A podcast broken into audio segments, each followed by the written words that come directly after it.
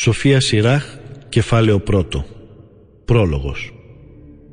Πολλές και σπουδαίες διδαχές μας δόθηκαν με τον νόμο, με τους προφήτες και με τους άλλους συγγραφείς που ήρθαν αργότερα.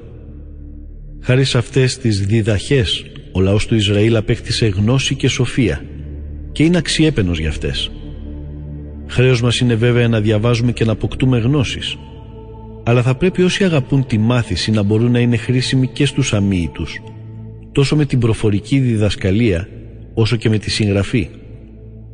Γι' αυτό και ο παππούς μου, ο Ιησούς, ασχολήθηκε πάνω απ' όλα με τη μελέτη του νόμου, των προφητών και των άλλων προγονικών βιβλίων και εξοικειώθηκε με αυτά. Έτσι έφτασε στο σημείο να γράψει και ο ίδιος κάτι πάνω στα θέματα της γνώσης και της σοφίας, ώστε εκείνοι που αγαπούν τη μάθηση, μελετώντας τα με πολλή επιμέλεια, να προκόβουν ακόμα περισσότερο στην προσπάθειά τους να ζουν σύμφωνα με τον νόμο. Ελάτε λοιπόν καλοπροαίρετα και προσεκτικά να τα διαβάσετε. Επίσης να είστε επιεικείς, αν σας φανεί ότι μεταφράζοντας ορισμένες λέξεις, παρά τις προσπάθειές μου, δεν κατόρθωσα να τις αποδώσω με ακρίβεια. Γιατί δεν υπάρχει τέλεια αντιστοιχεία ανάμεσα σε εκείνα που διατυπώθηκαν αρχικά στα εβραϊκά και στην αποδοσή τους σε άλλη γλώσσα. Και όχι μόνο αυτά εδώ, αλλά ακόμα και ο νόμος και οι προφήτες και τα υπόλοιπα βιβλία μεταφρασμένα διαφέρουν αρκετά από την αρχική τους διατύπωση. Ήρθα λοιπόν στην Αίγυπτο το τριακοστό όγδοο έτος της βασιλείας του Ευεργέτη. Έμεινα αρκετά και βρήκα την ευκαιρία να διδάξω πολλά. Θεώρησα τότε ως επιτακτική την ανάγκη να φροντίσω εγώ ο ίδιος και να κοπιάσω για να μεταφράσω αυτό εδώ το βιβλίο. Εργάστηκα πολύ εντατικά και χρησιμοποίησα πολλές γνώσεις όλο αυτό το διάστημα για να τελειώσω το βιβλίο και να το δημοσιεύσω. Έτσι αυτοί που μένουν έξω από την Παλαιστίνη και θέλουν να διδαχτούν θα μπορούν να ρυθμίζουν τη διαγωγή τους και να ζουν σύμφωνα με τον νόμο.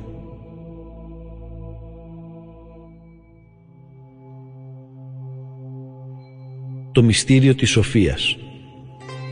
Όλη η σοφία από τον Κύριο προέρχεται και κατοικεί μαζί του παντοτινά.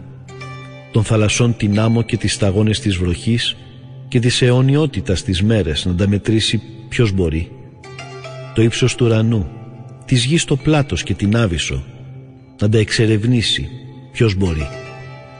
Απ' όλα πριν η σοφία δημιουργήθηκε και η σκέψη συνετή από την πιο παλιά εποχή.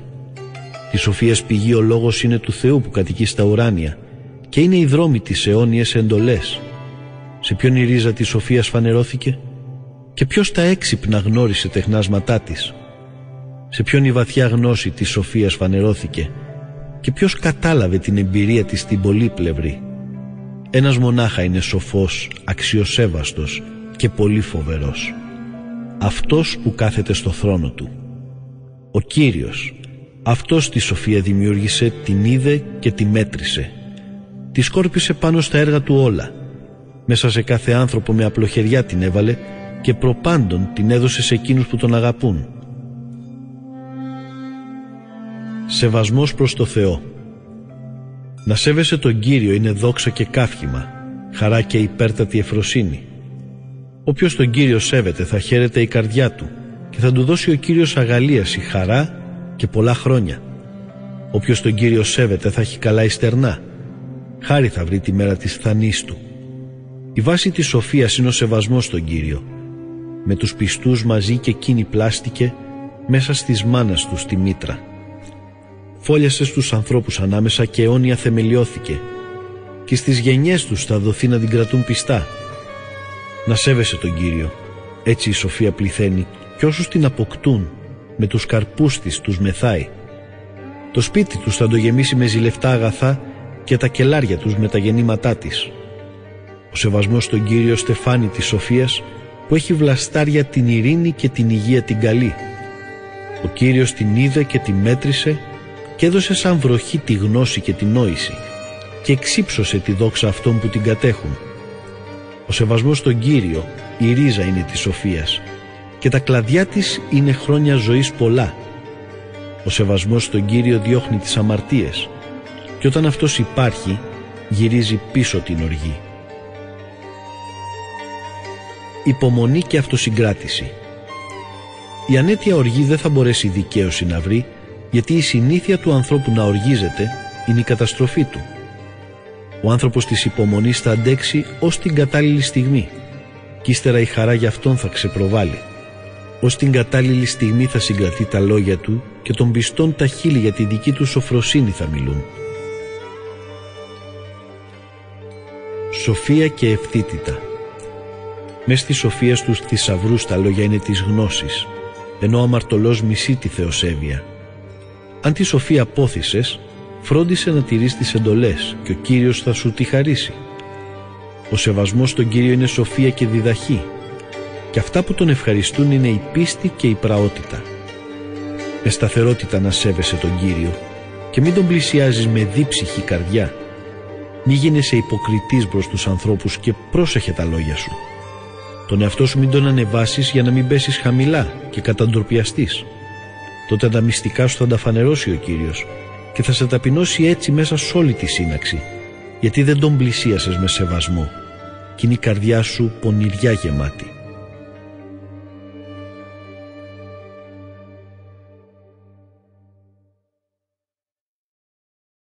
Σοφία Σειράχ, κεφάλαιο δεύτερο. Ο σεβασμός στον Κύριο μέσα στις δοκιμασίες.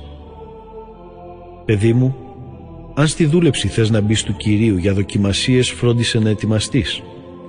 Όπλισε την καρδιά σου με κουράγιο και μην πορεύεσαι με βία στους δύσκολους καιρούς. Σε εκείνον προσκολήσου και μην τον αφήνεις, για να έχεις τιμημένα ή στερνά.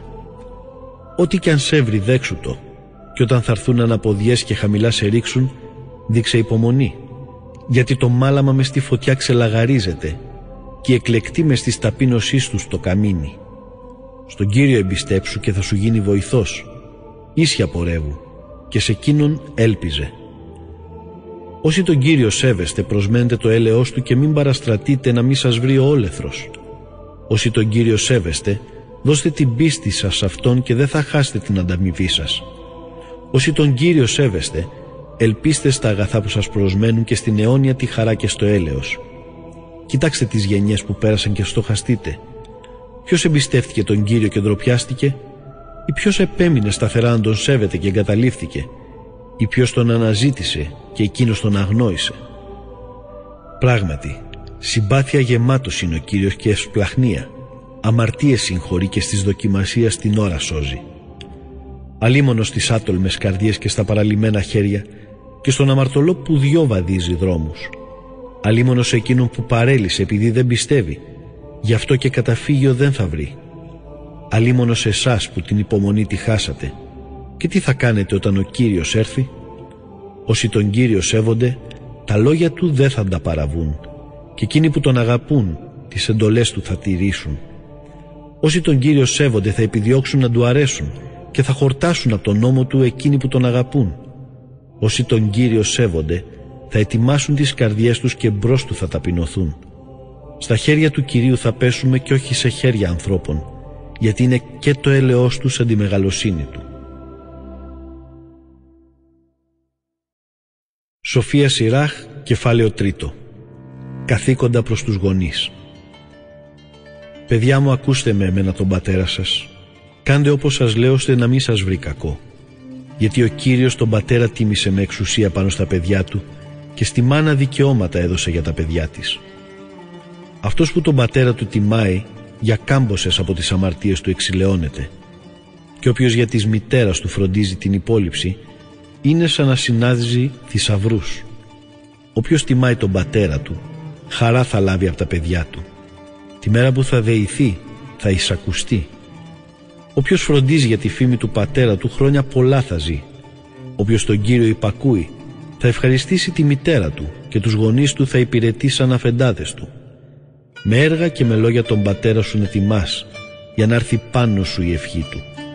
Των γονιών η ευχή στηρίζει τον μεδιών τα σπίτια, ενώ η κατάρα τους τα ξεθεμελιώνει.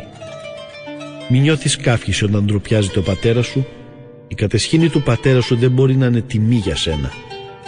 Του ανθρώπου η υπόλοιψη από του πατέρα κρέμεται την τιμή και είναι ντροπή για τα παιδιά της μια μάνα καταφρονεμένη. Παιδί μου, φρόντισε για τον πατέρα σου στα γυρατιά του και λείπες μην του δώσεις όσο ζει. Ακόμα και να δυνατήσεις το μυαλό του, να είσαι ανεκτικός και μην τον ταπεινώσεις, εσύ που στην ακμή σου βρίσκεσαι. Γιατί προς τον πατέρα η καλοσύνη δεν θα λησμονηθεί, μα θα λογαριαστεί ως εξηλαίωση πολλών αμαρτιών σου.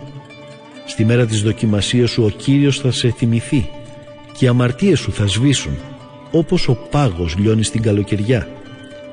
Βλάσφημος λογαριάζεται όποιος εγκαταλείπει τον πατέρα του και είναι καταραμένος από τον Κύριο αυτός που τη μητέρα του εξοργίζει. Η ταπεινοφροσύνη. Παιδί μου, με πραότητα να κάνεις τις δουλειές σου και από τον καλοπροαίρετο τον άνθρωπο θα αγαπηθείς. Όσο είσαι μεγαλύτερος, τόσο να ταπεινώνεσαι και μπρος τον Κύριο θα βρεις χάρη. Πολλοί είναι οι υπερόπτες, μα ο Κύριος τους ταπεινούς τα μυστικά του αποκαλύπτει. Πράγματι, μεγάλη είναι του Κυρίου η δύναμη, αλλά αυτός δοξάζεται από τους ταπεινούς. Μη ζητάς πράγματα που είναι για σένα πολύ δύσκολα, και όσα τη δύναμή σου ξεπερνούν μην τα εξετάζεις. Όσα σου δόθηκαν ως εντολή αυτά να σκέφτεσαι. Δεν έχεις χρία με τα απόκριφα να ασχολείσαι. Με εκείνα που σε ξεπερνούν μη βασανίζεσαι. Όσα σου φανερώθηκαν είναι ήδη περισσότερα από όσα το ανθρώπινο μυαλό μπορεί να καταλάβει. Πολλούς τους εξαπάτησε ο μάταιος στοχασμός τους και η σκέψη πονηρή το νου τους έκανε να πλανηθεί. Αν δεν έχεις τις κόρες των ματιών σου, στερείσαι το φως. Και όταν σου λείπει η γνώση για κάτι, μην κάνεις πως το ξέρεις. Η υπερηφάνεια. Ο σκληρόκαρδος κακοπαθαίνει στα στερνά και όποιος τον κίνδυνο αγαπά μέσα σε αυτόν θα πέσει. Ο σκληροτράχυλος με λύπες θα φορτώνεται και θα σωρεύει ο αμαρτωλός κρίμα πάνω στο κρίμα. Για του περήφανου τα βάσανα δεν βρίσκεται γιατριά, γιατί το δέντρο της κακίας έχει ριζώσει μέσα του. Του συνετού ανθρώπου η καρδιά την παροιμία θα στοχαστεί και του σοφού η επιθυμία είναι ένα αυτή που ξέρει να προσέχει. Ευσπλαχνία προς το φτωχό. Έτσι όπως σβήνει το νερό φωτιά που λαμπαδιάζει, το ίδιο και η ελεημοσύνη πλήθος αμαρτιών της συγχωρεί. Όποιος ανταποδίδει το καλό που του γίνε, σκέφτεται ότι δεν θα πάει χαμένο αυτό που κάνει, όταν κάποτε κλονιστεί θα βρει ένα στήριγμα. Σοφία Σειράχ, κεφάλαιο τέταρτο. Παιδί μου, μη στερήσεις από τον φτωχό τα μέσα της συντήρησής του και αδιάφορος μην προσπεράσεις τον ενδεή που σε κοιτάζει κετευτικά. Άνθρωπο πεινασμένο μη λυπήσεις και μη θελήσεις να εξοργήσεις αυτόν που δύσκολους καιρούς περνά. Μη δώσεις κι άλλη ταραχή σε έναν ήδη οργισμένο και μην αδιαφορήσεις να δώσεις τον φτωχό ελεημοσύνη. Τον στερημένο μην τον παραβλέψεις που σου ζητάει βοήθεια και μη στρέψεις αλλού το πρόσωπό σου μπρος στο φτωχό. Τα μάτια σου μην πάρεις από τον άνθρωπο που βρίσκεται σε ανάγκη και σε κανέναν αφορμή μη δώσεις να σε καταραστεί. Γιατί αν σε καταραστεί μέσα στην πίκρα της καρδιάς του, ο πλάστης του θα ακούσει τη δέησή του. Αγαπητός να γίνεσαι στη σύναξη και μπρος τον άρχοντα κλείνει την κεφαλή σου. Άκουγε τον φτωχό ακόμα πιο προσεκτικά και ήρεμα και ευγενικά να το αποκρίνεσαι. Γλίτωνε τον αδικημένο από τα χέρια του άδικου και όταν είναι να κρίνεις μη δειλιάσεις. Γίνε πατέρα στα ορφανά και στη μητέρα τους στάσους στου ανδρός τη θέση και γιος του ύψιστου θα γίνεις και πιότερο θα σ' αγαπήσει αυτός παρότι μάνα σου. Σοφία διδακτική. Η σοφία τα παιδιά της τα εξυψώνει και νοιάζεται για αυτούς που την αποζητούν. Όποιος την αγαπάει τη ζωή αγαπάει και όσοι χαράματα ξυπνούν και τη ζητούν θα είναι χαρά γεμάτη. Αυτός που την κατέχει θα έχει στη δόξα κληρονομιά και ο τόπος όπου αυτή μπαίνει θα ευλογηθεί από τον Κύριο. Αυτοί που την υπηρετούν προσφέρουν λατρεία στον Άγιο και αγαπάει ο Κύριος όσους την αγαπούν. Όποιος της είναι υπάκουος θα είναι κριτής στα έθνη και αυτός που της αφοσιώνεται θα κατοικήσει ασφαλής. Αν την εμπιστευτεί, κληρονομιά του θα την πάρει και οι απόγονοί του θα την έχουν κτήμα τους. Στην αρχή η σοφία θα πορευτεί μαζί του μέσα από δρόμους δύσκολους, φόβο και τρόμο θα του προκαλέσει. Θα τον γυμνάσει με την παιδαγωγία της, ώσπου πια να μπορεί να τον εμπιστευτεί και με τις απαιτήσεις της θα τον δοκιμάσει. Έπειτα θα ξανάρθει ίσια σε αυτόν, θα τον γεμίσει με χαρά και τα κρυφά της θα του φανερώσει. Αλλά αν εκείνος παραπλανηθεί, θα τον εγκαταλείψει και θα τον αφήσει να καταστραφεί. Ντροπή και αξιοπρέπεια. Τις περιστάσεις πρόσεχε και από τον πονηρό φυλάξου και ποτέ να μην έχεις για κάτι να ντραπείς. γιατί υπάρχει μια ντροπή που οδηγεί στην αμαρτία και άλλη ντροπή που δόξα είναι και χάρη. Μην προσωποληπτείς για να μην βλάψεις τον εαυτό σου. Μην τρέπεσαι τόσο ώστε να φτάσεις στο σημείο να πέσεις. Μην τα κρατάς τα λόγια σου όταν μπορούν να σώσουν και μην την κρύβεις τη σοφία σου, γιατί μέσα από την ομιλία θα φανερωθεί η σοφία και η γνώση μέσα από τα λόγια που θα πεις. Αντίλογο μη φέρνεις την αλήθεια, μα για την άγνοιά σου να ντραπείς. Μην τρέπεσαι να ομολογείς τις αμαρτίες σου. Μην πας αντίθετος του ποταμού το ρεύμα. Σε άνθρωπο ανόητο μην υποταχτείς και το δεινάστη μην τον λογαριάσεις. Γιατί την αλήθεια αναγωνίζεσαι ως το θάνατο και ο Κύριος ο Θεός θα πολεμάει για σένα. Στα λόγια σου μην είσαι βιαστικός, ούτε να είσαι στα έργα σου νοθρός και ράθιμος. Μέσα στο σπίτι σου μην είσαι σαλιοντάρι, ούτε και με τους υπηρέτες σου καχύποπτος. Ας μην είναι το χέρι σου απλωμένο για να πάρει, ούτε όταν πρόκειται να δώσει, σφιγμένο να είναι και κλειστό.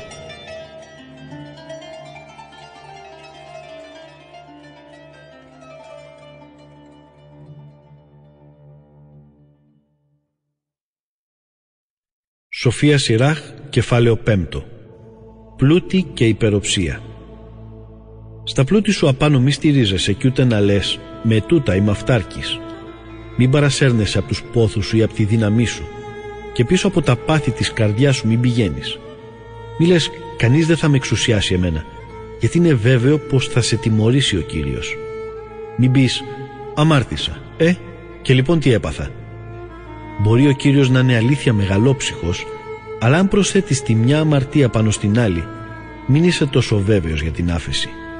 Και μην πεις «μα εκείνος είναι πολύ έσπλαχνος και τις πολλές μου αμαρτίες θα συγχωρήσει», γιατί αυτός έχει και έλεος, έχει και οργή και πάνω στους αμαρτωλούς ξεσπάει ο θυμός του.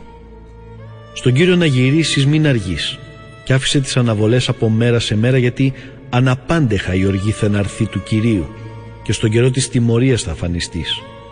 Σε πράγματα δικομαζωμένα μη στηρίζεσαι, γιατί θα σου είναι ανώφελα στις τιμωρίας τη μέρα.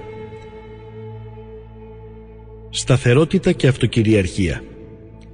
Να μην λιχνίζεις όποιον λάχει άνεμο, μην παίρνεις όποιον άνεμο μονοπάτι. Έτσι κάνει ο αμαρτωλός που είναι διπρόσωπος. Να μένεις σταθερός στην κρίση σου και ο λόγος σου ας είναι πάντα ένας. Πρόθυμος να είσαι όταν πρόκειται να ακούσεις και πάρε χρόνο για να δώσεις την απόκριση. Αν κάτι το ξέρεις καλά, απάντησε στον άλλο. Αλλιώτικα, κράτα το στόμα σου κλειστό. Η τιμή και ο διασυρμός βρίσκονται μέσα στα λόγια. Και η γλώσσα του ανθρώπου γίνεται η δυστυχία του. Ας μη σε πουν ψιθυριστή και με τη γλώσσα σου μην παγιδεύεις. Γιατί αν του κλέφτη του πρέπει η ντροπή, στον διπρόσωπο σκληρή αρμόζει καταδίκη. Μη γίνεις φταίχτης από άγνοια στα μεγάλα, ούτε και στα μικρά.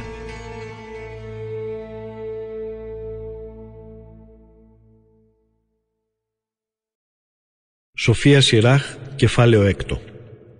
Από φίλος μη γίνεσαι εχθρός, γιατί το όνομα το κακό φέρνει ντροπή και ατίμωση. Αυτό παθαίνει και ο αμαρτωλός που είναι διπρόσωπος.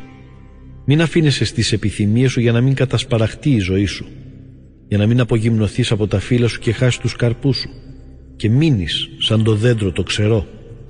Η κακιά ψυχή καταστρέφει εκείνον που την έχει και τον κάνεις στους εχθρούς του καταγέλαστο. Η φιλία. Τα λόγια τα γλυκά τους φίλους τους πληθαίνουν και η γλώσσα η καλοσυνάτη πληθαίνει τις φιλοφρονήσεις. Πολλοί ας είναι εκείνοι που σε χαιρετούν, αλλά η σύμβουλή σου ένας να είναι μες στους χίλιους. Πριν αποκτήσεις φίλο να τον δοκιμάσεις και μη βιαστείς να τον εμπιστευτείς. Συμβαίνει αλήθεια κάποιος να είναι φίλος όταν τον συμφέρει, μα που δεν μένει φίλος όταν σε έβρουν συμφορές. Υπάρχει φίλος που μετατρέπεται σε εχθρό όταν μια διαμάχη σας τη φανερώνει για να σε ντροπιάσει. Και υπάρχει φίλος που κάθεται στο τραπέζι σου, μα δεν θα μείνει όταν σε βρούνε συμφορές. Στην ευτυχία σου θα είναι ένα με σένα και σαν αφέντης θα μιλάει στους υπηρέτες σου. Αν όμως δυστυχήσεις, θα στραφεί εναντίον σου και θα αποφεύγει να τον συναντήσεις.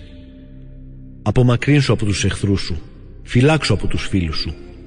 Ο πιστός φίλος είναι καταφύγιο γερό και όποιος τον βρήκε, βρήκε θησαυρό. Αντάλλαγμα για τον πιστό το φίλο δεν υπάρχει και η αξία του είναι ανεκτήμητη. Ο πιστός φίλος είναι ελιξίριο ζωής και θα τον βρουν αυτοί που σέβονται τον Κύριο. Όποιος τον Κύριο σέβεται, κατευθύνει σωστά και τη φιλία του, γιατί όπως είναι αυτός, έτσι θα είναι και ο φίλος του. Η μάθηση της σοφίας. Τη μόρφωση, παιδί μου, να εκλέξεις απ' τα νιάτα σου, και ως τα βαθιά σου γυρατιά θα βρίσκεις τη σοφία. Σαν το ζευγά και το σποριά μαζί της να ασχολείσαι και τους καλούς της πρόσμενε καρπούς. Μπορεί δουλεύοντας για αυτήν λίγο να κουραστείς, μα θα γευτείς σύντομα τους καρπούς της. Μοιάζεις στους άξεις τους τραχιά πολύ, και ο άμυαλος αυτήν δεν θα επιμείνει. Θα του φανεί ως ανογκόληθος που τον σηκώνει κανείς για να δοκιμάσει τη δύναμή του, γι' αυτό και δεν θα αργήσει να την ξεφορτωθεί. Πράγματι, η σοφία είναι όπως λέει και το όνομά της, μόνο για τους σοφούς, και στους πολλούς δεν φανερώνεται. Παιδί μου, άκουσε τη γνώμη μου και δέξου την και μην παραπετάς τη συμβουλή μου. Βάλε στα πόδια σου τους κρίκους των δεσμών της και το λαιμό σου στον κλειό της αλυσίδας της. Χαμήλωσε τον ώμο σου και βάσταξέ την. Με τα δεσμά της μην αγανακτείς. Μόλις σου την ψυχή πλησιασέ την και βάδισε στο δρόμο της μόλις σου τη δύναμη. Ψάξε και ζήτησέ την και θα σου φανερωθεί. Και αφού πια την απόκτησες, μην την αφήνεις. Γιατί σε αυτήν στο τέλος την ξεκούραση θα βρεις και αυτή για σένα χαρά θα γίνει. Θα γίνουν τότε τα δεσμά της για σένα προστασία κρατεή και δοξασμένη φορεσιά ο κλειός της. Πραγματικά, χρυσό θα γίνει κόσμημα ο κλειός της. Κορδώνει τα δεσμά της στο χρώμα του ιάκυνθου. Θα τη φορέσεις σαν της δόξας φορεσιά και στο κεφάλι σου θα τη ζωστείς χαράς διάδημα. Παιδί μου, αν το θελήσεις θα διδαχτείς και αν όλοι δώσεις τη ψυχή σου, ικανός θα γίνεις. Αν αγαπάς να ακούς, θα μάθεις. Και αν δίνεις όλη σου την προσοχή, θα είσαι σοφός. Πήγαινε εκεί που οι πρεσβύτεροι συνάζονται και αν κάποιον βρεις που είναι σοφός, με αυτόν συνδέσου. Να ακούς με τα χαράς κάθε ιστορία που στο Θεό αναφέρεται και μην αφήνεις οι σοφές οι παροιμίες να σου ξεφεύγουν. Αν βρεις άνθρωπο συνετό, πήγαινε από τα χαράματα κοντά του. Από τα βήματά σου ασφαγωθούνε τα σκαλιά στην είσοδό του. Να έχεις στο νου σου του Κυρίου τις προσταγές και συνεχώς να μελετάς τις εντολές του. Εκείνος θα στηρίξει την καρδιά σου και η σοφία που ποθείς θα σου δοθεί.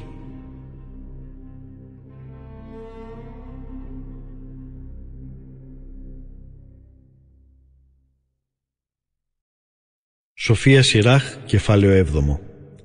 Συμβουλές. Κακό μην κάνεις και κακό δεν θα σε βρει. Φύγε μακριά από το άδικο και αυτό θα φύγει από κοντά σου. Γιέ μου, μη σπέρνεις με σταυλάκια αδικίες για να μην τις θερήσεις εφτά φορές περισσότερες.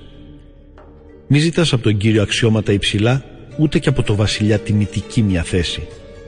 Τον δίκαιο μην παρασταίνεις μπρος τον Κύριο, ούτε και τον σοφό στο βασιλιά μπροστά. Μην επιδιώκεις να γίνεις δικαστής, μήπως και δεν μπορέσεις την αδικία να ξεριζώσεις. Μήπως από έναν ισχυρό επηρεαστείς και κινδυνεύσει να χαθεί η ακεραιότητά σου. Μην γίνεσαι άδικος απέναντι στις πόλεις τους κατοίκους και μην ξεπέφτεις το λαό μπροστά. Μην πέσεις δεύτερη φορά σε αμαρτία, γιατί ακόμα και για μια φορά είσαι ένοχος. Μην πεις, ο ύψιστος Θεός θα εκτιμήσει την αυθονία των δώρων μου και θα δεχτεί την προσφορά μου. Μην αποκάμεις να προσεύχεσαι και μην παραμελείς την ελεημοσύνη. Μην περιγελάς τον πικραμένο άνθρωπο, γιατί υπάρχει εκείνος που ταπεινώνει και ανυψώνει. Μην εφευρίσκεις ψέματα ενάντια στον αδερφό σου, ούτε σε φίλο σου να κάνεις το ίδιο. Απόφευγε να λες οποιοδήποτε ψέμα, γιατί αυτή η συνήθεια δεν βγάζει σε καλό. Μην φλιαρείς των πρεσβυτέρων τη συγκέντρωση, ούτε να δευτερολογείς την προσευχή σου. Μην αποστρέφεσαι την κοπιαστική εργασία ή την αγροτική δουλειά που ο ύψιστος τη θέσπισε. Τον εαυτό σου μην τον λογαριάζεις με τους αμαρτωλούς μαζί. Τιμήσου ότι δεν αργεί να έρθει η οργή του Κυρίου. Ταπείνωσε βαθιά τον εαυτό σου, γιατί η αμαρτία του ασεβή φωτιά είναι και σαπίλα. Η σωστή συμπεριφορά στο σπίτι. Μην ανταλλάξεις φίλο σου με χρήματα, ούτε πραγματικό αδερφό με το πιο αγνό χρυσάφι. Την καλή και σοφή γυναίκα σου μην την περιφρονείς, γιατί αξίζει η χάρη της πιότερο από χρυσάφι. Μην κακομεταχειριστείς δούλο που τίμια εργάζεται, ούτε και μισθωτό αφοσιωμένο. Το συνετό σου δούλο αγάπα τον από καρδιάς και την ελευθερία μην του τη στερήσεις. Έχεις κοπάδια, πρόσεχέ τα και διατήρησέ τα αν σου είναι χρήσιμα. Έχεις γιους? Εκπαίδευσέ τους και από τα μικρά τους χρόνια μάθε τους να υπακούν. Έχεις κορίτσια? Πρόσεχε το σώμα τους, αλλά μην είσαι επιοικείς μπροστά τους. Πάντρεψε το κορίτσι σου και έργο μεγάλο θα έχεις κάνει, αλλά δώσε την σάντρα συνετό. Έχεις γυναίκα όπως τη θέλεις? Μην τη χωρίσεις και μην εμπιστευτείς τον εαυτό σου σε μια γυναίκα που δεν αγαπάς. Μόλις σου την καρδιά να τιμάς τον πατέρα σου και της μητέρας σου το κυλοπόνεμα μην το ξεχνάς. Θυμήσου πως από τους γονείς αυτούς γεννήθηκες και τι θα τους ανταποδώσεις για ό,τι έκαναν για σένα. Ιερείς. Μόλις σου την ψυχή να σέβεσαι τον Κύριο και να τιμάς τους ιερείς του. Μόλι τη δύναμή σου να αγαπάς τον πλάστη σου και μην παραμελείς τους λειτουργούς του. Να σέβεσαι τον Κύριο και να τιμάς τους ιερείς και να τους δίνεις το μερίδιό τους σύμφωνα με την εντολή που έχεις πάρει. Απ' τα πρωτογεννήματα, απ' τη θυσία επανόρθωσης, τις ομοπλάτες απ' τις θυσίες, τη θυσία της καθιέρωσης, καθώς και τα καλύτερα μέρη από όλες τις ιερές προσφορές. Οι φτωχοί και οι θλιμμένοι. Στο φτωχό επίσης να είσαι γενναιόδωρος, για να λάβεις από το Θεό άφθονη ευλογία. Πλούσια να χαρίζεσαι σε όλους τους ζωντανούς και τους νεκρούς μην τους στερήσεις την ωφελόμενη αγάπη σου. Αυτούς που κλαίνε μην τους αποφεύγεις και να πενθείς με εκείνους που πενθούν. Μην έχεις δισταγμούς να επισκεφθείς τον άρρωστο, γιατί τις πράξεις σου αυτές θα αγαπηθείς. Σ' ό,τι κάνεις, τα στερνά σου να θυμάσαι και δεν θα πέσεις αμαρτία ποτέ.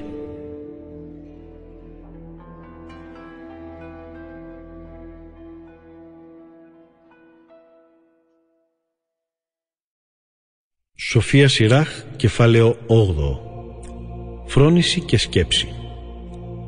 Με άνθρωπο ισχυρό μη διαπληκτίζεσαι, μήπως στα χέρια του πέσεις καμιά φορά. Με άνθρωπο πλούσιο μην αντιδικείς, μήπως και σε νικήσει με τα μέσα που διαθέτει. Γιατί πολλούς το χρυσάφι τους κατέστρεψε και έκανε να διαστραφούν καρδιές και βασιλιάδων. Με άνθρωπο φλίαρο μη λογομαχείς, γιατί έτσι πιότερο ανάβεις την οργή του. Με άξεστο άνθρωπο μην αστιεύεσαι, για να μην ντροπιαστούν οι πρόγονείς σου. Μην αποπέρνεις άνθρωπο που για τις αμαρτίες του μετανιώνει. Θυμήσου ότι όλοι είμαστε ένοχοι. Μη δείξεις σε ηλικιωμένων περιφρόνηση, γιατί και από εμάς πολλοί σε γυρατιά θα φτάσουν. Για το θάνατο ανθρώπου να μην χαίρεσαι. Θυμήσου ότι όλοι θα πεθάνουμε. Η γνώση των μεγαλυτέρων. Τα λόγια των σοφών ανθρώπων μην περιφρονείς και τις παροιμίες τους μελέτα. Πράγματι, από αυτούς τη διδαχή θα μάθεις πώς τους άρχοντες να υπηρετείς. Μην είσαι αδιάφορος στα λόγια των γερόντων, γιατί και αυτοί μαθήτευσαν στους πατεράδες τους. Κοντά σε αυτούς τη φρόνηση θα μάθεις και πώς να αποκρίνεσαι σαν είναι ανάγκη. Προνοητικότητα. Να μην ανάβεις τον αμαρτωλό φωτιά, μήπως τη φλόγα της καείς. Μην ξεσηκώνεσαι ενάντια σε έναν υβριστή, γιατί παγίδα θα είναι αυτό, να πεις άπρεπα λόγια. Σε άνθρωπο ισχυρότερο σου μη δανείζεις, κι αν κάτι του δανείσεις, πίστευε ότι το χάσες. Μην μπαίνεις εγγυητής για πιο πολλά από όσα μπορείς. Αν όμως εγγυήθηκες, φρόντισε να πληρώσεις. Μην ξεσηκώνεις δίκη σε δικαστή ενάντια, γιατί η κρίση θα είναι ευνοϊκή για αυτόν χάρη στο αξίωμά του. Μην πας στο δρόμο σου με άνθρωπο ρυψοκίνδυνο, για να μην σου φερθεί πιεστικά, γιατί αυτός θα κάνει όπως του αρέσει και επειδή νου δεν έχει, μαζί του θα χαθείς. Με άνθρωπο που θυμώνει μη φιλονικείς και μην περνάς από τις ερημιές μαζί του, γιατί στα μάτια του το αίμα δεν μετρά και εκεί που δεν θα είσαι αβοήθητος θα σε σκοτώσει. Μην εμπιστεύεσαι και ανοίγεσαι σαν νόητο άνθρωπο, γιατί δεν θα μπορέσει το μυστικό σου να κρατήσει. Μπροστά σε ξένον τίποτε κρυφό μη κάνεις, γιατί δεν ξέρεις τι μπορεί να βγάλει από αυτό. Μη φανερώνεις όποιον να είναι την καρδιά σου και κάποια χάρη να σου κάνει μην του ζητάς.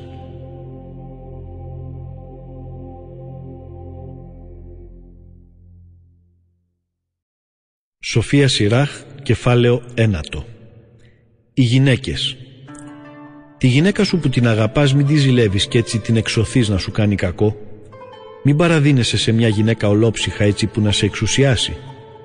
Μη ζητάς να συναπαντήσεις πόρνη, μήπως κάποτε πέσεις στις παγίδες της.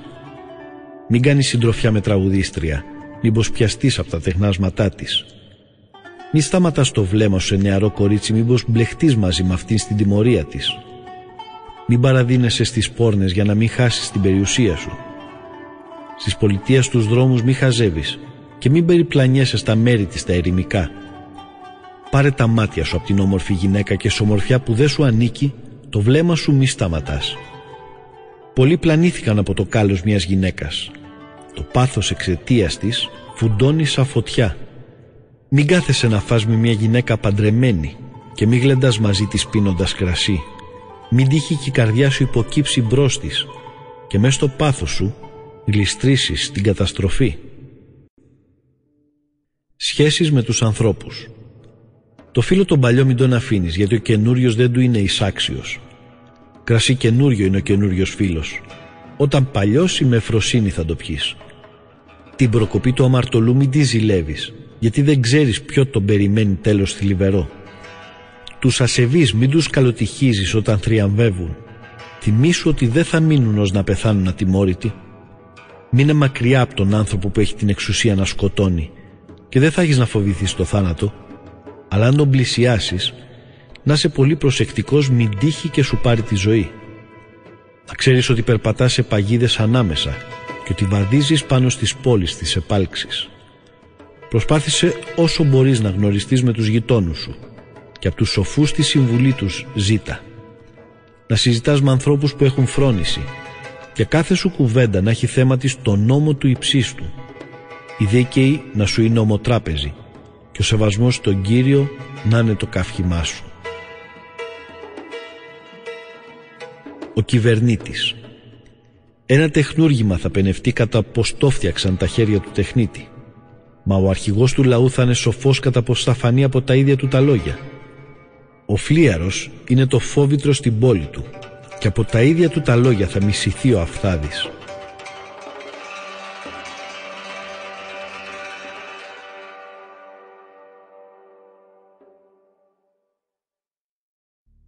Σοφία Σειράχ, κεφάλαιο δέκατο. Ο κυβερνήτης ο σοφός μορφώνει το λαό του και τη διοίκηση του ανθρώπου που έχει φρόνηση η τάξη τη διακρίνει. Όπως ο κυβερνήτης του λαού, έτσι και οι υπουργοί του, και όπως της πόλης ο διοικητής, έτσι και οι κατοικοί της. Ένας άξεστος βασιλιάς θα καταστρέψει το λαό του, αλλά πάνω στη φρόνηση των ηγετών της η πόλη θα θεμελιωθεί. Η εξουσία της γης είναι στα χέρια του Κυρίου και αυτός τον άνθρωπο που πρέπει θα αναδείξει πάνω της όταν θα έρθει η στιγμή. Η επιτυχία αυτού του ανθρώπου βρίσκεται στα χέρια του Κυρίου. Πάνω του θα αποθέσει αυτός το κύρος του. Κατά του εγωισμού. Όσο και αν έχει ο γείτονάς σου άδικο, μην του κρατάς κακία και τίποτα μην κάνεις προγμένος από εμπάθεια. Η αλαζονία είναι μισητή και στον Κύριο και στους ανθρώπους και οι δύο την αδικία την απεχθάνονται. Η κυριαρχία μεταβιβάζεται από το ένα στο άλλο έθνος με αδικίες, αυθαιρεσίες, χρηματισμό. Γιατί τόση αλαζονία στον άνθρωπο που είναι χώμα και στάχτη, αφού και ενώ σου ακόμα ζει αρχίζει η φθορά του.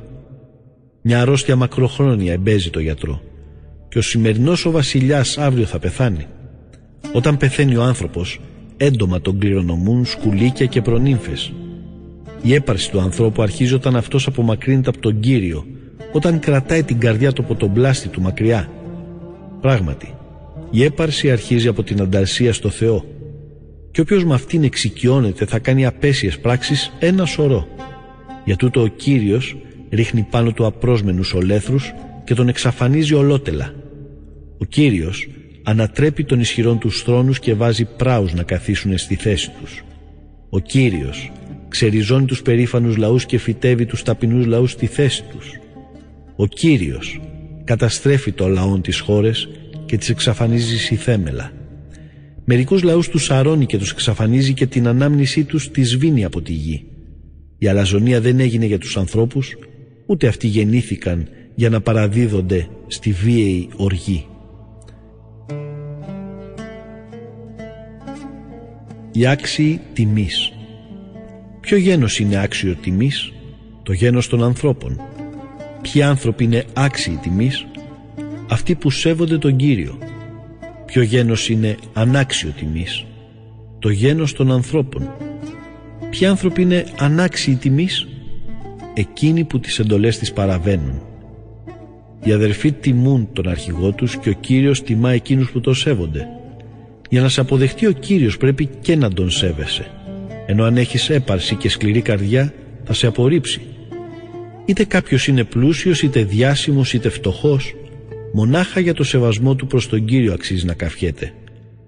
Σωστό δεν είναι να περιφρονείς το φτωχό που έχει φρόνηση, ούτε ταιριάζει να τιμάς έναν αμαρτωλό. Ο άρχοντας, ο κυβερνήτης και ο ισχυρός κάθε τιμή αξίζουν. Κανείς τους όμως πιο σπουδαίος δεν είναι από εκείνον που σέβεται τον Κύριο. Άνθρωποι ελεύθεροι θα γίνουν υπηρέτες στον υπηρέτη το σοφό, και ο άνθρωπος ο γνωστικός για κάτι τέτοιο δεν θα αγανακτήσει. Η μετριοφροσύνη. Μην παρασταίνεις το σοφό όταν είναι να κάνεις τη δουλειά σου, ούτε τον εαυτό σου να εκθιάζεις όταν περνάς καιρούς στενόχωρους. Καλύτερα να εργάζεσαι και όλα να τα έχεις άφθονα, παρά να τριγυρνάς και να καυχέσαι, μα να στερείσαι το ψωμί. Παιδί μου, να καυχέσαι με σεμνότητα και τον εαυτό σου να τιμάς το μέτρο που το αξίζει.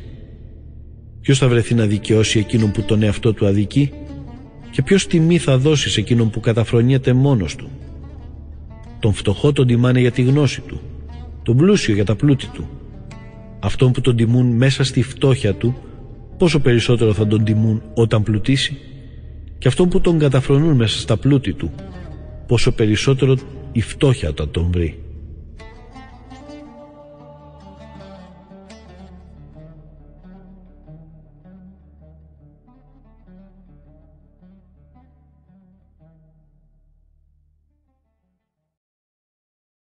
Σοφία Σειράχ, κεφάλαιο ενδέκατο. Τον ταπεινό η σοφία του θα τον υψώσει και θα τον βάλει να καθίσει στους άρχοντες ανάμεσα. Η ματαιότητα της εξωτερικής εμφάνισης. Μην επενέσεις άνθρωπο για την ομορφιά του και άνθρωπο μην αποστραφείς για την κακή του εμφάνιση. Ανάμεσα στα φτερωτά μικρύνει η μέλισσα, μα απ' τα γλυκά γλυκύτερο είναι αυτό που φτιάχνει. Για εκείνα που φοράς μην καυχηθείς, και όταν τιμές σου κάνουν μην περηφανεύεσαι, γιατί είναι τα έργα του Κυρίου θαυμαστά και ωστόσο ανεξιχνίαστα για τους ανθρώπους. Πολλοί ηγεμόνες ως το χώμα ταπεινώθηκαν και εκείνος που κανείς δεν το περίμενε φόρεσε στέμα. Πολλοί κυρίαρχοι εξευτελίστηκαν και άνθρωποι επιφανείς παραδοθήκανε σ' άλλον την εξουσία. Σκέψη και όχι βιασύνη. Πριν εξετάσεις μην κατηγορήσεις. Πληροφορήσου πρώτα κι ύστερα κάνε επίπληξη. Πριν πρώτα ακούσεις μην δίνεις απάντηση, και ενώ κάποιος μιλάει μην παρεμβαίνεις. Για πράγμα που δεν σε αφορά μην διαπληκτίζεσαι και μην ανακατεύεσαι σε αμαρτωλών αντιδικίες. Εργασία και απολαβές. Παιδί μου, με πολλά μην ασχολείσαι πράγματα. Αν τις ασχολίες σου αυξήσεις δεν θα μείνεις άβλαβος. Ακόμα και αν τρέχεις δεν θα προλαβαίνεις, δεν θα μπορέσεις να γλιτώσεις δραπετεύοντας. Συμβαίνει κάποιος να δουλεύει όσο γίνεται πιο σκληρά και με ταχύ ρυθμό και ωστόσο να στερείται όλο και περισσότερο. Υπάρχει κι άλλος που κάθεται χωρίς δουλειά, με λίγη δύναμη και με περίσσια φτώχεια, και πάντα έχει ανάγκη από βοήθεια. Κι όμως, ο Κύριος τον βλέπει με συμπάθεια, τον ανορθώνει από την αθλιότητά του, τον ανυψώνει και όλοι μένουν έκθαμβοι γι' αυτόν. Και τα καλά και τα κακά, ζωή και θάνατος, φτώχεια και άφθονος πλούτος, όλα προέρχονται από τον Κύριο. Η φρόνηση, η σοφία και του νόμου η γνώση προέρχονται από τον Κύριο. Η εσπλαχνία και η αγαθοεργία προέρχονται από Αυτόν. Η πλάνη και ο σκοτισμός του νου μαζί με τους αμαρτωλούς γεννήθηκαν. Κι όσοι ευχαριστούνται στο κακό, μέσα σε αυτό γερνάνε. Τα δώρα του Κυρίου πάντοτε παραμένουν στους ευσεβείς και η εύνοιά του θα τους συνοδεύει αιώνια. Συμβαίνει κάποιος να πλουτίζει από οικονομία και τσιγκουνιά, αλλά να πια θα είναι η ανταμοιβή του. Όταν θα πει «σταματώ να εργάζομαι, τώρα πια θα τρώω από τα αγαθά μου», δεν θα ξέρει πόσο θα διαρκέσει αυτό και ύστερα σ' άλλους θα τα αφήσει όλα και θα πεθάνει. Μένε πιστός στο έργο σου, σ' αυτό αφοσιώσου, πάνω στο έργο σου να γερνάς.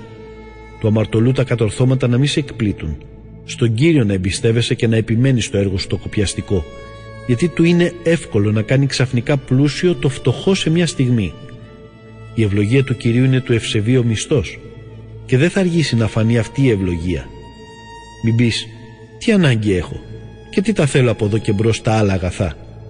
Μην πεις, από τι έχω ανάγκη, υπάρχει τάχα κάποιο πράγμα όμορφο που θα μπορούσα ακόμα να γευτώ. Στις ευτυχία στον καιρό ξεχνιέται η δυστυχία και η ευτυχία λησμονιέται στις δυστυχία στον καιρό. Ο Κύριος μπορεί να περιμένει ως την ημέρα του θανάτου για να ανταποδώσει στον καθένα ανάλογα με τα έργα του.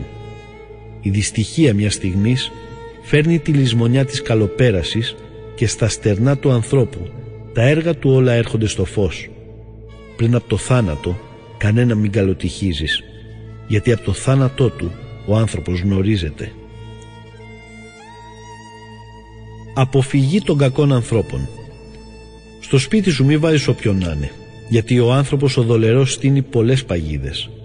Σαν μπέρδικα που σε κλουβί τη βάζουνε για κράχτη, έτσι είναι ο άνθρωπος ο υπεροπτικός. Και σαν κατάσκοπος παραφυλάει ποιος θα πέσει. Τα καλά, σαν κακά παρουσιάζοντας, στείνει παγίδες. Και για τα πράγματα τα πιο εκλεκτά κάτι θα βρει να πει. Από μια σπίθα της φωτιάς μεγάλη ανάβει ανθρακιά και ο αμαρτωλός για ένα πράγμα ενδιαφέρεται. Αίμα να χύσει. Φυλάξω από τον άνθρωπο το μοχθηρό, γιατί κακά πράγματα μηχανεύεται. Μην τύχει και για πάντα σε στιγματίσει. Βάλε ένα ξένο σπίτι σου και θα σε αναστατώσει και από τους δικούς σου τους ανθρώπους θα σε κάνει να αποξενωθείς.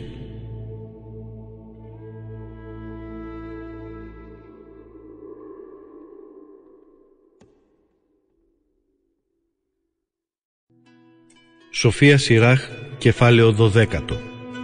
Οι ευεργεσίες. Όταν ευεργετής γνώριζε ποιον συντρέχεις, και τότε θα σε ευγνωμονούν για τις ευεργεσίες σου. Κάνε καλό στον ευσεβή και θα βρεις ανταπόδοση. Αν όχι από τον ίδιο, το δίχως άλλο από τον ύψιστο. Δεν έχει αγαθά όποιος να πράττει το κακό επιμένει, και όποιος ελεημοσύνη δεν δίνει απλόχερα. Δώσεις στον ευσεβή, μα τον αμαρτωλό μην τον βοηθήσεις. Τον ταπεινό ευεργέτησε, στον ασεβή μη δώσεις. Αρνήσου του και το ψωμί. Μην του το δώσεις, για να μην γίνει έτσι από σένα δυνατότερος. Θα σε πληρώσει με διπλάσιο κακό για όλα τα καλά που εσύ θα του έχεις κάνει.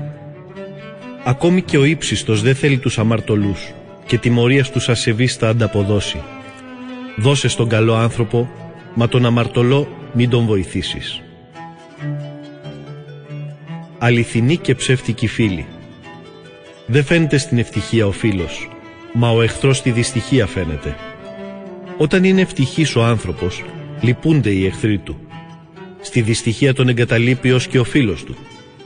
Ποτέ μην εμπιστεύεσαι τον εχθρό σου, γιατί όπως οξυδώνεται ο χαλκός, έτσι αλλάζει όψη και η κακία του. Αν παρασταίνει τον ταπεινό και περπατάει με σκυμμένο το κεφάλι, πρόσεξε και φυλάξου από αυτόν. Να είσαι απέναντί του σαν να γυαλίζεις χάλκινο κάτωπτρο. Να ξέρεις πως η οξύδωση θα επανέλθει στην επιφάνειά του. Μην τον βάλεις τον εχθρό σου κοντά σου να σταθεί, μήπως και σε εκτοπίσει για να σταθεί στη θέση σου. Μην τον βάλεις να κάτσει στα δεξιά σου, μήπως θελήσει να σου πάρει το δικό σου κάθισμα. Τελικά τα λόγια μου θα καταλάβεις και θα συλλογιστείς με λύπη αυτά που σου έχω πει. Ποιος θα λυπότανε να γητευτεί φιδιών αν τον εδάγκωνε το φίδι ή όλους εκείνους τους θηριοδαμαστές? Το ίδιο δεν θα λυπηθούν για εκείνο που συναναστρέφεται άνθρωπο αμαρτωλό και ανακατεύεται στις αμαρτίες του. Μαζί σου θα σταθεί προσωρινά, αλλά αν σκοντάψεις θα σε εγκαταλείψει. Στα χείλη του εχθρός θα έχει γλυκόλογα και μέσα του θα σκέφτεται στο λάκκο να σε ρίξει. Θα έχει ο εχθρός στα μάτια δάκρυα, αν όμως βρει την ευκαιρία θα είναι για αίμα αχόρταγος. Αν ατυχήσεις θα το βρεις εκεί πριν από σένα και τάχα βοηθώντας σε τρικλοποδιά σου βάζει. Με ηρωνία θα κουνήσει το κεφάλι του και θα χειροκροτήσει. Πολλά θα ψιθυρίσει σε βάρος σου και το πραγματικό του πρόσωπο θα δείξει.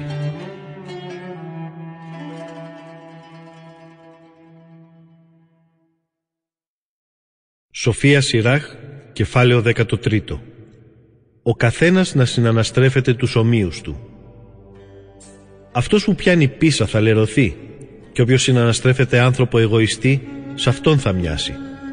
Βάρος πιότερο από τη δύναμή σου μη σηκώνεις και μη συνδέεσαι με άνθρωπο πιο δυνατό από σένα και πιο πλούσιο. Πώς μπορούν να είναι συντροφιά τσουκάλι και καζάνι? Το ένα πάνω στ' άλλο θα χτυπήσει και θα θρηματιστεί. Ο πλούσιος αδικεί και το καυχέται. Ο φτωχός αδικείται και πέφτει και παρακαλεί. Ο πλούσιος, αν του είσαι χρήσιμος, θα σε εκμεταλλευτεί.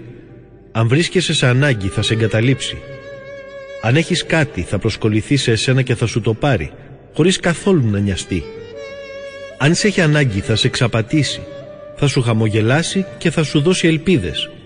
Φιλοφρονήσεις θα σου κάνει και θα σε ερωτήσει: τι έχεις ανάγκη?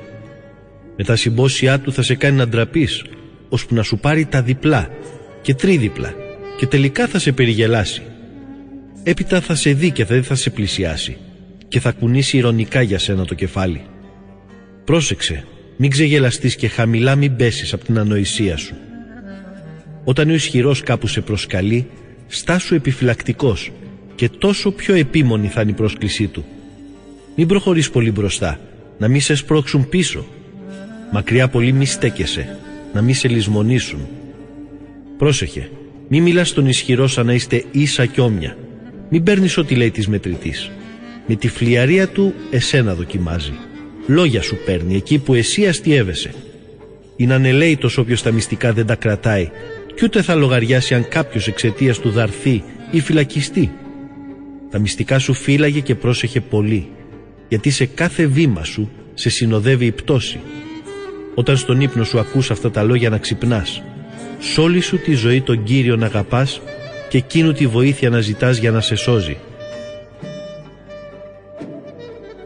Το ασυμβίβαστο μεταξύ πλουσίου και φτωχού. Κάθε ύπαρξη ζωντανή το όμοιό της αγαπάει. Έτσι και κάθε άνθρωπος τον άλλον που είναι πλάι του. Κάθε ζώο συναγελάζεται με ζώο του ίδιου είδους, και ο άνθρωπος τον άνθρωπος συναναστρέφεται. Ποια σχέση μπορεί να έχουν ο λύκος με το πρόβατο? Το ίδιο και ο αμαρτωλός με άνθρωπο ευσεβή. Σαν τι λογίσει η ειρήνη της Ήενας με το σκύλο, και τι λογίσει η ειρήνη του πλούσιου με τον φτωχό. Η όναγρη στην έρημο είναι το θύραμα των λιονταριών. Το ίδιο και η φτωχή είναι η λία των πλουσίων. Είναι αποκρουστικό για τον περήφανο κάθε τι παρακατιανό. Το ίδιο αποκρουστικός και ο φτωχός είναι για τον πλούσιο. Ο πλούσιος όταν κλονίζεται βρίσκει υποστήριξη από τους φίλους του. Μα όταν πέσει ο ταπεινός, οι φίλοι του τον κάνουν πέρα. Όταν γλιστρήσει ο πλούσιος, πολλοί είναι αυτοί που τον βοηθούν. Ανοησίες λέει και τον συγχαίρουν. Όταν γλιστρήσει ο φτωχός, τον βρίζουν και από πάνω. Μιλάει με φρόνηση και ούτε που του δίνουν σημασία καμιά. Μιλάει ο πλούσιος και όλοι σιωπούν και εκθιάζουν ως τον ουρανό τα λόγια του. Μιλάει ο φτωχός και λένε «ποιος είναι αυτός?» και αν τύχει και σκοντάψει, τον σπρώχνουν για να πέσει κάτω. Τα πλούτη είναι καλά όταν δεν είναι αμαρτωλά, και η φτώχεια κρίνεται ως κακή στο να σεβών τα λόγια. Απληστία και δυστυχία. Του ανθρώπου τα αισθήματα το πρόσωπό του αλλάζουν, είτε προς το καλό είτε προς το κακό. Σημάδι μιας καρδιάς ευτυχισμένης είναι ένα πρόσωπο χαρούμενο. Μα για να εφεύρει κάποιος παροιμίες πρέπει πολύ με κόπο να στοχαστεί.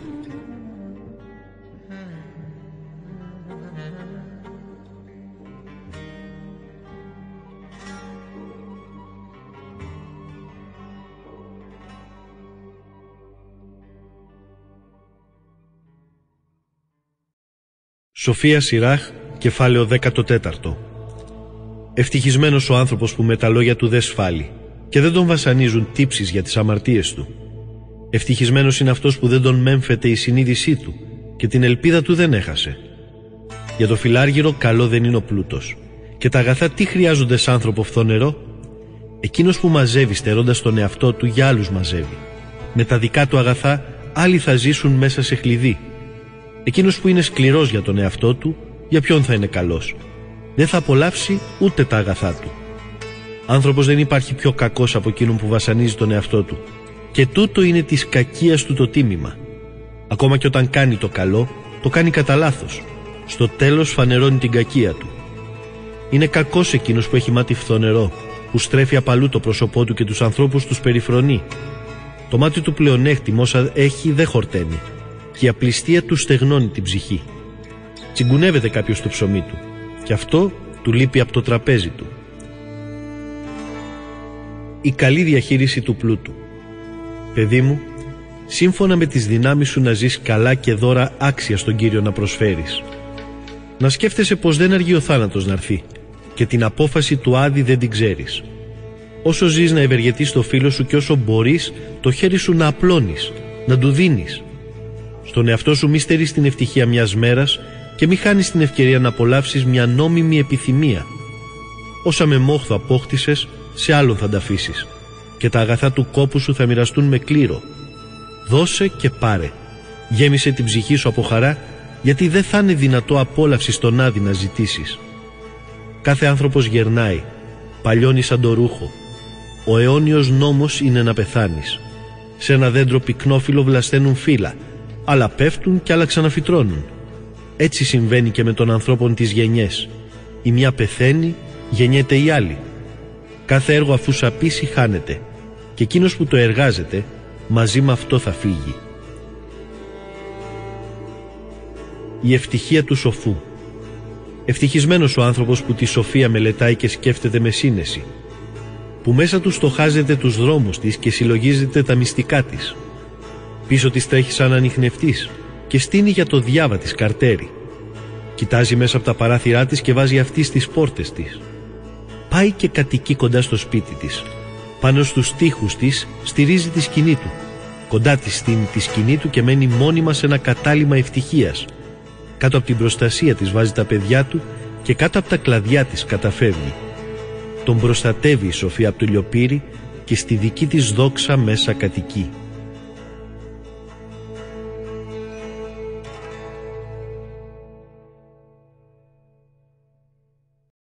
Σοφία Σειράχ, κεφάλαιο δεκαπέντε. Έτσι ενεργεί όποιος τον Κύριο σέβεται. Όποιος τον νόμο τον κατέχει, σοφία θα λάβει. Αυτή σαν μάνα θα βγει να τον προϋπαντήσει και σαν παρθένα νύφη θα τον καλοδεχτεί. Της φρονιμάδας το ψωμί θα τον ταΐσει και της σοφίας θα τον ποτίσει το νερό. Ο ευσεβής απάνω της θα στηριχτεί και δεν θα λυγίσει. Θα συνδεθεί μαζί της και δεν θα ντροπιαστεί. Η σοφία θα τον υψώσει πάνω από τους συντρόφους του και μες στη σύναξη θα τον βοηθήσει να μιλήσει. Χαρά θα λάβει και αγαλίασης διάδημα και φήμη αιώνια θα αποκτήσει. Οι ανόητοι δεν θα την αποκτήσουν τη σοφία και οι αμαρτωλοί δεν θα τη δουν. Στέκεται αυτή μακριά από την υπερηφάνεια και οι ψεύτες ούτε που θα τη σκεφτούν.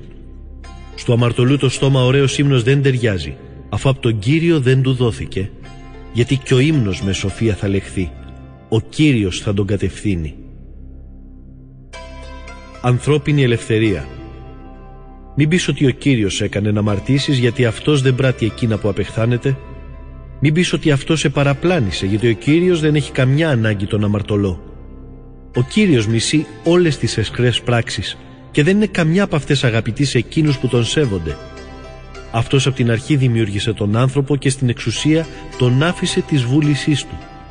Από τη θέλησή σου εξαρτάται να φυλάξεις τις εντολές και εκείνο που πιστεύεις για σωστό, αυτό να κάνεις. Αυτός έβαλε μπρος σου τη φωτιά και το νερό. Όπου θελήσεις θα απλώσεις το χέρι σου. Μπροστά στον άνθρωπο είναι η ζωή και ο θάνατος και όποιο από αυτά θελήσει θα του δοθεί. Πράγματι, η σοφία του Κυρίου είναι απέραντη. Όλα εκείνος τα μπορεί και όλα τα βλέπει. Στρέφει το βλέμμα τους σε εκείνους που τον σέβονται και ξέρει αυτός όλες τις πράξεις των ανθρώπων. Σε κανέναν ο Κύριος δεν έδωσε εντολή να ανασεβείς και κανενός δεν έδωσε την άδεια να αμαρτάνει.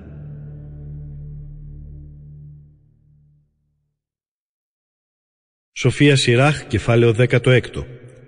Το κακό τέλος των ανώμων. Μη λαχταράς παιδιά πολλά και να είναι άχρηστα, ούτε να χαίρεσαι για γιους που είναι ασεβείς. Μη χαίρεσαι για τα παιδιά σου όταν πληθαίνουν, εάν τον Κύριο δεν σέβονται. Σ' αυτά τη διαιώνισή σου μη στηρίξεις και μη βασίζεσαι στο πλήθος τους. Γιατί καλύτερα ένα παρά χίλια. Καλύτερα άτεκνος να πεθάνεις παρά να έχεις παιδιά ασεβή. Ένας μονάχα άνθρωπος με φρόνηση αρκεί, παρά μια στρατιά ασεβών, γιατί με έναν σοφό ο πληθυσμός της πολιτείας αυξάνει, ενώ ερημώνεται με τη στρατιά των ασεβών. Τέτοια πολλά έχουν δει τα μάτια μου και άλλα πιο καταπληκτικά έχουν τα αυτιά μου ακούσει. Μες των αμαρτωλών τη σύναξη η φωτιά φουντώνει και μέσα σ' έθνος ανυπάκουο ξεσπάει η οργή. Ο Κύριος δεν συγχώρησε τους γίγαντες τους παλαιούς που στηριγμένοι στη δική τους δύναμη αποστάτησαν. Δεν γλίτωσε του Λότ τους συμπολίτες που τους σιχάθηκε για την υπερηφάνεια τους. Τα έθνη δε σπλαχνίστηκε τα ξεγραμμένα της Χαναάν που για τις αμαρτίες τους καταστραφήκαν. Το ίδιο δε σπλαχνίστηκε τους πεζοπόρους, που ήταν χιλιάδες, εξακόσιες, και τους συνένωνε η σκληροκαρδία τους. Ακόμα και ένας μόνο αν ήταν πεισματάρης, θα ήταν απίθανο να είχε αθωωθεί. Πράγματι, η εσπλαχνία και η οργή στον Κύριο ανήκουν. Αυτός είναι ικανός να συγχωρεί και να σκορπάει οργή. Καθώς είναι μεγάλη η ευσπλαχνία του, έτσι και η αυστηρότητά του είναι μεγάλη. Κρίνει τον άνθρωπο σύμφωνα με τις πράξεις του. Δεν θα ξεφύγει ο αμαρτωλός με εκείνα που άρπαξε και δεν θα αργήσει το ασεβή η καρτερία να αμυφθεί. Ο Κύριος είναι πάντα έτοιμος στην ευσπλαχνία του να δείξει, αλλά καθένας σύμφωνα με τα έργα του θα ανταμυφθεί. Ο Κύριος ενίσχυσε την άκαμπτη διάθεση του Φαραώ για να μην το γνωρίσει και έτσι τα έργα του Κυρίου να μαθευτούν στη γη. Σ' όλη την πλάση είναι γνωστή η ευσπλαχνία του Θεού.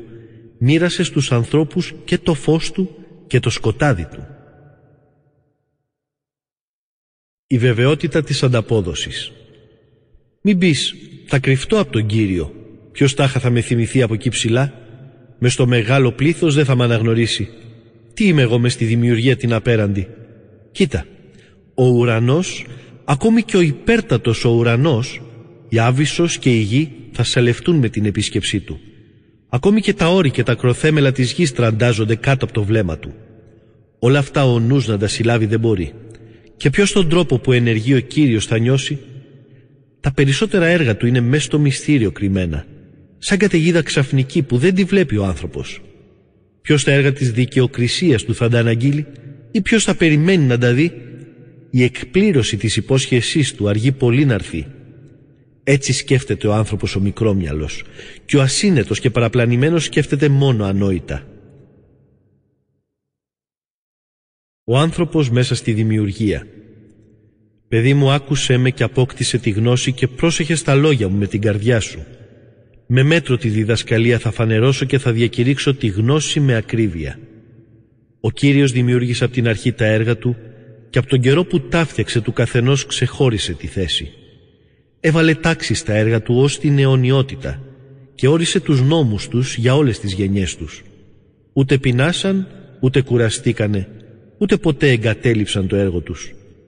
Ποτέ κανένα με το άλλο δεν συγκρούστηκε, ποτέ το λόγο του δεν θα τον παρακούσουν.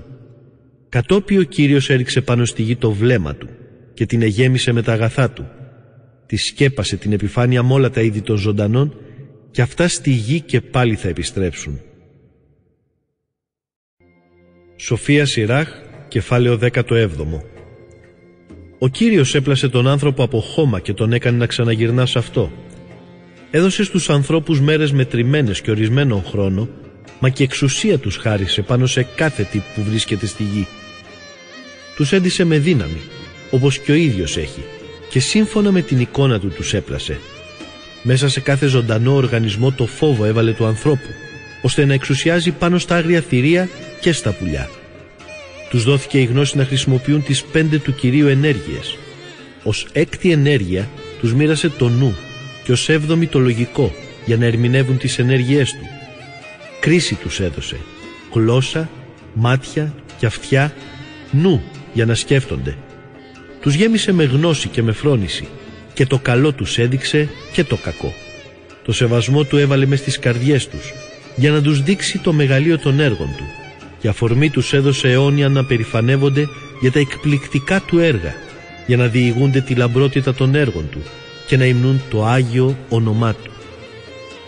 Έδωσε ο Κύριος τους ανθρώπους κοντά σε αυτά τη γνώση και τον νόμο τους δόρισε που τη ζωή τους δίνει, έτσι που να στοχάζονται πως τώρα είναι θνητοί.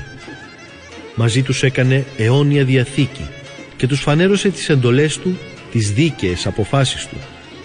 Τα μάτια τους ατένισαν το μεγαλείο της δόξας του και το αυτί τους άκουσε την ένδοξη φωνή του.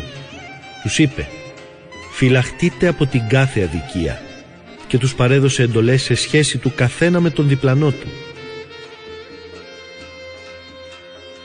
Ο Θείος Κριτής. Τα έργα των ανθρώπων είναι γνωστά στον Κύριο για πάντα. Δεν γίνεται από τα μάτια του να κρυφτούν. Από παιδιά ο δρόμος τους τους φέρνει στο κακό και δεν μπορούν να αλλάξουν την πέτρινή τους την καρδιά με σάρκινη, γιατί δεν μπορεί ο άνθρωπος να πράξει το καλό.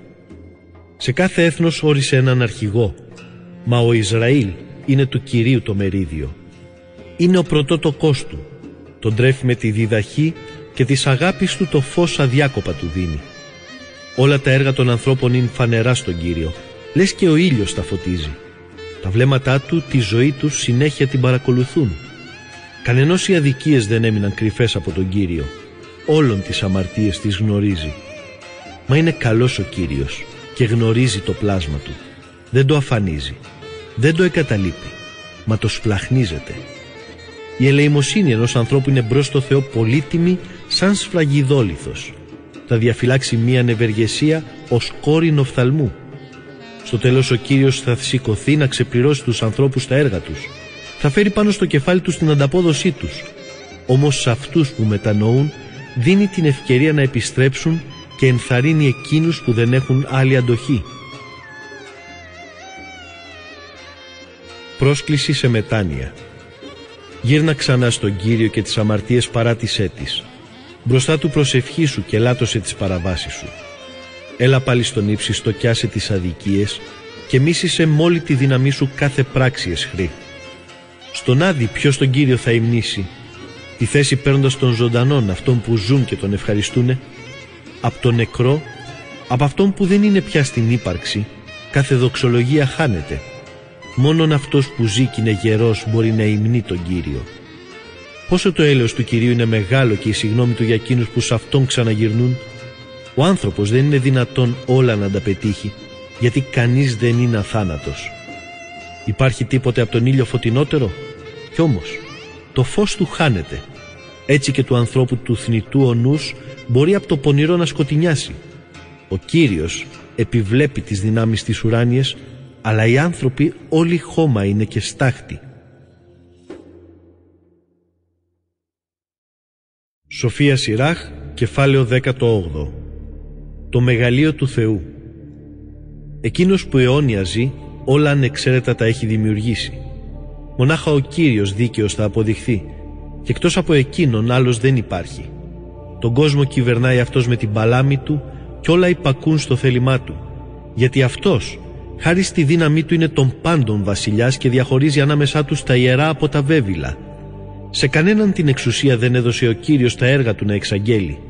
Ποιος λοιπόν τα μεγαλεία του θα εξιχνιάσει, ποιος θα μετρήσει της μεγαλοσύνης του τη δύναμη και ποιος ακόμα θα μπορέσει να εξιστορήσει της αγάπης του τα έργα? Κανένας να τα λιγοστέψει, να τα αυξήσει δεν μπορεί, ούτε μπορεί τα θαυμαστά τα έργα του Κυρίου να ερευνήσει. Όταν ο άνθρωπος τελειώσει, τότε μόλις αρχίζει, και όταν σταματάει, σε αμηχανία βρίσκεται. Η μηδαμινότητα του ανθρώπου. Τι είναι ο άνθρωπος και σε τι χρειάζεται? Τι είναι καλό για αυτόν και τι κακό? Οι μέρες του ανθρώπου θεωρούνται πολυάριθμες αν ζήσει εκατό χρόνια. Μα σαν σταγόνα από το νερό της θάλασσας και σαν σπηρή από την άμμο, τόσο είναι λίγα αυτά τα χρόνια μπροστά στην αιωνιότητα. Γι' αυτό ο Κύριος είναι μακρόθυμος με τους ανθρώπους και πάνω τους σκορπίζει την ευσπλαχνία του. Αυτός βλέπει και ξέρει πόσο είναι άθλιο το τέλος τους. Γι' αυτό και τη συγνώμη του την πληθαίνει. Η ευσπλαχνία του ανθρώπου φτάνει στο γείτονά του, μα του Κυρίου η ευσπλαχνία φτάνει σε όλα τα πλάσματα. Αυτός τους επιπλήττει και τους παιδαγωγεί, τους διδάσκει και τους επαναφέρει καθώς ποιμένα στο κοπάδι του. Έχει έλεος για αυτούς που την παιδαγωγία δέχονται και για εκείνους που σπέβδουν τις εντολές του να δεχτούν. Πώς να δίνει κανείς? Παιδί μου, τις καλές σου πράξεις με κατηγορίες μην τις συνοδεύεις, ούτε το δώρο σου με λόγια που φέρνουν λύπη. Το αγιάζει δεν ανακουφίζει από τον καύσωνα.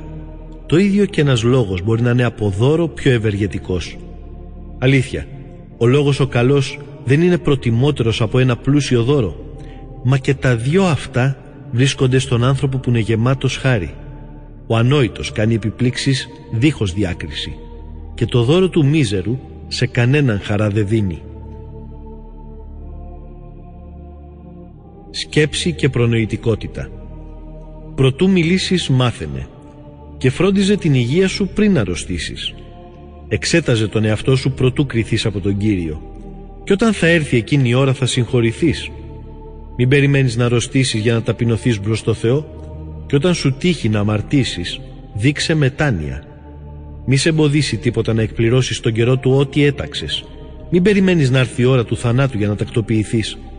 Προτού κάνεις τον Κύριο ένα τάμα, φρόντισε να είσαι έτοιμος. Μη φέρεσαι σαν να τον προκαλείς.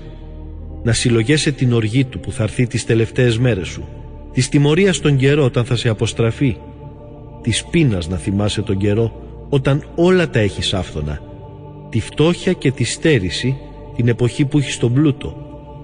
Όπως πολλά αλλάζουν από το πρωί ως το βράδυ, έτσι και ο Κύριος πολύ γρήγορα ενεργεί. Ο σοφός άνθρωπος είναι σ' όλα προσεκτικός και σε στιγμές που τον τραβάει αμαρτία προσέχει να μην πέσει σε παράπτωμα. Καθένας που έχει φρόνηση αναγνωρίζει τη σοφία και θα πενέψει εκείνον που την απόκτησε. Όσοι μιλούν με φρόνηση δείχνουν σοφοί και αυτοί πως είναι και λένε σαν βροχή σωστά αποφθέγματα.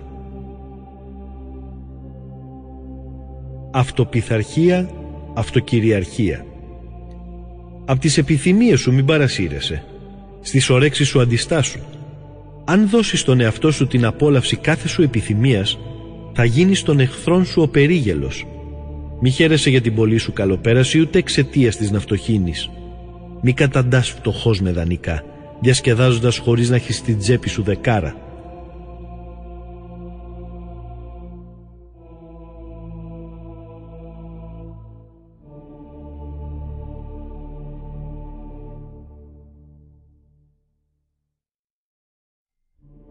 Σοφία Σειράχ, κεφάλαιο δέκατο ένατο.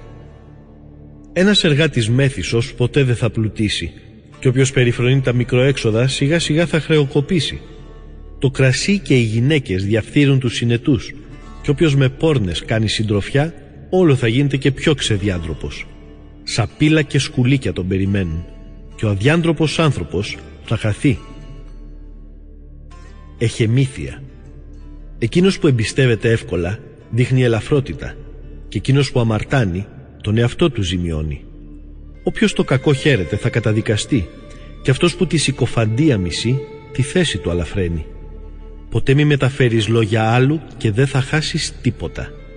Μην αναφέρεις και μη φανερώνεις τίποτα, είτε για φίλο πρόκειται είτε για εχθρό, εκτός αν με τη σιωπή σου αμαρτάνεις, γιατί μπορεί ο άλλος να σε ακούσει και να γίνει επιφυλακτικός απέναντί σου και κάποια στιγμή να σε μισήσει. Έχεις ακούσει κάτι? Πάρ' το στον τάφο σου μαζί σου και μη φοβάσαι, δεν πρόκειται να σκάσεις από αυτό. Ο ανόητος αν κάτι ακούσει τον πιάνουν πόνι να το βγάλει, καθώς κυλοπονάει ετοιμόγενη το βρέφος για να βγει. Η κάθε λέξη που κρατάει μέσα του ο ανόητος τον κάνει να πονάει, σαν το βέλος που έχει μέσα στου μυρού της σάρκας φινωθεί. Εξακρίβωση των διαδόσεων. Για ρώτησε το φίλο σου μήπως δεν έκανε ποτέ ό,τι λένε για αυτόν, και αν το έκανε ας μην το ξανακάνει. Το διπλανό σου ρώτησε μήπως ποτέ κάτι μετέδωσε, και αν το έκανε ας μην το ξανακάνει. Τον ίδιο σου το φίλο ρώτησε για αυτό που τον κατηγορούνε και μην πιστεύεις όλα όσα λέγονται, γιατί πολλές φορές είναι συκοφαντίες. Συμβαίνει να πει κάποιος κάτι λάθος χωρίς να έχει πρόθεση κακή, και ποιος δεν έχει σφάλει με τη γλώσσα του. Ρώτησε τον πλησίον σου προτού τον απειλήσεις και ακολούθησε τον νόμο του υψίστου και μη θυμώνεις. Πρέπει να σέβεσαι τον Κύριο αν θες καλόδεχτος να είσαι από εκείνον, αλλά η σοφία σε κάνει αξιαγάπητο στα μάτια του. Όσοι τις εντολές γνωρίζουν του Κυρίου έχουν τη μόρφωση που δίνει τη ζωή, και αυτοί που κάνουν ό,τι είναι αρεστός σε εκείνον τους καρπούς της αθανασίας γεύονται. Αληθινή και ψεύτικη σοφία. Η ουσία της σοφίας είναι να σέβεται κανείς τον Κύριο, και η σοφία αυτή προϋποθέτει την εφαρμογή του νόμου και τη γνώση της παντοδυναμίας του.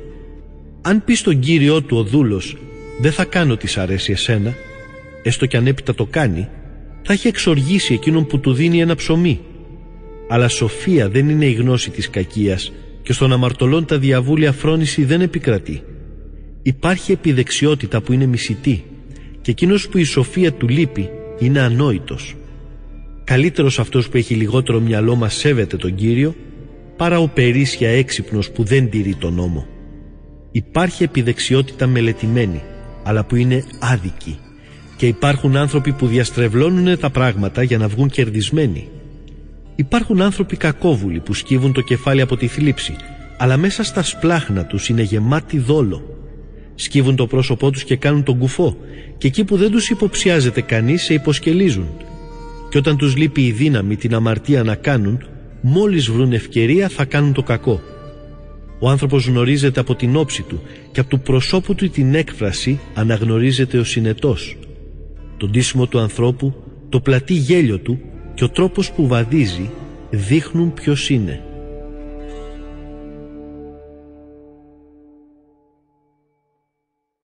Σοφία Σειράχ, κεφάλαιο είκοσι. Σιωπή και ομιλία. Υπάρχει παρατήρηση που καταντάει κακή. Κάποτε είναι σοφότερο κανείς να μην μιλάει. Καλύτερα είναι να μαλώσεις κάποιον παρά να βράζει μέσα σου ο θυμός. Και όποιον τα σφάλματά του ομολογεί, δεν θα μπορέσουν να τον ταπεινώσουν. Αυτός που να επιβάλλει προσπαθεί τη δικαιοσύνη με τη βία, μοιάζει με ευνούχο που ποθεί μια κόρη να ξεπαρθενέψει. Ένας σωπαίνει και αποδείχνεται σοφός, κι άλλος γίνεται μισητός από τα πολλά που λέει. Ένας σωπαίνει γιατί δεν ξέρει τι να αποκριθεί, κι άλλος σωπαίνει γιατί ξέρει πότε πρέπει να μιλήσει. Ο σοφός ξέρει να σωπαίνει ως την κατάλληλη στιγμή, ενώ ο φλίαρος και ανόητος μιλάει και όταν έχει περάσει η ώρα η κατάλληλη. Αυτός που λόγια λέει πολλά γίνεται βαρετός, και μισητός γίνεται αυτός που τη δική του γνώμη θέλει να επιβάλλει. Αντιθέσεις. Συμβαίνει να είναι κάποιος ευτυχής μες στις κακοτυχίες κι άλλοτε μια ανέλπιστη ευκαιρία φέρνει καταστροφή. Υπάρχουν δώρα που προσφέρεις και τίποτα δεν σε ωφελούν και υπάρχουν δώρα το διπλό που σου αποδίδουν. Πολλοί εξαιτίας της δόξας ταπεινώθηκαν κι άλλοι μέσα από την αφάνεια αναδείχτηκαν. Συμβαίνει κάποιος να αγοράζει πράγματα πολλά με λίγα χρήματα, μα τους στοιχίζουν περισσότερο εφτά φορές. Ο σοφός με τα λόγια του γίνεται αξιαγάπητος, ενώ οι φιλοφρονήσεις των ανόητων πάνε χαμένες.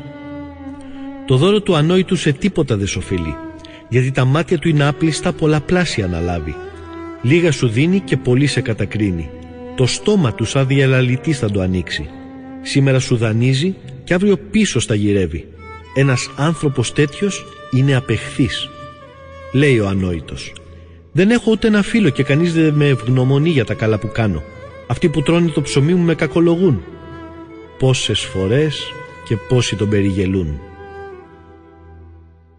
Λόγοι άστοχοι. Καλύτερο το παραπάτημα στο δρόμο σου παρά στα λόγια. Με αυτόν τον τρόπο άξαφνα ξεπέφτουν οι κακοί.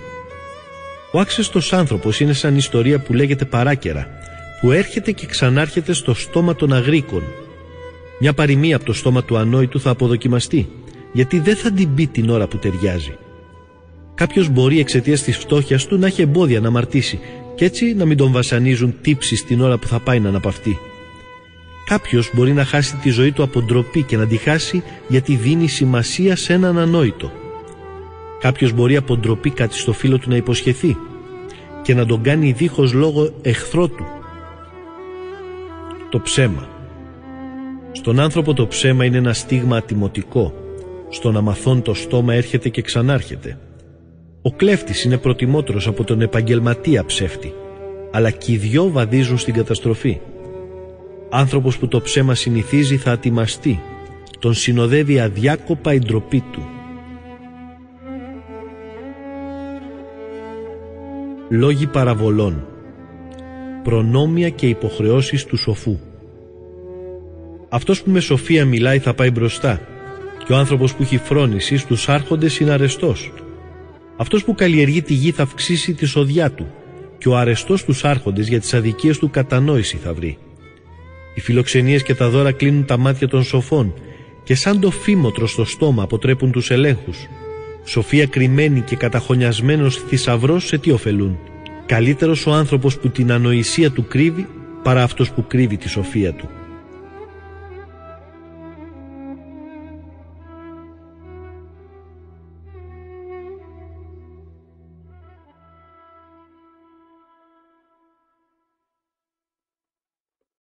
Σοφία Σειράχ, κεφάλαιο είκοσι ένα.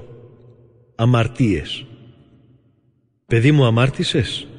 Μην αμαρτήσεις πάλι και για τις περασμένες σου αμαρτίες προσευχήσου. Απόφευγε την αμαρτία όπως φεύγεις μπροστά από το φίδι, γιατί θα σε δαγκώσει άμα την πλησιάσεις. Τα δόντια της είναι σαν δόντια λιονταριού που τη ζωή αφαιρούνε των ανθρώπων. Κάθε ανομία είναι σαν σπάθα δίκοπη, μένει αθεράπευτη η πληγή που ανοίγει. Ο τρόμος και η βία τα πλούτη τα ρημάζουνε. έτσι θα αφανιστεί το σπίτι του υπερόπτη. Η δέηση του φτωχού πάει από το στόμα του ως του Θεού ταυτή, και εκείνου η απόκριση αμέσως φτάνει. Όποιος τον έλεγχο μισεί, ακολουθεί του αμαρτωλού τα αχνάρια, μα όποιος τον Κύριο σέβεται, θα νιώθει τη μετάνοια στην καρδιά. Αυτός που ξέρει ωραία να μιλά είναι γνωστός παντού, μα ο μυαλωμένος άνθρωπος βρίσκει τα λάθη του. Εκείνος που χτίζει το σπίτι του με ξένα χρήματα είναι σαν να μαζεύει πέτρες για τον τάφο του. Η σύναξη των παρανόμων είναι ένα μάτσο αποστουπιά που μες της φλόγας στη φωτιά θα καταλήξει. Ο δρόμος των αμαρτωλών είναι ομαλός και λιθαροστρωμένος, αλλά του άδειο λάκος βρίσκεται στο τέρμα του. Ο γνωστικός και ο ανόητος. Όποιος στηρεί τον νόμο κυριαρχεί στη σκέψη του και ο σεβασμός στον Κύριο έχει τελείωσή του τη σοφία. Δεν θα μπορέσει τίποτα να μάθει αυτός που δεν είναι έξυπνος. Υπάρχει όμως και εξυπνάδα που πίκρα περισσή γεννάει. Η γνώση του σοφού καθώς νερά κατακλυσμού θα αυξάνει και η συμβουλή του σαν πηγή που δίνει τη ζωή. Ο νους του ανόητου ανθρώπου είναι λαγίνι ραγισμένο. Δεν μπορεί να συγκρατήσει γνώση καμιά. Αν ένας άνθρωπος με μάθηση ακούσει μια σοφή κουβέντα, θα την πενέψει και θα προσθέσει πάνω σε αυτήν. Την ακούει και ο άσωτος, μα δεν του αρέσει και την πετάει πίσω του. Του ανόητου τα λόγια είναι βαριά καθώς φορτίο σε οδηπορία, ενώ τα λόγια ενός ανθρώπου συνετού είναι γεμάτα χάρη. Σε μια συνάθρηση όλοι ζητούν να ακούσουν εκείνον που έχει φρόνηση, και αυτά που λέει θα τα σκέφτεται καθένας μέσα στην καρδιά του. Σαν γκρεμισμένο σπίτι η σοφία του ανόητου και λόγια ασυνάρτητα του άφρονα η γνώση. Δεσμάς στα πόδια του είναι η παιδαγωγία για τον ανόητο και χειροπέδες στο δεξί του χέρι. Ο ανόητος στο γέλιο του υψώνει τη φωνή του, μα ο γνωστικός μόλις που σκάει ένα χαμόγελο και εκείνο διακριτικό. Για εκείνον που έχει φρόνηση, η παιδαγωγία είναι ένα κόσμημα χρυσό και σαν βραχιόλι στο δεξί του χέρι. Ο ανόητος μπαίνει βιαστικά μέσα στο ξένο σπίτι, μα ο έμπειρος ο άνθρωπος παρουσιάζεται σεμνά. Ο ανάγωγος σκύβει από την πόρτα και βλέπει μες στο σπίτι εξεταστικά. Ο άνθρωπος που έχει αγωγή απ' έξω περιμένει. Δείχνει έλλειψη ανατροφής να κρυφακούει κανείς την πόρτα, και εκείνος που έχει φρόνηση θα το θεωρούσε για ντροπή. Τον φλίαρον τα χείλη λένε και ξαναλέν τον άλλον τις κουβέντες, μα καλοζυγισμένα είναι τα λόγια των σοφών. Οι ανόητοι μιλάνε πριν σκεφτούν, ενώ οι σοφοί σκέφτονται πρώτα και ύστερα μιλάνε. Σαν καταργέτο ασεβεί στο σατανά, τον εαυτό του καταργέται. Όποιος κακολογεί σπηλώνει την υπόλοιψή του. Όλοι στο περιβάλλον του το μισούν.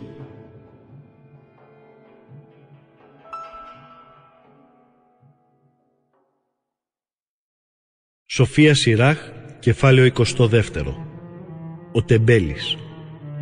Μοιάζει ο τεμπέλης με πέτρα πασαλιμένη με ακαθαρσίες, που όλοι τον πετούν μακριά με αηδία.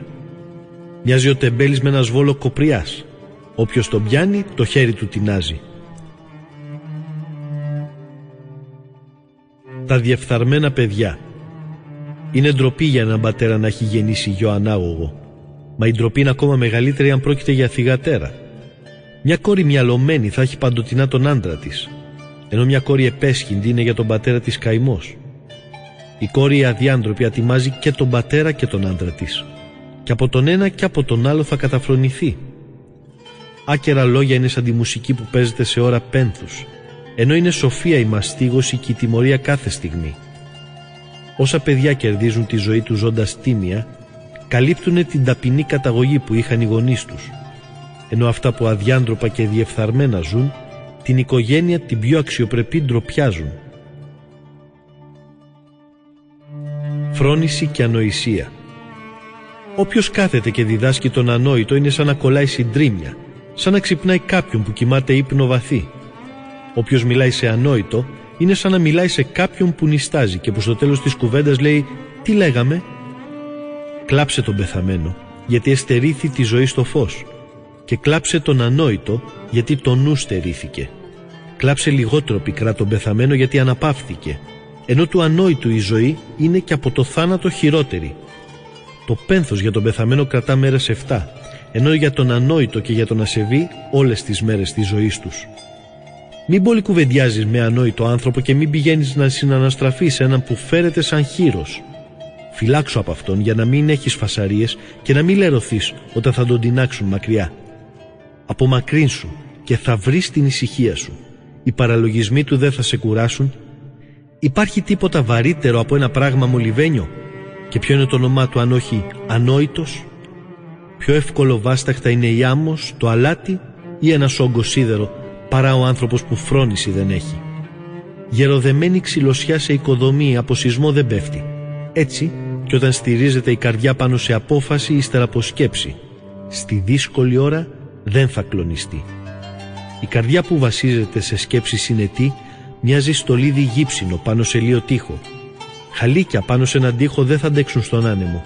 Έτσι και μια δειλή καρδιά σε λογισμούς ανόητους που στηρίζεται, στον όποιο φόβο δεν θα αντέξει. Η φιλία. Όποιος χτυπάει ένα μάτι κάνει να χυθούν δάκρυα και όποιος χτυπάει μια καρδιά κάνει να αναφανούν τα αισθήματά της. Όποιος πετροβολάει τα πουλιά τα φευγατίζει και όποιος το φίλο του επικρίνει θα καταστρέψει τη φιλία του. Αν λογομάχησες με κάποιο φίλο σου, ακόμα κι αν μαχαίρι τράβηξες να το χτυπήσεις, μην απελπίζεσαι. Υπάρχει επανόρθωση. Η συμφιλίωση είναι δυνατή. Αν όμως πρόκειται για εμπεγμό και έπαρση, για προδοσία μυστικών ή πλήγμα ύπουλο, σε αυτές τις περιπτώσεις όποιος φίλος και να είναι θα φύγει μακριά. Κέρδιζε την εμπιστοσύνη του πλησίον σου όταν είναι σε φτώχεια, ώστε μαζί του να απολαύσεις τα αγαθά του όταν ευημερεί. Τον καιρό της δοκιμασίας μείνε του πιστός, ώστε την ευτυχία του να μοιραστείς μαζί του. Όπως η ατμή από το καμίνι και ο καπνός έρχονται πριν από τη φωτιά, έτσι και οι προσβολές πριν από το αιματοκύλισμα. Δεν θα ντραπώ να προστατέψω ένα φίλο μου και δεν θα τρέξω να κρυφτώ από μπροστά του. Κι αν μου συμβεί κάποιο κακό εξαιτίας του, όποιος τα ακούσει θα φυλάγεται από αυτόν. Επαγρύπνηση. Ποιος θα μου βάλει ένα φρουρό στο στόμα μου και τη σφραγίδα της διάκρισης στα χείλη μου, ώστε να μην πέσω στην αμαρτία εξαιτίας τους και από τη γλώσσα μου καταστραφώ? Σοφία Σειράχ, κεφάλαιο εικοστό τρίτο. Κύριε, εσύ που είσαι ο πατέρας μου και εξουσιάζεις τη ζωή μου, στη διάθεσή τους μη με εγκαταλείψεις και μην αφήσεις θύμα τους να γίνω. Ποιος θα δαμάσει τους συλλογισμούς μου και θα επιβάλλει στην καρδιά μου τη σοφία στην άσκηση, ώστε να μην βρίσκω επίοικια για της αγνίας μου τα σφάλματα και οι αμαρτίες μου να μην ξεφεύγουν? Μήπως και της αγνίας μου τα σφάλματα πληθύνουν και σωρευτούν οι αμαρτίες μου και έτσι ξεπέσω μπρος τους αντιπάλους μου και ο εχθρός μου εξαιτίας μου χαρεί. Κύριε, εσύ που είσαι πατέρας και της ζωής μου ο Θεός, στα μάτια ανισχυντία μη μου δώσεις και την κακή επιθυμία μακριά από μένα διώξε την. Η λεμαργία και η λαγνία ας μη με κυριέψουνε και μη με παραδώσεις σε επιθυμία αδιάντροπη. Παιδεία στόματος. Η όρκη. Παιδιά μου, ακούστε πως το στόμα σας να πειθαρχείτε. Αυτός που το προσέχει δεν θα παγιδευτεί. Ο αμαρτωλός στα ίδια του τα λόγια θα παγιδευτεί και θα σκοντάψουνε σε αυτά ο υβριστής και ο υπερόπτης. Το στόμα σου στον όρκο μην το μάθεις και μην προφέρεις του Θεού συχνά το όνομα το Άγιο. Γιατί καθώς ο υπηρέτης που συνεχώς επιτηρείται δεν θα αποφύγει τα σημάδια από τα χτυπήματα, έτσι και όποιος ορκίζεται και συνεχώς το Άγιο όνομα προφέρει, από την αμαρτία δεν θα απαλλαγεί. Ο άνθρωπος που ορκίζεται πολύ είναι γεμάτος ανομία και η τιμωρία δεν θα φύγει μακριά από το σπίτι του. Αν κατά λάθος ορκιστεί, η αμαρτία θα είναι πάνω του. Αν με ελαφρότητα ορκιστεί, τότε διπλά αμαρτάνει. Και αν έχει ψέματα ορκιστεί, δεν θα συγχωρηθεί και θα γεμίσει συμφορές στο σπίτι του. Λόγια άτοπα. Υπάρχει ένας τρόπος ομιλίας που είναι τόσο φοβερός όσο ο θάνατος. Ας μην εφαρμοστεί ποτέ στη γενιά του Ιακώβ, γιατί οι ευσεβείς μένουν μακριά από όλα αυτά και δεν θα κυλιστούν μέσα στις αμαρτίες. Μη δώσεις τη συνήθεια στο στόμα σου να λέει ανάγωγες κουβέντες, γιατί σε αυτές υπάρχουν λόγια αμαρτωλά. Τον πατέρα σου και τη μάνα σου να τους θυμάσαι, όταν θα κάθεσαι ανάμεσα σε άρχοντες, μήπως και ξεχαστείς μπροστά τους και από συνήθεια σαν ανόητος φερθείς και έτσι φτάσεις να επιθυμήσεις να μην είχες γεννηθεί ή να καταραστείς τη μέρα που γεννήθηκες. Ο άνθρωπος που συνήθισε να λέει άπρεπα λόγια, ποτέ όσο ζει δεν θα διορθωθεί. σεξουαλικές αμαρτίες. Δύο είδη ανθρώπων τις αμαρτίες πληθαίνουν και ένα τρίτο είδος τραβάει πάνω του την οργή του Θεού. Το πάθος που φουντώνει σαν τη φωτιά την αναμένη δεν πρόκειται να σβήσει ως ότου καταναλωθεί. Ο άνθρωπος που πορνεύει με το ίδιο του το σώμα και που δεν πρόκειται να πάψει ως ότου στη φωτιά καεί. Ο ασελγής που την κάθε γυναίκα τη βρίσκει επιθυμητή και που δεν πρόκειται να κορεστεί ως ότου να πεθάνει. Ο άνθρωπος που παραβαίνει την πίστη της συζυγική. Ο άνθρωπος αυτός λέει στον εαυτό του: ποιος με βλέπει, σκοτάδι είναι γύρω μου, με κρύβουν εκεί τύχοι. Δεν μπορεί να με δει κανείς, γιατί να φοβηθώ. Ο ύψιστος δεν πρόκειται να λάβει υπόψη του τις αμαρτίες μου. Εκείνο που φοβάται είναι τα μάτια των ανθρώπων και δεν ξέρει ότι τα μάτια του Κυρίου είναι μύριες φορές πιο λαμπερά από τον ήλιο και βλέπουν όλες τις πράξεις των ανθρώπων. Μπαίνουν ακόμα και στα μέρη τα πιο απόκριφα. Καθώς προτού να δημιουργηθούν, τα πάντα του ήταν γνωστά. Έτσι και αφού συντελεστήκαν, ο Κύριος τα γνωρίζει. Αυτός ο άνθρωπος θα τιμωρηθεί στις πόλεις, στις πλατείες. Εκεί που δεν το φανταζόταν, θα πιαστεί. Το ίδιο και η γυναίκα που αφήνει τον άντρα της και κληρονόμο του γεννάει από έναν ξένον άντρα. Αυτή πρώτο παρέβη και τον νόμο του υψίστου, δεύτερο πρόσβαλε τον άντρα της και τρίτο διέπραξε μοιχεία και γέννησε παιδιά με ξένον άντρα. Αυτή θα οδηγηθεί να δικαστεί μπροστά στη σύναξη και οι συνέπειες θα πέσουν και στα παιδιά της. Δεν θα ριζοβολήσουν τα παιδιά της. Τα βλαστάρια της δεν θα δώσουν καρπό. Θα αφήσει ανάμνηση καταραμένη και η ντροπή της δεν θα εξαλειφθεί ποτέ. Έτσι οι μεταγενέστεροι θα μάθουν πως τίποτα καλύτερο δεν είναι από το σεβασμό στον Κύριο και τίποτα γλυκύτερο δεν είναι από την τήρηση των εντολών του.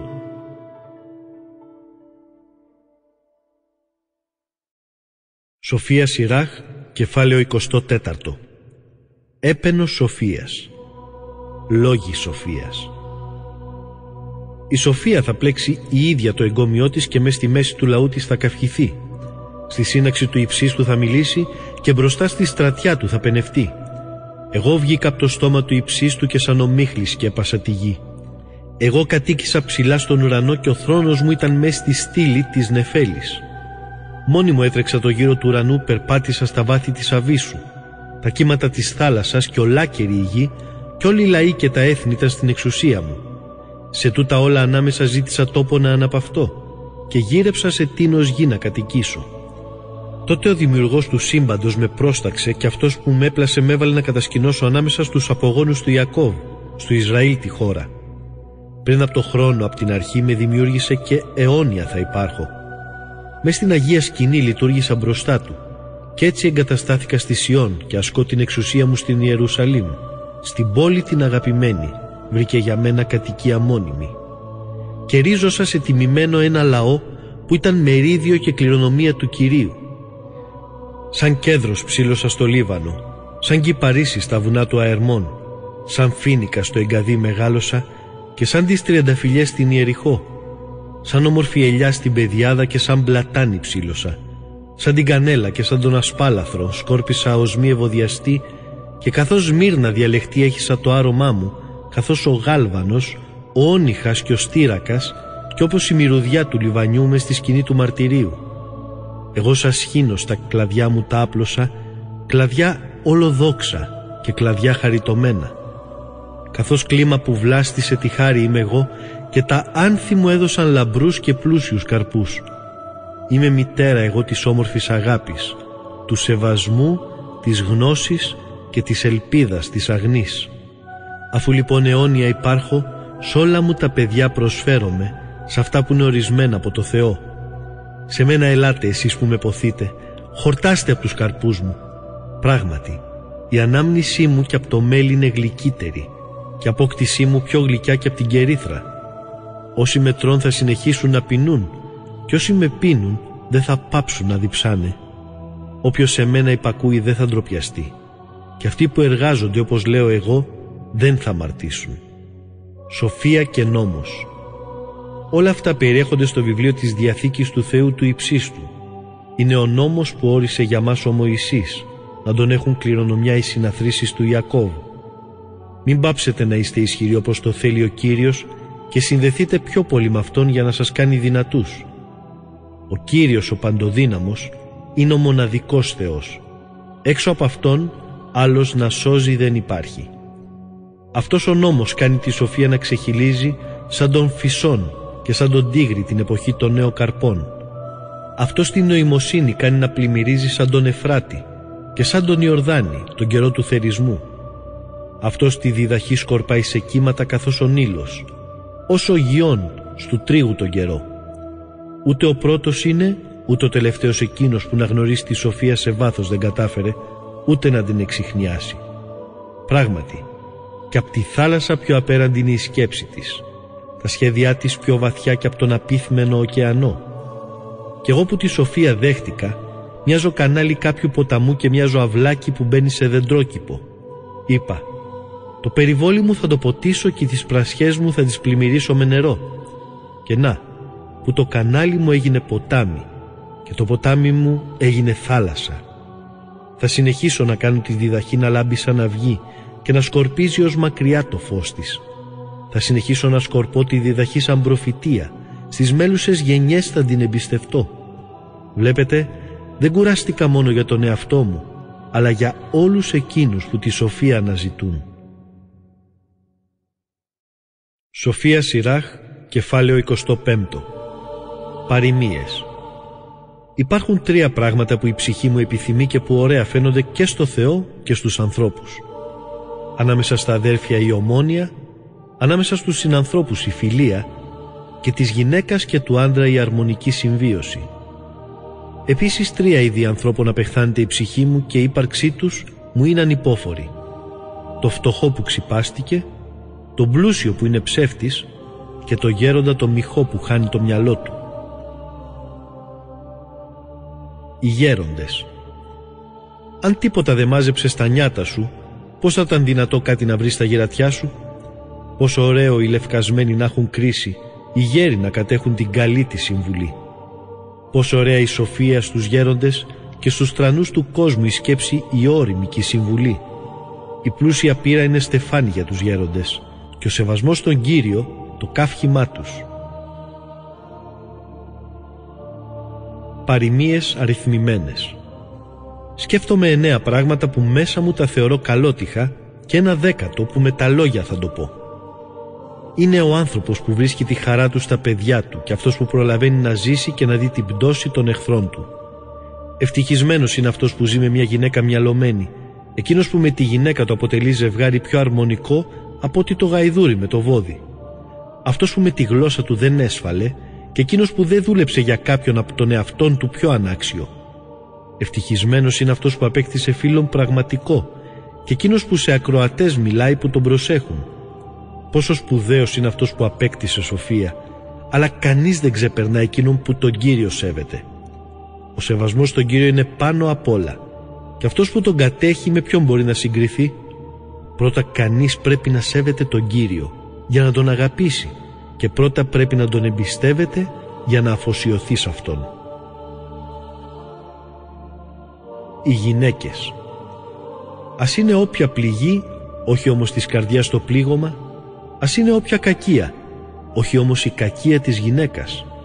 Ας είναι όποια επίθεση, όχι όμως η επίθεση αυτών που με μισούν.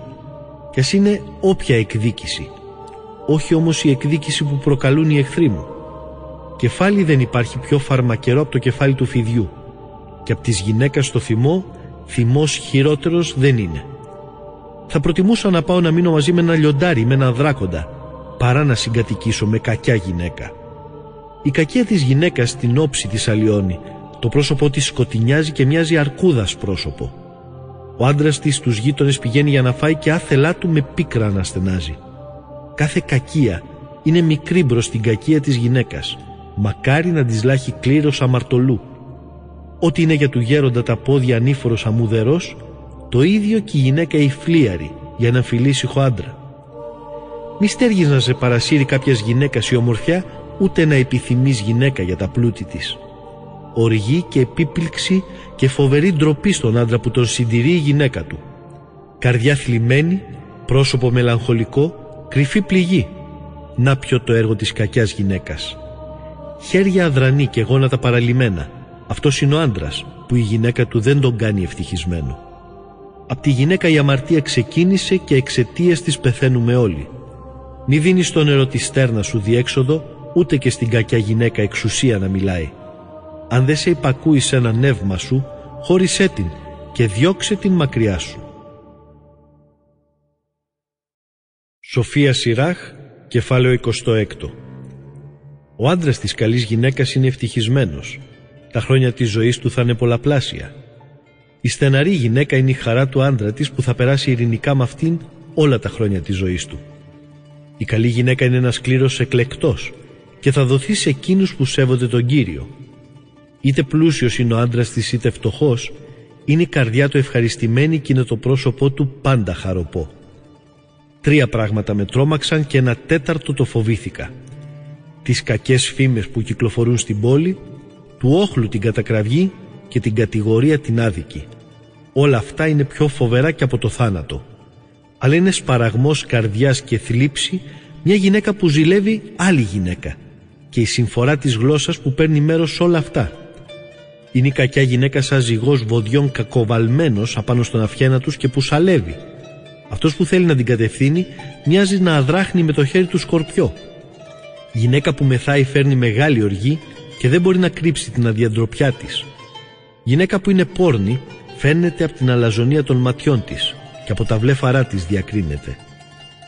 Πρόσεχε με αυστηρότητα μια κόρη ανεδή, μήπως και βρει την ευκαιρία και επωφεληθεί. Φυλάξου από τα διάντροπά της βλέμματα και να μην ξαφνιαστεί αν σε προδώσει. Σαν διψασμένος πεζοπόρος το στόμα της ανοίγει και πίνει από όλα τα νερά που συναντά. Κάθεται πάνω σε κάθε πάσαλο και μπρος σε κάθε βέλος τη φαρέτρα της ανοίγει. Εγκόμιο για την καλή σύζυγο.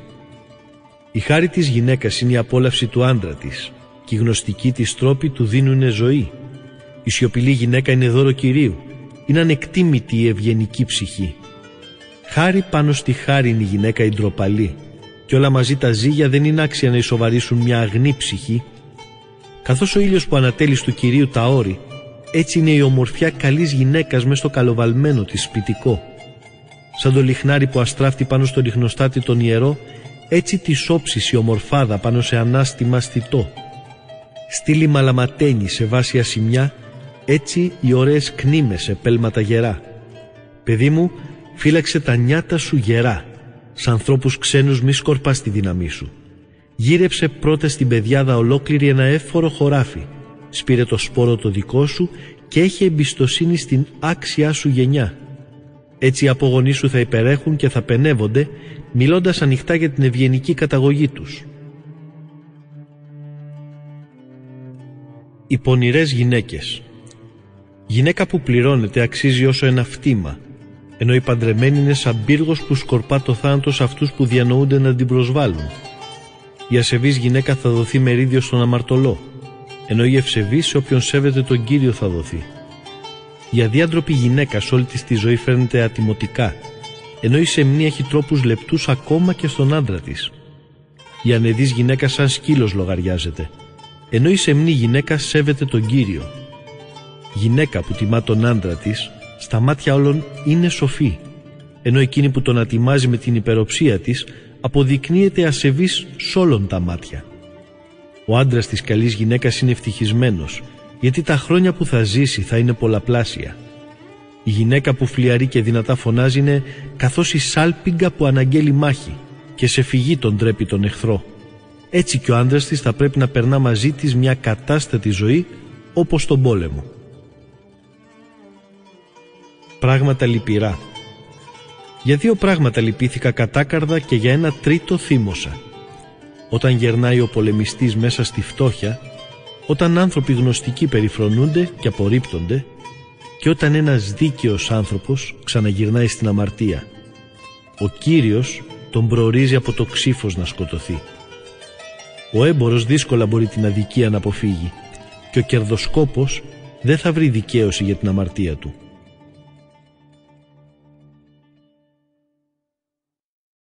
Σοφία Σειράχ, κεφάλαιο είκοσι επτά. Για μικρό κέρδος πολλοί άνθρωποι αμάρτησαν και εκείνος που γυρεύει να πλουτίσει πρέπει να έχει συνείδηση ελαφριά. Καθώς ο πάσαλος φινώνεται μέσα στους αρμούς δύο λιθαριών, έτσι και η αμαρτία εισχωρεί μες στην αγοραπολισία. Αν κάποιος δεν προσκοληθεί γερά με σεβασμό στον Κύριο, γοργά θα δει το σπίτι του να καταστρέφεται. Η γλώσσα που προδίδει. Όταν κουνάει κανείς το κόσκινο, μένουν μέσα τα σκουπίδια. Το ίδιο και ότι άχρηστο έχει ο άνθρωπος, βγαίνει στις συζητήσεις του.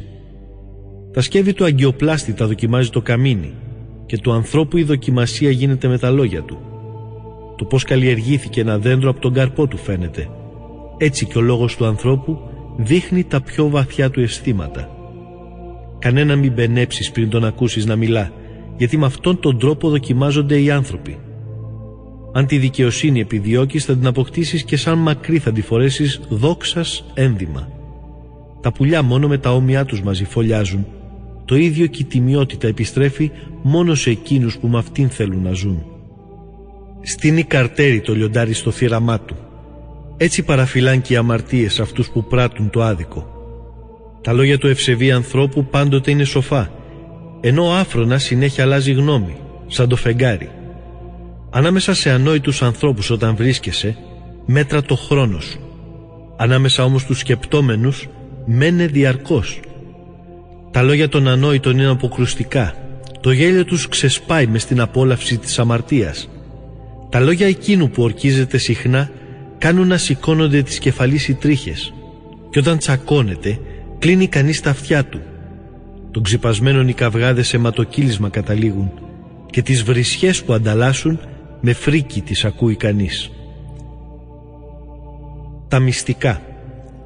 Όποιος αποκαλύπτει μυστικά χάνει τον άλλον την εμπιστοσύνη, και φίλο πια δεν θα αποκτήσει όπως τον ήθελε. Αγάπαγε το φίλο σου και μένε του πιστός, αλλά αν τα μυστικά του φανερώσεις, μην τρέξεις να τον ξαναβρεις, γιατί καθώς σκοτώνει κάποιος τον εχθρό του, έτσι και εσύ του διπλανού σου τη φιλία σκότωσες. Σαν το πουλί που το άφησες να φύγει από το χέρι σου, έτσι έχασες το φίλο σου και πια δεν θα τον βρεις. Μην τρέξεις να τον φτάσεις, έφυγε μακριά και ξέφυγε σαν το ζαρκάδι από την παγίδα. Μπορεί κανείς να δέσει μια πληγή και ύστερα από βρισιές μπορεί να έρθει σε συμφιλίωση, αλλά για αυτόν που πρόδωσε ένα μυστικό, ελπίδα δεν υπάρχει. Η υποκρισία. Αυτός που κάνει με τα μάτια νοήματα σχεδιάζει πράγματα κακά. Κανένας δεν μπορεί να τον αναχαιτήσει. Μπροστά σου θα είναι γλυκομίλητος και θα πενεύει όσα λες. Πίσω σου όμως τον τρόπο της ομιλίας του θα αλλάζει, και από τα λόγια σου θα δημιουργήσεις σκάνδαλα. Πολλά πράγματα μίσησα, τίποτα όμως όσο αυτόν τον άνθρωπο. Ακόμα και ο Κύριος τον μισεί. Όποιος πετάει μια πέτρα στα ψηλά τη ρίχνει στο κεφάλι του, και όποιος χτυπάει ύπουλα πληγώνει τον εαυτό του.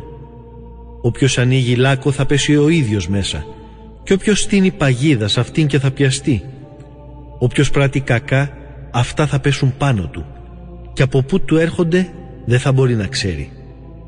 Η κοροϊδία και η βρισιά είναι δουλειές των ξυπασμένων, αλλά σαν το λιοντάρι τους παραμονεύει η εκδίκηση.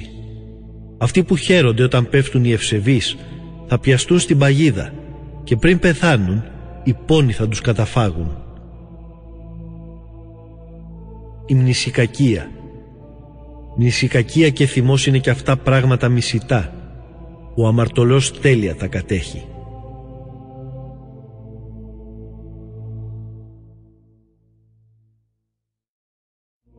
Σοφία Σειράχ, κεφάλαιο εικοστό όγδοο. Αυτός που εκδικέται θα δοκιμάσει του Κυρίου την εκδίκηση, που με ακρίβεια καταγράφει τις αμαρτίες του. Συγχώρα τον πλησίον σου για ό,τι κακό σου έκανε, και τότε όταν προσευχηθείς, οι αμαρτίες σου θα συγχωρηθούν. Άνθρωπος σε άνθρωπο ενάντια κρατάει οργή, και από τον Κύριο ζητάει συγχώρεση. Για έναν όμοιό του άνθρωπο δεν έχει έλεος. Πώς το ζητάει για τις δικές του αμαρτίες? Αυτός αν κι είναι άνθρωπος, μνησικακεί. Ποιος θα τους συγχωρήσει τις δικές του αμαρτίες? Σκέψου τα τελευταία σου και πάψε να μισείς. Τη φθορά και το θάνατο στοχά σου, και τήρησε τις εντολές. Να θυμάσαι τις εντολές, και μην κρατάς κακία στο διπλανό σου ενάντια. Τη Διαθήκη να θυμάσαι του υψίστου, κι αν κάποιος αμαρτήσει από άγνοια, παράβλεψέ το. Οι φιλονικίες. μένε μακριά από φιλονικίες και έτσι τις αμαρτίες θα αποφύγεις. Ο άνθρωπος που αρπάζεται θα ξεσηκώσει τσακωμούς. Ο αμαρτωλός φέρνει αναστάτωση ανάμεσα σε φίλους και ανάμεσα σε ανθρώπους που ζουν ειρηνικά σπέρνει ζυζάνια. Ανάλογα με τον καυσίμον την ποσότητα θα διαρκεί η φωτιά και ανάλογος με του ανθρώπου την ισχύ θα είναι ο θυμός του. Σύμφωνα με τα πλούτη του η οργή του θα φουντώνει και όσο η φιλονικία θα δυναμώνει τόσο και πιο πολύ η φωτιά θα απλώνεται. Μια φιλονικία απρόσμενη ανάβει τη φωτιά και μια διαμάχη αλόγιστη φτάνει ως και την αιματοχυσία. Τη σπίθα αν φυσάς θα ανάψει και αν φτύσεις πάνω της θα σβήσει και τα δυο βγαίνουν από το στόμα σου. Προφύλαξη από την κακιά γλώσσα. Μακριά από τον φιλοκατήγορο και το διπρόσωπο, γιατί αυτοί κατέστρεψαν πολλούς που ζούσαν με ειρήνη μεταξύ τους. Τον τρίτον οι κουβέντες πολλούς ανθρώπους τους συγκλώνησαν, τους σκόρπισαν από το ένα στο άλλο έθνος, κατέστρεψαν οχυρωμένες πόλεις και ανέτρεψαν τα σπίτια ανθρώπων ισχυρών. Τον τρίτον οι κουβέντες έκαναν να διωχτούν από τα σπίτια τους ενάρετες γυναίκες και από τους καρπούς των κόπων τους τις στέρισαν.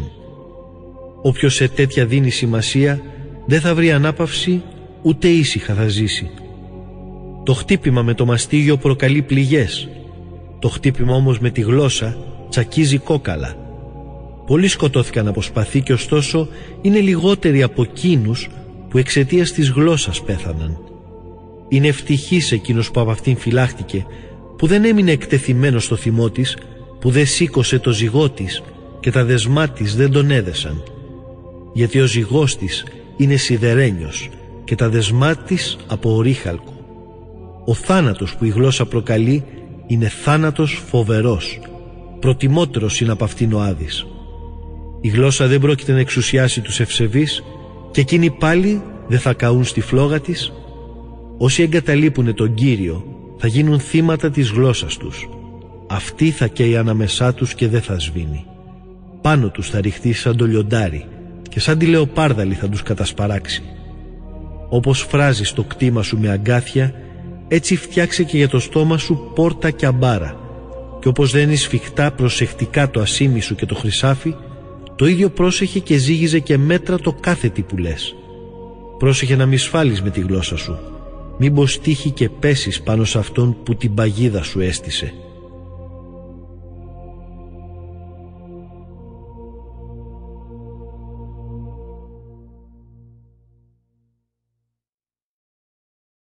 Σοφία Σειράχ, κεφάλαιο είκοσι ένα. Ο δανεισμός. Όποιος δανείζει το διπλανό του κάνει έργο ελεημοσύνης και όποιος τον βγάζει από τη μιζέρια του τηρεί τις εντολές. Το διπλανό σου δάνειζε την ώρα που έχει ανάγκη και εσύ ό,τι δανείστηκες να το εξοφλείς την ώρα του. Κράτα το λόγο σου και απέναντι στους άλλους να είσαι εντάξει και τότε σε κάθε περίσταση ό,τι έχεις ανάγκη θα το βρεις.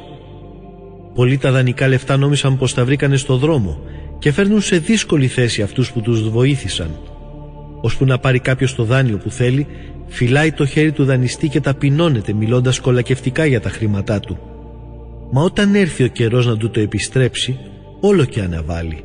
Βρίσκει δικαιολογίες και επικαλείται τις περιστάσεις που τάχα είναι δύσκολες. Αν κατάφερε να πληρώσει, ο δανειστής θα λάβει μόλις τα μισά. Και αυτό θα πρέπει να το θεωρεί σπουδαίο, όπως όταν βρίσκει κανείς στο δρόμο χρήματα. Αλλιώς θα του έχει φάει τα λεφτά του και θα τον κάνει δίχως λόγο εχθρό. Κατάρες και βρισχές θα τον πληρώνει. Και αντί να τον ευγνωμονεί θα τον ξοφλάει με προσβολές. Έτσι εξαιτίας της κακότητας αυτής, πολλοί αρνούνται να δανείσουν. Από το φόβο μήπως δίχως λόγο τα χρήματά τους χάσουνε. Η ελεημοσύνη. Ωστόσο κάνε υπομονή με το φτωχό. Μην τον αφήνεις για πολύ την ελεημοσύνη σου να περιμένει. Για να υπακούς την εντολή βοήθησε το φτωχό που βρίσκεται σε ανάγκη. Μην τον εξαποστείλεις με τα χέρια του αδιανά. Χάσε τα χρήματά σου για έναν αδερφό και φίλο. Ας μη σκουριάσουν κάτω από μια πέτρα και χαμένα πάνε. Διάθεσε τα πλούτη σου σύμφωνα με τις εντολές του υψίστου. Αυτό θα είναι για σένα πιο πολύ και από το χρυσάφι χρήσιμο. Αποταμίευε χρήματα να αντάχεις για ελεημοσύνες και θα σε σώσουν από κάθε συμφορά. Τα χρήματα αυτά θα αγωνιστούν για σένα στους εχθρούς σου ενάντια πιότερο και από ισχυρή ασπίδα και από δόρη βαρύ. Η εγγύηση. Ο καλός άνθρωπος μπαίνει εγγυητής για τον πλαϊνό του. Θα πρέπει να έχει χάσει κάθε ντροπή αυτός που τον εγκαταλείπει. Μην ξεχνάς όμως να ευγνωμονείς τον εγγυητή σου, γιατί αυτός έβαλε το κεφάλι του για χάρη σου. Ο κακοήθης σπαταλά τα χρήματα του εγγυητή του και όποιος δεν ξέρει τι θα πει ευγνωμοσύνη, λησμονάει εκείνο που τον έσωσε. Πολλούς ανθρώπους εύπορους κατέστρεψε η εγγύηση. Τους έκανε να σαλευτούν σαν το κύμα της θάλασσας. Στην εξορία οδήγησε ανθρώπους ισχυρούς και αυτοί περιπλανήθηκαν μέσα σε ξένα έθνη. Ο κακός άνθρωπος που τρέχει να εγγυηθεί επιζητώντας κέρδη θα καταλήξει στα δικαστήρια. Να βοηθάς τον διπλανό σου όσο μπορείς. Μα να φυλάγεσαι, μην τύχει και ο ίδιος μπλέξεις. Η δύσκολη ζωή στην ξένη χώρα. Η πρώτη ανάγκη στη ζωή είναι το νερό και το ψωμί, τα ρούχα και το σπίτι, για να σκεπάζουν τη γυμνότητα. Καλύτερα μια φτωχική ζωή κάτω από τη στέγη σου, ας είναι και με δοκάρια, παρά συμπόσια πλούσια σε σπίτια αλωνών. Να είσαι ευχαριστημένος και με τα λίγα και με τα πολλά, και δεν θα ακούσεις να σε κατηγορούν ότι ζητάς φιλοξενία. Είναι άθλια η ζωή να περιφέρεσαι από σπίτι σε σπίτι. Το στόμα σου να μην τολμάς να ανοίξεις εκεί που ως ξένος κατοικείς. Θα τους δίνεις εσύ να τρώνε και να πίνουν, χωρίς καμιά αναγνώριση, και από πάνω θα ακούς λόγια πικρά. «Έλα εδώ ξένε, το τραπέζι ετοίμασε, κι αν έχεις τίποτα στο χέρι σου δώσ' μου να φάω». «Φύγε τώρα ξένε, γιατί θα έρθει ένα σπουδαίο πρόσωπο. Ο αδερφός μου έρχεται να μείνει εδώ, χρειάζομαι το σπίτι». Αυτά τα λόγια είναι σκληρά για έναν άνθρωπο ευαίσθητο. Να ακούει να τον κατηγορεί ο οικοδεσπότης και να τον διασύρει ο δανειστής.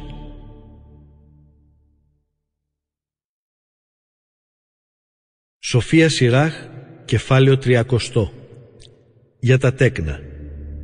Η παιδαγωγία. Όποιος το γιο του αγαπάει τον τιμωρεί συχνά, για να μπορεί στα τελευταία του να χαίρεται για εκείνον. Αυτός που δίνει αγωγή καλή στο γιο του θα πάρει από αυτόν χαρά και θα περηφανεύεται για αυτόν ανάμεσα στις γνωριμίες του. Αυτός που νουθετεί το γιο του θα κάνει τον εχθρό του να ζηλέψει και θα καμαρώνει για αυτόν μπροστά στους φίλους του.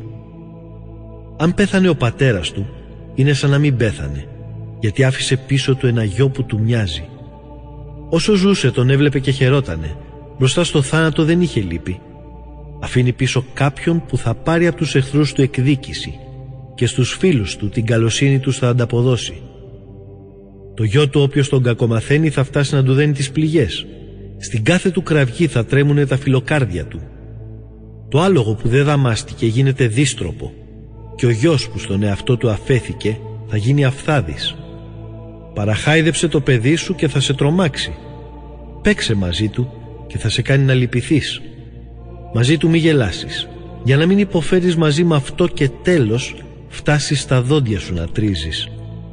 Ελευθερίες μην το αφήνεις όσο είναι μικρό και μην κλείνεις τα μάτια μπρος τα λάθη του. Λίγησέ του τον τράχυλο στα νιάτα του και μαύρισέ του τα πλευρά όσο είναι μικρό, μήπως και τύχει δύστροπο και δεν σ' ακούει. Το γιο σου παιδαγώγησε και κόπιασε γι' αυτόν, για να μην έχεις να υποφέρεις από την αδιαντροπιά του. Για την υγεία. Καλύτερα ένας φτωχός, γερός και δυνατός, παρά ένας πλούσιος με αρρωστημένο σώμα. Υγεία και ευρωστία αξίζουν πιο πολύ από όλο το χρυσάφι και το ρεωμαλαίο σώμα αξίζει πιο πολύ από αγαθά αμύθιτα. Πλούτος καλύτερος από την υγεία δεν υπάρχει, ούτε ευτυχία πιο μεγάλη από τη χαρούμενη καρδιά. Καλύτερος ο θάνατος από ζωή δυστυχισμένη, ο ύπνος ο αιώνιος από μια χρόνια αρρώστια. Τα άφθονα φαγητά μπροστά σε κάποιον άρρωστο που δεν μπορεί να φάει μοιάζουν με προσφορές τροφής πάνω σε τάφο. Τι ωφελεί η προσφορά τροφής μπρος σε ένα είδωλο? Ούτε να φάει μπορεί, ούτε να οσφρανθεί. Το ίδιο είναι και αυτός που ο Κύριος τον τιμωρεί με αρρώστια. Βλέπουν τα μάτια του και αναστενάζει, σαν τον ευνούχο που εναγκαλίζεται παρθένα και βογκά. Στη λύπη μην αφήνεσαι και μην εγκαταλείπεσαι σε σκέψεις μελαγχολικές. Η χαρά της καρδιάς και η ευχαρίστηση μακραίνουν τη ζωή και άξια την κάνουν να τη ζει ο άνθρωπος.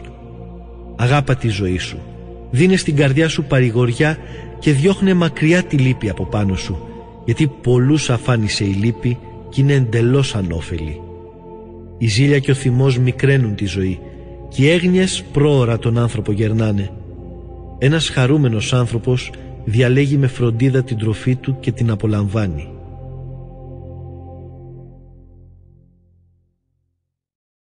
Σοφία Σειράχ, κεφάλαιο τριάντα ένα. Τα πλούτη. Η μέριμνα του πλούτου λιώνει το σώμα και η έγνοια που τα πλούτη προκαλούν διώχνει τον ύπνο μακριά. Οι έγνοιες της αγρύπνιας ως και την ίστα διώχνουν και σαν βαριά αρρώστια τον ύπνο αφαιρούν. Ο πλούσιος κουράζεται για να μαζεύει πλούτη και όταν για λίγο σταματά είναι για να απολαύσει τα αγαθά του. Κουράζεται ο φτωχός για μια ζωή στη στέρηση και όταν για λίγο σταματά μέσα στην ένδια πέφτει. Αυτός που το χρυσάφι αγαπά την αμαρτία δεν θα την αποφύγει και αυτός που κυνηγάει το κέρδος θα διαφθαρεί με αυτό. Πολλοί για το χρυσάφι καταστράφηκαν, ήρθε ο χαμός τους αναπόφευκτος. Παγίδα είναι για εκείνους που του παραδίνονται και όλοι οι ανόητοι πέφτουν μέσα. Είναι ευτυχής ο πλούσιος που βρέθηκε άμεμπτος και δεν τρέχει ξοπίσω από το χρυσάφι. Ποιος είναι αυτός? Να τον καλοτυχήσουμε, γιατί κατόρθωσε ένα πράγμα θαυμαστό που ως τώρα δεν το πέτυχε κανένας. Ποιος έτσι δοκιμάστηκε και τέλειος βρέθηκε? Μπορεί να είναι περήφανος γι' αυτό. Ποιος που μπορούσε να αμαρτήσει δεν αμάρτησε ή να απατήσει και δεν το έκανε? Θα μένουν στεριωμένα τα αγαθά του κι όλος ο κόσμος θα ανιστορεί τις καλοσύνες του. Τα γεύματα. Σε πλούσιο τραπέζι κάθισες. Μη μείνεις με ανοιχτό το στόμα και μην πεις «Τι κρίμα που δεν μπορώ όλα αυτά να τα φάω». Μην ξεχνάς πως είναι κακό το αχόρταγο το μάτι. Χειρότερο από το μάτι είναι στον κόσμο τίποτα. Γι' αυτό και πρέπει δάκρυα να χύνει τόσο συχνά. Το χέρι μην απλώνει σε κάτι που ένας άλλος το κοιτά και μη στριμώχνεσαι με αυτόν στο ίδιο πιάτο.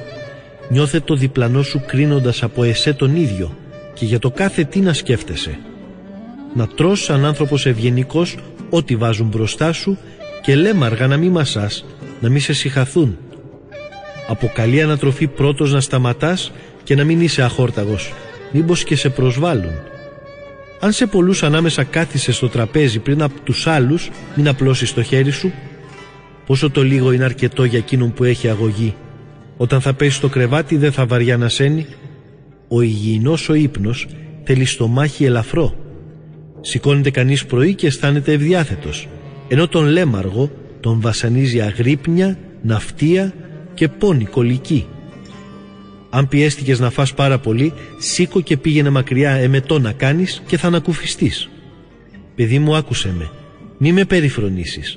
Αργότερα τα λόγια μου θα καταλάβεις. Να είσαι μετρημένος σε ό,τι κάνεις και αρρώστια καμιά δεν θα σε βρει. Το γενναιόδωρο οικοδεσπότη τον πενεύουν όλοι οι άνθρωποι και για το λόγο αυτό γίνεται εξακουστός. Το σφιχτοχέρι οικοδεσπότη αντίθετα τον κατακρίνουν όλοι στην πόλη και έχουν δίκιο. Το κρασί. Μην κάνεις το παλικάρι στο κρασί, γιατί πολλά έχει το κρασί ρημάξει παλικάρια. Μες στο καμίνι δοκιμάζεται το ατσάλι που έχει ρηχτεί πυρακτωμένο στο νερό. Το ίδιο και με το κρασί. Οι χαρακτήρες δοκιμάζονται όταν φιλονικούν οι εγωιστές. Όταν με μέτρο πίνουν οι άνθρωποι κρασί, ζωή τους δίνει. Τι είναι η ζωή για εκείνον που κρασί δεν γεύεται? Το κρασί φτιάχτηκε για τον ανθρώπων τη χαρά. Αναγαλιάζει η καρδιά και φραίνεται η ψυχή από το κρασί όταν πίνεται στην ώρα του και με μέτρο. Αλλά πικραίνεται η ψυχή όταν το κρασί πίνεται υπέρμετρα. Φέρνει ερεθισμό και κλονισμό στο βήμα. Αυξάνει το μεθύσι του ανόητου το θυμό ως το σημείο να τον καταστρέψει. Τη δύναμη του λιγοστεύει, του φέρνει συμφορές. Σε ένα συμπόσιο με κρασί μην αποπάρεις το συνδετημόνα σου, μην τον περιγελάσεις στο κέφι όταν θα έρθει. Μην του πεις λόγια που μπορεί να τον προσβάλλουν. Μην τον στενοχωρείς πιέζοντάς τον να σου ξοφλήσει ό,τι σου χρωστά. Σοφία Σειράχ, κεφάλαιο τριάντα δύο. Καλή συμπεριφορά στα συμπόσια. Συμποσιάρχης έκαναν. Μην υπερηφανεύεσαι. Να είσαι ανάμεσα στους άλλους σαν ένας από αυτούς. Για εκείνους πρώτα φρόντιζε και έπειτα εσύ να κάθεσαι. Αφού εκτελέσεις όλα τα καθήκοντά σου, κάτσε στη θέση σου για να χαρείς μαζί τους και να δεχτείς τον έπαινο που τόσο επάξια όλα τα κανόνισες. Μίλησε προεστέ, γιατί αυτό είναι χρέος σου, αλλά με πολλή φρόνηση και μην πάρεις από την ώρα της μουσικής. Στη διάρκεια μιας ακρόασης μη μιλάς ακατάσχετα και μην επιδεικνύεις άκερα τη σοφία σου. Ρουμπινιάς σφραγιδόπετρα σε χρυσό δαχτυλίδι, έτσι είναι σε ένα συμπόσιο η μουσική. Η μελωδία των μουσικών που συνοδεύει ένα κρασί εκλεκτό είναι σαν σμαραγδένια σφραγιδόπετρα ένθετη σε μαλαματένιο δαχτυλίδι. Νέε μου, να μιλάς όταν υπάρχει ανάγκη και μόνο αν σε ρωτήσουν δυο φορές. Μίλα συνοπτικά, λέγε πολλά με λίγα λόγια, δείχνε πως ξέρεις κι όμως σιωπάς. Ανάμεσα σε άντρες σπουδαίους μη φέρεσαι σαν ίσως τους κι όταν μιλάει άλλος, εσύ μη φλίαρεις. Η αστραπή τρέχει πιο πριν από τη βροντή και η καλή φήμη προηγείται από το σεμνό τον άνθρωπο. Όταν η ώρα έρθει για να φύγεις, πήγαινε και μη μένεις τελευταίος. Τρέχα στο σπίτι σου και μη χασομεράς. Εκεί διασκέδαζε και κάνε ό,τι σ' αρέσει, αλλά μην αμαρτάνεις με λόγια υπεροπτικά. Και για όλα τούτα δόξαζε αυτόν που σέπλασε και που με τα αγαθά του σε γεμίζει. Ο σεβασμός στον Κύριο. Όποιος τον Κύριο σέβεται, τη διδαχή του θα δεχτεί, και όσοι από τα χαράματα ζητούν το θέλημά του να γνωρίσουν, θα βρουν την εύνοια του. Όποιος τον νόμο ερευνά, από αυτόν θα χορτάσει. Μα όποιος είναι υποκριτής, θα σκοντάψει σε αυτόν. Όποιοι τον Κύριο σέβονται, θα βρουν ποιο είναι το σωστό. Και οι δίκαιες οι πράξεις τους, καθώς το φως, θα λάμψουν. Ο αμαρτωλός δεν δέχεται τον έλεγχο και δικαιολογία θα βρει να κάνει αυτό που θέλει. Ο άνθρωπος που σκέφτεται τις ξένες γνώμες δεν τις παραβλέπει. Ενώ ο υπερόπτης τους άλλους δεν τους εκτιμά, έστω και αν ο ίδιος πράττει ασυλλόγιστα. Μην κάνεις τίποτε άσκεφτα και για ό,τι πράττεις δεν θα μετανιώσεις. Μην περπατάς σε δρόμους με κακοτοπιές, μην τύχει και στις πέτρες τους κοντάψεις.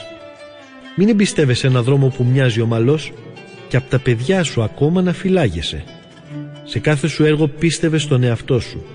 Τήρηση των εντολών είναι και αυτό. Όποιος τον νόμο εμπιστεύεται, τις εντολές φυλάει. Και όποιος τον Κύριο εμπιστεύεται, δεν θα ζημιωθεί.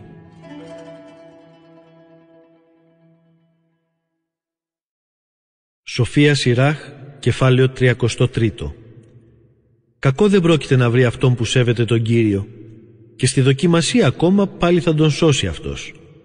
Ο άνθρωπος ο σοφός τον νόμο του Θεού δεν θα μισήσει, ενώ αυτός που υποκρίνεται πως τον τηρεί είναι καθώς το πλοίο στην τρικυμία. Ο άνθρωπος ο γνωστικός θα έχει στον νόμο εμπιστοσύνη. Ο νόμος θα του είναι αξιόπιστος σαν θεϊκός χρησμός. Να προετοιμάζεις ό,τι πρόκειται να πεις και έτσι με προσοχή θα σε ακούνε. Να συναρμολογείς τις γνώσεις σου και έπειτα να απαντάς. Τα αισθήματα και η σκέψη του ανόητου σαν έμονες ιδέες γυρίζουν πάντα γύρω από τα ίδια πράγματα, όπως η ρόδα του αμαξιού γύρω από τον άξονά της. Ο φίλος ο σαρκαστικός μοιάζει βαρβάτο άλογο που χλιμιντρίζει όποιος και να καθίσει πάνω του. Ανισότητες. Γιατί ορισμένες μέρες είναι από τις άλλες σπουδαιότερες, αφού από τον ήλιο έρχεται το φως όλες τις μέρες μες στο χρόνο? Ο Κύριος μες στη σοφία του τις διαχώρισε και αυτός καθόρισε τις εποχές και τις γιορτές. Από αυτές άλλες τις ξεχώρισε και τις αγίασε και άλλες τις άφησε μέσα στις μέρες της σειράς. Όλοι οι άνθρωποι είναι από χώμα και ο Αδάμ πλάστηκε από τη γη. Ωστόσο ο Κύριος μες στην παντογνωσία του τους διαχώρισε και έκανε διαφορετική του καθενός τους την πορεία. Από αυτούς άλλους τους ευλόγησε και τους ανέδειξε, άλλους τους εξαγίασε, τους έφερε κοντά του και άλλους πάλι τους καταράστηκε και τους ταπείνωσε και τους ανέτρεψε από τη θέση που είχαν. Σαν τον πιλότο αγκιοπλάστη μες στο χέρι του που τον διαμορφώνει όπως θέλει, έτσι είναι οι άνθρωποι μέσα στου πλάστη τους τα χέρια. Αποφασίζει αυτός τι θα τους κάνει. Αντίκρι στο κακό βρίσκεται το καλό, στο θάνατο αντίκρινη η ζωή. Έτσι είναι και ο αμαρτωλός τον ευσεβεί απέναντι. Κοίτα λοιπόν τα έργα του υψίστου πως όλα παν ζευγαρωτά, αντίκρι το ένα στάλο. Κι εγώ που τελευταίος ήμουν, έτρεξα καθώς εκείνος που μαζεύει ρόγες πίσω από τους τριγητές, και με την ευλογία του Κυρίου πρόφτασα και γέμισα σαν τριγητή στο πατητήρι μες στα φύλλα. Βλέπετε, δεν κουράστηκα για μένα μοναχά, μα για χάρη όλων αυτών που μόρφωση γυρεύουν. Ακούστε με του λαού εσείς οι άρχοντες και οι αρχηγοί της σύναξης, δώστε την προσοχή σας. Ανεξαρτησία. Στο γιο σου ή στη γυναίκα σου, στον αδερφό σου ή στο φίλο σου, μη δώσεις εξουσία πάνω σου όσο θα ζεις, και μη χαρίσεις άλλον τα αγαθά σου, μήπως και αλλάξεις νόμη και πρέπει να παρακαλείς για να τα πάρεις πίσω. Όσο ζεις και ανασένεις, κανέναν μην αφήσεις να αποφασίζει αυτός για σένα. Γιατί είναι προτιμότερο να σε παρακαλούνε τα παιδιά σου, παρά να τα κοιτάς εσύ στα χέρια. Σ' όλα τα έργα σου, εσύ να υπερτερείς και μην αφήνεις να αμφισβητούν την αυθεντία σου. Τη μέρα που η ζωή σου θα τελειώνει και της θανής σου θα έρθει ο καιρός, τότε μοίρασε την περιουσία σου. Για τους δούλους. Το σανό, το ραβδί και τα φορτία είναι για το γαϊδούρι, μα για τον υπηρέτη είναι το ψωμί, η πειθαρχία και η δουλειά. Βάλε το δούλο σου να δουλέψει και θα έχεις την ησυχία σου. Άφησε τον χωρίς δουλειά και θα ζητήσει ελευθερία. Ο ζυγός και το χαλινάρι λυγίζουν τον τράχυλο, μα για τον κακοήθη υπηρέτη χρειάζονται ραβδιές και μαστιγώματα. Βάλ τον να εργάζεται για να μην τεμπελιάζει, γιατί πολλά κακά διδάσκει η αργία. Βάλ τον στα έργα αυτά που του ταιριάζουν και αν δεν συμμορφωθεί, βάλ του δεσμά. Μα από κανένα να μην έχεις απαιτήσεις υπερβολικές, ούτε να κάνεις κάτι που δεν θα είναι δίκαιο. Αν έχεις ένα μόνο δούλο, σαν τον εαυτό σου πρόσεχε τον, γιατί με αίμα τον απέκτησες. Αν έχεις ένα μόνο δούλο, σαν σε αδερφό σου να του φέρεσαι, γιατί θα τον χρειαστείς σαν τη ζωή σου. Αν βάναυσα τον μεταχειριστείς και σηκωθεί και φύγει, από ποιο δρόμο θα γυρεύεις να τον βρεις? Σοφία Σειράχ, κεφάλαιο τριάντα τέσσερα. Η ματαιότητα των ονείρων. Οι μάταιες και πλανερές ελπίδες είναι για εκείνον που δεν έχει φρόνηση, και στους ανόητους τα όνειρα δίνουν φτερά. Όποιος προσέχει τα όνειρα είναι σαν κάποιον που μοχθεί να πιάσει μια σκιά και κυνηγάει τον άνεμο. Αυτά που βλέπουμε στα όνειρα είναι τα είδωλα των πραγμάτων, όπως το ομοίωμα ενός προσώπου απέναντι σε έναν καθρέφτη. Από το ακάθαρτο τι μπορεί να καθαριστεί και τι από το ψέμα να αληθέψει? Μαντίες, προμηνύματα και όνειρα είναι όλα χήμερες, καθώς τις ετοιμόγενεις οι φαντασίες. Καμία σημασία μην τους δίνεις, εκτός αν στάλθηκαν από τον ύψιστο, σημάδια της επισκεψής του. Πολλούς τα όνειρα τους παραπλάνησαν και όσοι ελπίσανε σε αυτά διαψεύστηκαν. Ο νόμος του Θεού θα εκπληρωθεί αδιάψευστα και η σοφία στην εν τέλει αποκαλύπτεται όταν άνθρωποι αξιόπιστοι μιλούν. Η χρησιμότητα των ταξιδιών. Άνθρωπος που ταξίδευσε πολύ, πολλά έχει μάθει. Είναι πολύπειρος και όταν μιλά λέει για πράγματα που τα ξέρει καλά. Όποιος δεν έχει πείρα γνωρίζει λίγα μόνο πράγματα, ενώ ο πολυταξιδεμένος είναι όλο εμπειρίες. Πολλά έχω δει στα ταξίδια που έκανα και πιο πολλά κατάλαβα από όσα γίνεται να πω. Πολλές φορές κινδύνεψα ως το θάνατο, μα σώθηκα χάρη σε αυτή την πείρα. Ο σεβασμός στον Κύριο. Όσοι τον Κύριο σέβονται θα ζήσουν, γιατί σε εκείνον που τους σώζει στηρίζεται η ελπίδα τους. Όποιος τον Κύριο σέβεται, τίποτα δεν θα φοβηθεί ούτε και θα δειλιάσει, γιατί εκείνος είναι η ελπίδα του. Ευτυχισμένος είναι εκείνος που σέβεται τον Κύριο. Σε ποιον ελπίζει άλλωστε? Και ποιος είναι το στήριγμά του? Τα μάτια του Κυρίου είναι στραμμένα σε εκείνους που τον αγαπούν. Αυτός είναι η ισχυρή προστασία, στήριγμα δυνατό, στολίβα ενάντια καταφύγιο, σκέπη για το μεσημεριάτικο ήλιο, προφύλαξη από παραπάτημα, στην πτώση γλιτωμός. Ο Κύριος δίνει στην ψυχή φτερά, στα μάτια δίνει λάμψη, χαρίζοντας γιατριά και ζωή και ευλογία. Οι θυσίες. Όταν προσφέρει κάποιος για θυσία ένα αγαθό που με αδικία απέκτησε, η προσφορά του είναι κοροϊδία και των παράνομων οι προσφορές δεν γίνονται δεκτές. Δεν είναι ευπρόσδεκτες στον ύψιστο οι προσφορές των ασεβών, ούτε για τις θυσίες τις πολλές συγχωρεί αμαρτίες. Όποιος προσφέρει μια θυσία με των φτωχών τα χρήματα, είναι σαν να θυσιάζει ένα παιδί μπροστά στα μάτια του πατέρα του. Το παιδί των φτωχών είναι η ζωή τους και εκείνος που τους το στερεί είναι φωνιάς. Όποιος από το διπλανό του τη διατροφή του αφαιρεί, είναι το ίδιο σαν να τον σκοτώνει, και όποιος δεν δίνει στον εργάτη το μισθό του, είναι φωνιάς. Όταν ο ένας κτίζει και ο άλλος γκρεμίζει, εκτός από τους κόπους, ποια είναι η ωφέλεια? Όταν ο ένας λέει ευχές και ο άλλος λέει κατάρες, ποιανού φωνή θα ακούσει ο Κύριος?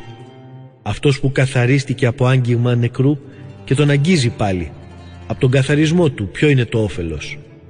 Το ίδιο είναι και ο άνθρωπος που για τις αμαρτίες του νηστεύει και πάλι πάει και ξανακάνει τα ίδια. Την προσευχή του ποιος θα την ακούσει? Σε τι ωφελήθηκε που ταπεινώθηκε? Σοφία Σειράχ, κεφάλαιο τριάντα πέντε. Νόμος και θυσίες. Όποιος τον νόμο εφαρμόζει είναι σαν να προσφέρει θυσίες πολλαπλές, και αυτός που υπακούει στις εντολές είναι σαν να προσφέρει θυσία κοινωνίας. Αυτός που ανταποδίδει την ευεργεσία είναι σαν να προσφέρει θυσία από σιμιγδάλι, και αυτός που κάνει ελεημοσύνη σαν να προσφέρει θυσία ευχαριστίας. Όποιος κρατιέται μακριά από την κακία είναι αρεστός στον Κύριο, και όποιος την αδικία αποφεύγει, με αυτόν τον τρόπο του προσφέρει θυσία εξηλαίωσης. Ωστόσο μην παρουσιαστείς μπροστά στον Κύριο με αδιανά τα χέρια, γιατί αυτός έχει εντολή δοσμένη για όλες αυτές τις προσφορές. Όταν προσφέρει ο δίκαιος θυσία, το λίπος καίγεται στο θυσιαστήριο και βοδιά της ανεβαίνει μπροστά στον ύψιστο. Του δίκαιου ανθρώπου η θυσία είναι ευπρόσδεκτη, και ο Κύριος δεν θα παραβλέψει το μέρος της θυσίας που καίγεται για αυτόν.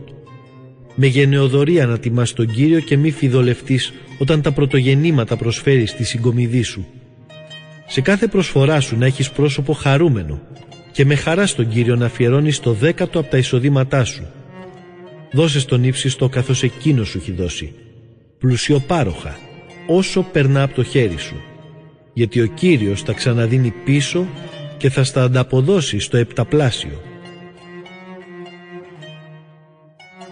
Θεία δικαιοσύνη. Μην προσπαθείς με δώρα τον Κύριο να εξαγοράσεις. Δεν πρόκειται να τα δεχτεί. Και μην έχεις πεποίθηση στην άδικη θυσία, γιατί ο Κύριος είναι δικαστής που δεν χαρίζεται σε πρόσωπα. Δεν θα μεροληπτήσει ενάντια στο φτωχό. Την προσευχή του αδικημένου θα εισακούσει. Δεν θα διαφορήσει για το ορφανού τη δέηση, ούτε και για τη χήρα που σε παράπονα ξεσπά. Όταν τα δάκρυα της χήρας κυλούν στα μαγουλά της, πέφτει κατά κραυγή της πάνω σε αυτόν που τα προκάλεσε. Αυτός που υπηρετεί τον Κύριο θα γίνει αποδεκτός με τα χαράς, και η δέησή του ως τα σύννεφα θα φτάσει. Η προσευχή του ταπεινού τα σύννεφα διασχίζει, και ως ότου το σκοπό του να πετύχει δεν πρόκειται να παρηγορηθεί, και δεν θα σταματήσει ώσπου να επέμβει ο ύψιστος και να απονείμει δικαιοσύνη στο λαό του. Ο Κύριος δεν θα αργήσει, ούτε για πολλοί τους εγκληματίες θα ανεχθεί. Θα σπάσει τα πλευρά των άσπλαχνων και τιμωρία στα έθνη να ανταποδώσει. Το πλήθος θα εξαφανίσει των υπερηφάνων και θα συντρίψει των αδίκων την ισχύ.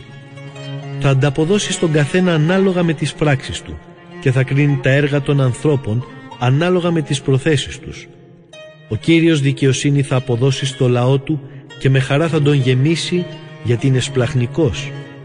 Η εσπλαχνία είναι καλή στον καιρό της στενοχώριας, σαν της βροχής τα σύννεφα σε καιρό αναβροχιάς.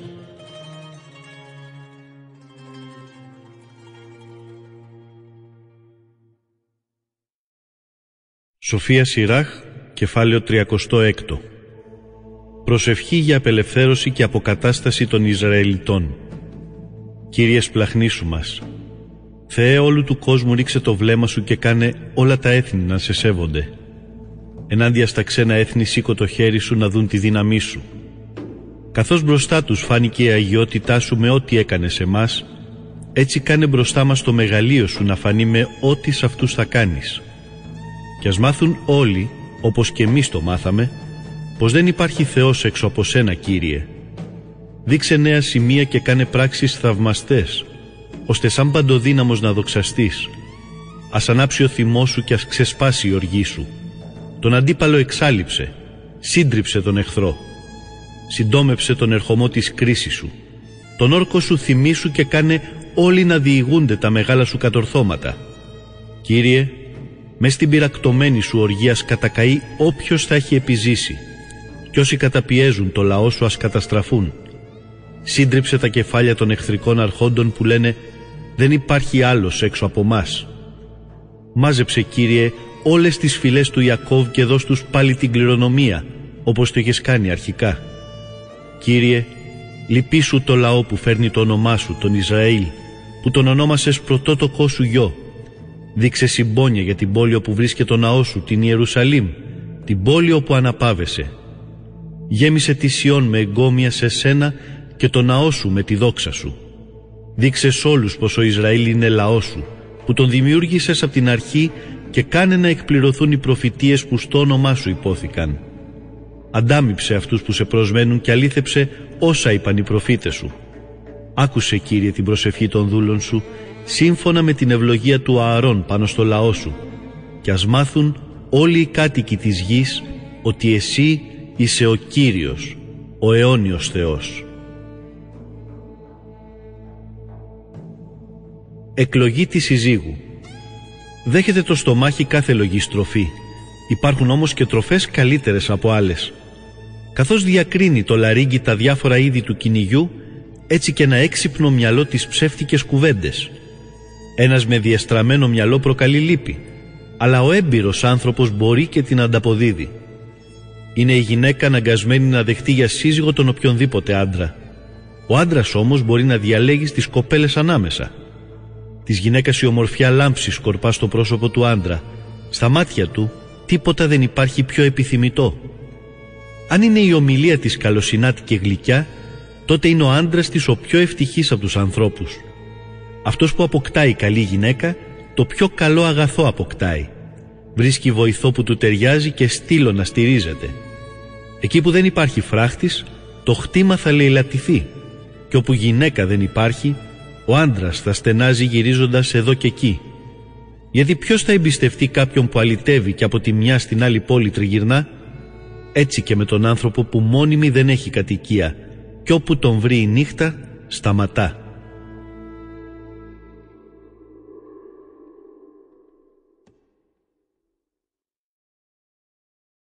Σοφία Σειράχ, κεφάλαιο τριάντα επτά. Ψεύτικοι φίλοι. Μπορεί ο καθένας να σου λέει «Κι εγώ είμαι φίλος σου». Μα μερικοί είναι φίλοι μόνο με τα λόγια. Δεν είναι για τον άνθρωπο λύπη μέχρι θανάτου, όταν ο σύντροφος και ο φίλος γίνονται εχθροί. Αχ, κακή προδιάθεση! Από πού ήρθες? Πώς μπόρεσες να πλημμυρίσεις τη γη με απάτη? Ο σύντροφος ευχαριστιέται όταν χαίρεται ο φίλος του, μα τον καιρό της στενοχώριας θα στραφεί εναντίον του. Όσο του δίνει ο φίλος του κάτι για να γεμίσει το στομάχι του, στη θλίψη του συμπαραστέκει. Αν γίνει όμως πόλεμος, χάνεται πίσω από την ασπίδα του. Το φίλο σου μην τον ξεχνάς μες στη ζωή σου. Προπάντων μην τον λησμονάς μέσα στα πλούτη σου.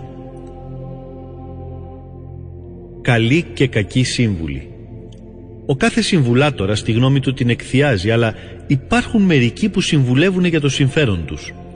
Φυλάξου από συμβουλάτορα και μάθε πρώτα τι τον ενδιαφέρει, γιατί αυτός για το συμφέρον του θα δώσει συμβουλή. Μήπως και ρίξει πάνω σου τις βλέψεις του και σου πει «Σε δρόμο είσαι καλό», και έπειτα θα σταθεί από μακριά να δει το τι θα πάθεις. Μη συμβουλεύεσαι αυτόν που σε υποβλέπει και κρύβε τους σκοπούς σου από αυτούς που σε φθονούν.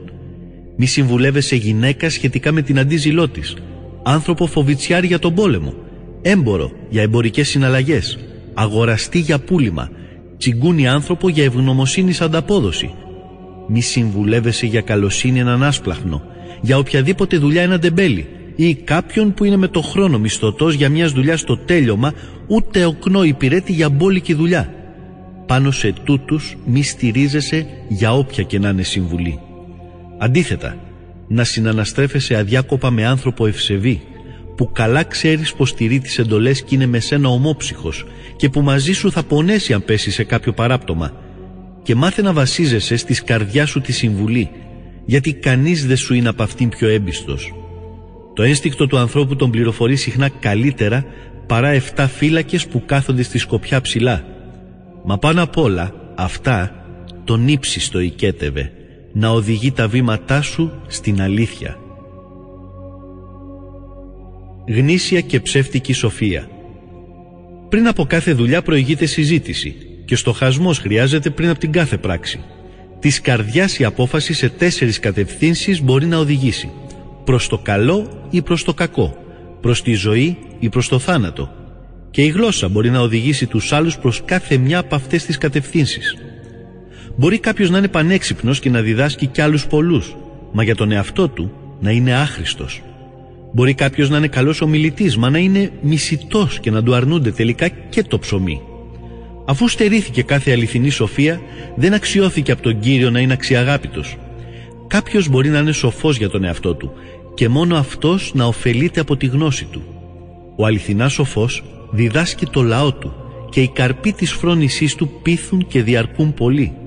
Ένας τέτοιος άνθρωπος θα είναι γεμάτος ευλογίες και όλοι όσοι τον βλέπουν θα τον καλοτυχίζουν.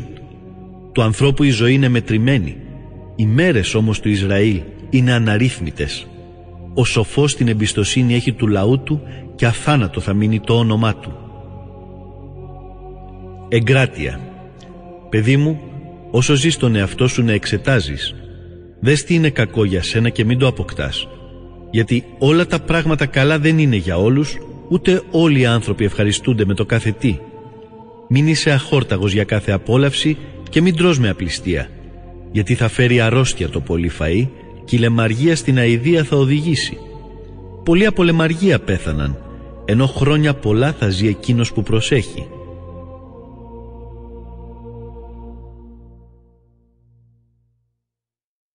Σοφία Σειράχ, κεφάλαιο τριάντα οκτώ.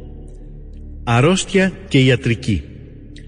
Να αποδίδει στο γιατρό τις τιμές που του ανήκουν, γιατί κι αυτόν ο Κύριος τον έχει ορίσει στο λειτουργήμά του.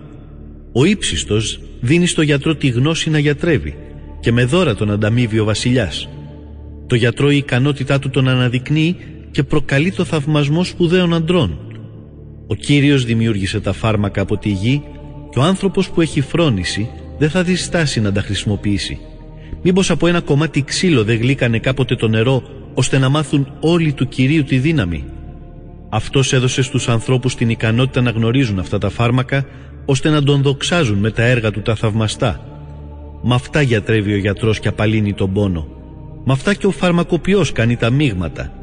Μ' αυτόν τον τρόπο συνεχίζει ο Κύριος το δημιουργικό του έργο και στους ανθρώπους την υγεία δίνει πάνω στη γη.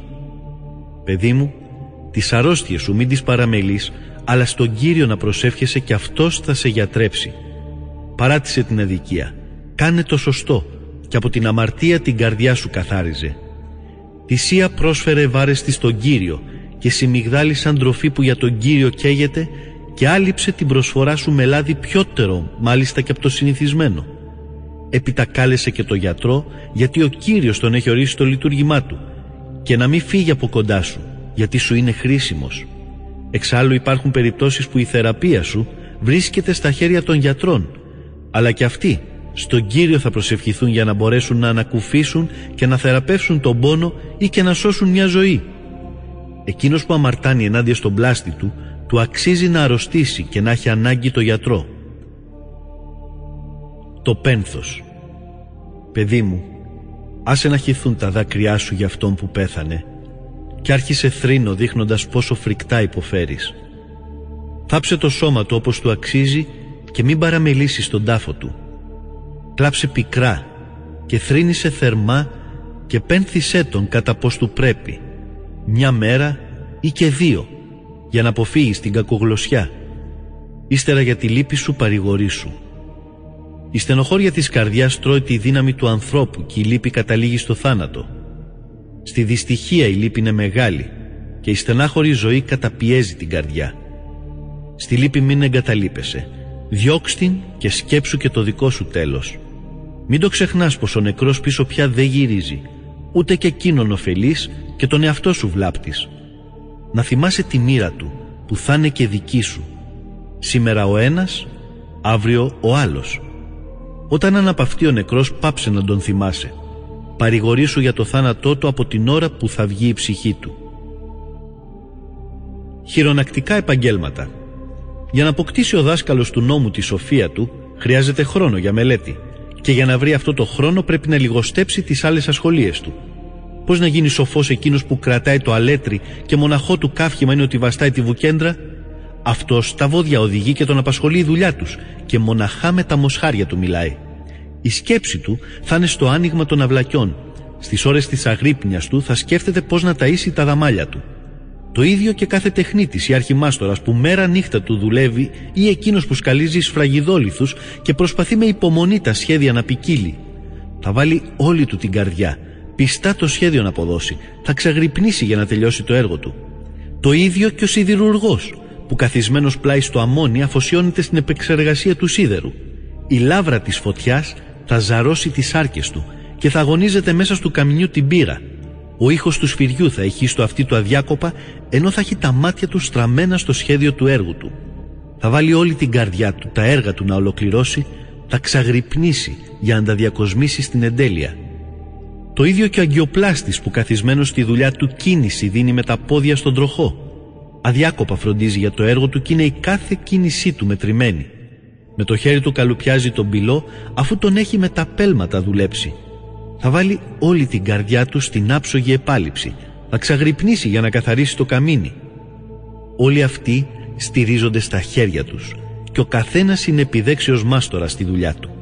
Χωρίς αυτούς καμιά δεν θα μπορούσε πόλη να οικοδομηθεί, ούτε κανείς εκεί να κατοικήσει, ούτε να τη διαβεί. Αυτούς όμως στις συζητήσεις τις δημόσιες δεν τους καλούν, ούτε και εξέχουσα τους δίνουν θέσεις του λαού τη συνέλευση. Αυτοί δεν κάθονται στου δικαστή την έδρα, ούτε καταλαβαίνουν της δικαιοσύνης την απονομή. Δεν είναι αυτοί που θα προάγουν την επιστήμη ή την νομοθεσία, δεν περιμένει κανείς από αυτούς τα σοφά αποφθέγματα. Ωστόσο, αυτοί διατηρούν τον κόσμο στην πορεία του και η άσκηση της τέχνης τους είναι η προσευχή τους.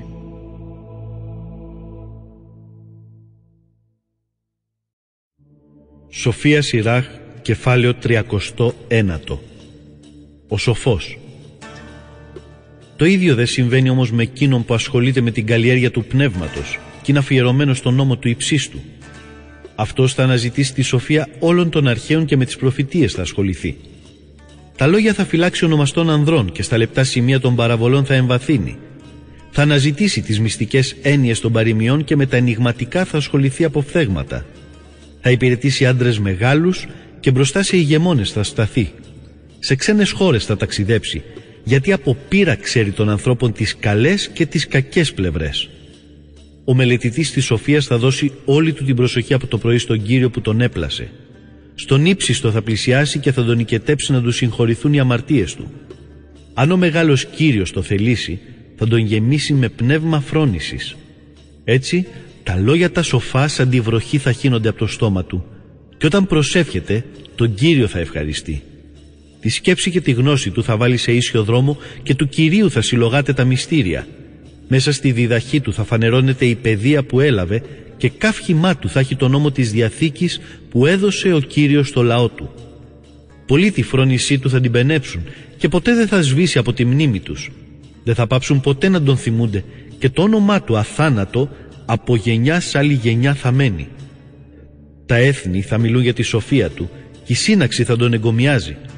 Πολύ αν ζήσει, το όνομά του θα είναι πιο ένδοξο από χιλιάδες άλλα και από τη ζωή όταν φύγει, αυτό θα του αρκεί. Κλήση για δοξολογία στον Κύριο. Έτσι πολύ στοχάστηκα που οι σκέψεις μου με γέμισαν όπως γεμίζει το φεγγάριο στην Πανσέλινο και τώρα πρέπει να τις πω. Ακούστε με εσείς παιδιά μου ευσεβή και σαν το τριαντάφυλλο θα ανθίσετε που πλάι στο ρέμα του νερού φυτρώνει. Σαν το λιβάνι δώστε ωραία ευωδιά και σαν τον κρίνο ανθίστε. Σκορπίστε τα ρομά σας και ψάλτε ύμνο δοξαστικό. Για όλα τα έργα του τον Κύριο ευλογήστε. Δώστε μεγαλοσύνη στο όνομά του. Δοξάστε τον με ύμνους, με λύρες και με ψαλμοδίες και τούτα να του λέτε ευχαριστώντας τον. Πόσο είναι υπέροχα όλα τα έργα του Κυρίου και κάθε προσταγή του στην ώρα της θα πραγματοποιηθεί. Είναι άτοπο να πει κανείς. Τι είναι αυτό, για ποιο λόγο εκείνο. Όλα θα εξηγηθούν στην ώρα τους. Με του Θεού ένα λόγο τα νερά σταθήκαν σαν να ήταν σωρός και με μια λέξη από το στόμα του έγιναν των νερών οι στέρνες. Στην προσταγή του ό,τι επιθυμήσει γίνεται και δεν είναι κανείς που να περιορίσει τη δύναμή του τη σωστική. Τα έργα καθενός ανθρώπου βρίσκονται μπρος του και να κρυφτούν δεν γίνεται από τα μάτια του. Απ' την αρχή ως το τέλος των καιρών αυτός τα βλέπει όλα και τίποτα δεν είναι για εκείνον αναπάντεχο. Είναι άτοπο να πει κανείς τι είναι αυτό ή για ποιο λόγο εκείνο, επειδή όλα για κάποιο σκοπό πλάστηκαν. Η ευλογία του Κυρίου σαν ποταμού ξεχύλισμα τη σκέπασε τη γη και σαν κατακλυσμός την πότισε. Το ίδιο και τα έθνη θα λάβουν για κληρονομιά τους την οργή του, καθώς όταν τη γη με τα πολλά νερά την άλλαξε σε έρημο αλμυρή. Οι δρόμοι του είναι για τους ευσεβείς τρωτοί, μα για τους ασεβείς είναι γεμάτη εμπόδια. Τα καλά πράγματα γίνανε από την αρχή για τους καλούς ανθρώπους, καθώς και τα κακά για τους αμαρτωλούς. Για τις ανάγκες όλες της ζωής του ανθρώπου είναι στοιχειώδη. Το νερό, η φωτιά, το σίδερο, το αλάτι, το σιμιγδάλι, το μέλι ή το γάλα, ο χυμός των σταφυλιών, το λάδι και τα ρούχα.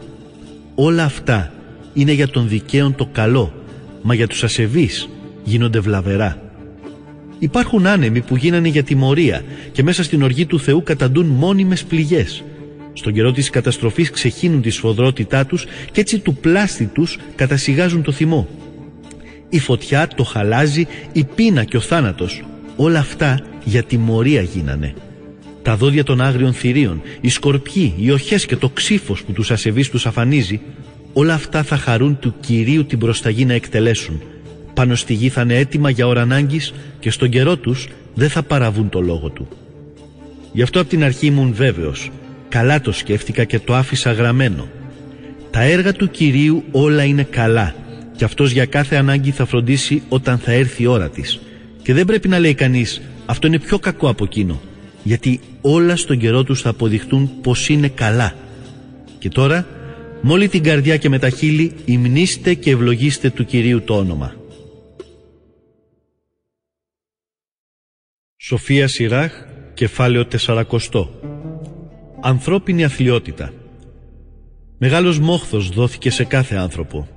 Ζυγός βαρύς έχει τεθεί πάνω στο Αδάμ τους απογόνους από τη μέρα που θα βγουν από την κοιλιά της μάνας τους, ως την ημέρα που θα γυρίσουν στην κοιλιά της γης, της μάνας όλων. Οι στενοχώριες τους και ο φόβος της καρδιάς τους είναι η αγωνιώδη σκέψη τους για αυτό που προσδοκούν, τη μέρα του θανάτου. Από εκείνον που κάθεται στο λαμπρό θρόνο, ίσα με εκείνον που εξαθλιωμένος κάθεται πάνω στο χώμα και στη στάχτη. Από εκείνον που φοράει πορφύρα και στεφάνι, ίσα με το ρακένδυτο, τσουβάλι που φορεί, όλα είναι οργή και φθόνος, ταραχές και αναστάτωση, φόβος θανάτου, μνησικακία και αλληλοφάγωμα. Ακόμα και την ώρα που στο κρεβάτι του πέφτει κανείς για να ξεκουραστεί, τα όνειρα της σκέψης του ταράζουν. Μόλις που πάει να αναπαυτεί και αμέσως μες στον ύπνο του, σαν σε ώρα συναγερμού, οράματα εφιαλτικά ταράζουν την καρδιά του και είναι έτοιμος να πάρει δρόμο για να σωθεί. Όμως, την κρίσιμη στιγμή ξυπνάει και απορεί πως ήταν μάταιος ο φόβος του. Σε κάθε πλάσμα ζωντανό από τον άνθρωπο ως τα κτίνη, μας στους αμαρτωλούς εφτά φορές περισσότερο τέτοια συμβαίνουν. Θάνατοι, αιματοχυσίες, διαμάχες, πόλεμοι, δυστυχία, πείνα, επιδημίες και καταστροφές. Για τους παράνομους έγιναν όλα αυτά και για αυτούς έγινε ο κατακλυσμός. Όλα όσα προέρχονται από τη γη πάλι στη γη επιστρέφουν, όπως και όλα τα νερά ξαναγυρνούν στη θάλασσα. Γνωμικά. Κάθε δωροδοκία και αδικία θα χαθεί, αλλά η πιστότητα παντοτινά θα μένει. Τα αγαθά των αδίκων θα στερέψουν καθώς ο χήμαρος. Όπως του κεραυνού η βροντή στην καταιγίδα, έτσι θα χαθούν. Τα χέρια του ανοίγει ο άδικος για να αποκτήσει, μα επειδή το νόμο παραβαίνει, όλα μέσα από τα δάχτυλά του ξεγλιστρούν. Οι απόγονοι των ασεβών μοιάζουν με τα φυτά που θέλουν ρίζες να απλώσουν σε βράχο αιχμηρό, αλλά κλαδιά πολλά δεν έχουν. Είναι σαν το καλάμι που φυτρώνει πλάι στα νερά και στις όχθες των ποταμών, μα πριν από όλα τα άλλα εκείνο ξεριζώνεται. Η καλοσύνη είναι σαν ένας κήπος με ευλογίες και η ελεημοσύνη μένει παντοτινά. Τα καλύτερα αγαθά. Είναι γλυκιά η ζωή όταν κανείς μπορεί να ζει με άνεση από τα υπάρχοντά του ή από την εργασία του, μα και από τα δυο καλύτερο είναι όταν κάποιος βρίσκει ένα θησαυρό. Τα παιδιά και το χτίσιμο μιας πόλης διαιωνίζουν το όνομα του ανθρώπου, μα πιο πολύ και από τα δυο υπολογίζεται μια αγνή γυναίκα. Το κρασί εφραίνει την καρδιά όπως και η μουσική, μα πιο πολύ και από τα δυο η αγάπη της σοφίας. Η φλογέρα και το ψαλτήρι τη μελωδία γλυκαίνουν, μα πιο πολύ και από τα δυο η χαριτωμένη γλώσσα. Την ομορφιά ποθεί το μάτι και τη χάρη, μα πιο πολύ και από τα δυο του κάμπου το χλωρό χορτάρι. Ο σύντροφος και ο φίλος να συναντιούνται χαίρονται, μα πιο πολύ και από τους δυο η γυναίκα με τον άντρα. Τα αδέρφια και οι υποστηριχτές σε δύσκολους χρειάζονται καιρούς, μα πιο πολύ και από τους δυο λυτρώνει η ελεημοσύνη. Το ασίμι και ο χρυσός στεριώνουν τα βήματα, μα πιο πολύ και από τα δυο η συμβουλή η καλή. Τα πλούτη και η δύναμη αναπτερώνουν την καρδιά, μα πιο πολύ και από τα δυο ο σεβασμός στον Κύριο. Όποιος τον Κύριο σέβεται, τίποτα δεν του λείπει και δεν χρειάζεται να ψάξει για υποστήριξη. Ο σεβασμός στον Κύριο είναι σαν κήπος με ευλογίες και πιο καλή από κάθε δόξα η προστασία του. Επαιτία. Παιδί μου, ποτέ μη ζήσεις του ζητιάνου τη ζωή, γιατί είναι προτιμότερη από τη ζητιανιά η θανή. Ο άνθρωπος που περιμένει από τραπέζι ξένο ζει μια ζωή που δεν είναι ζωή, γιατί βεβηλώνεται με ξένα φαγητά. Αλλά ένας άνθρωπος με γνώση και με μόρφωση θα φυλαχτεί από αυτά. Της επαιτίας το ψωμί είναι γλυκό στο αδιάντροπο το στόμα, μες στην κοιλιά του όμως θα καίει σαν τη φωτιά.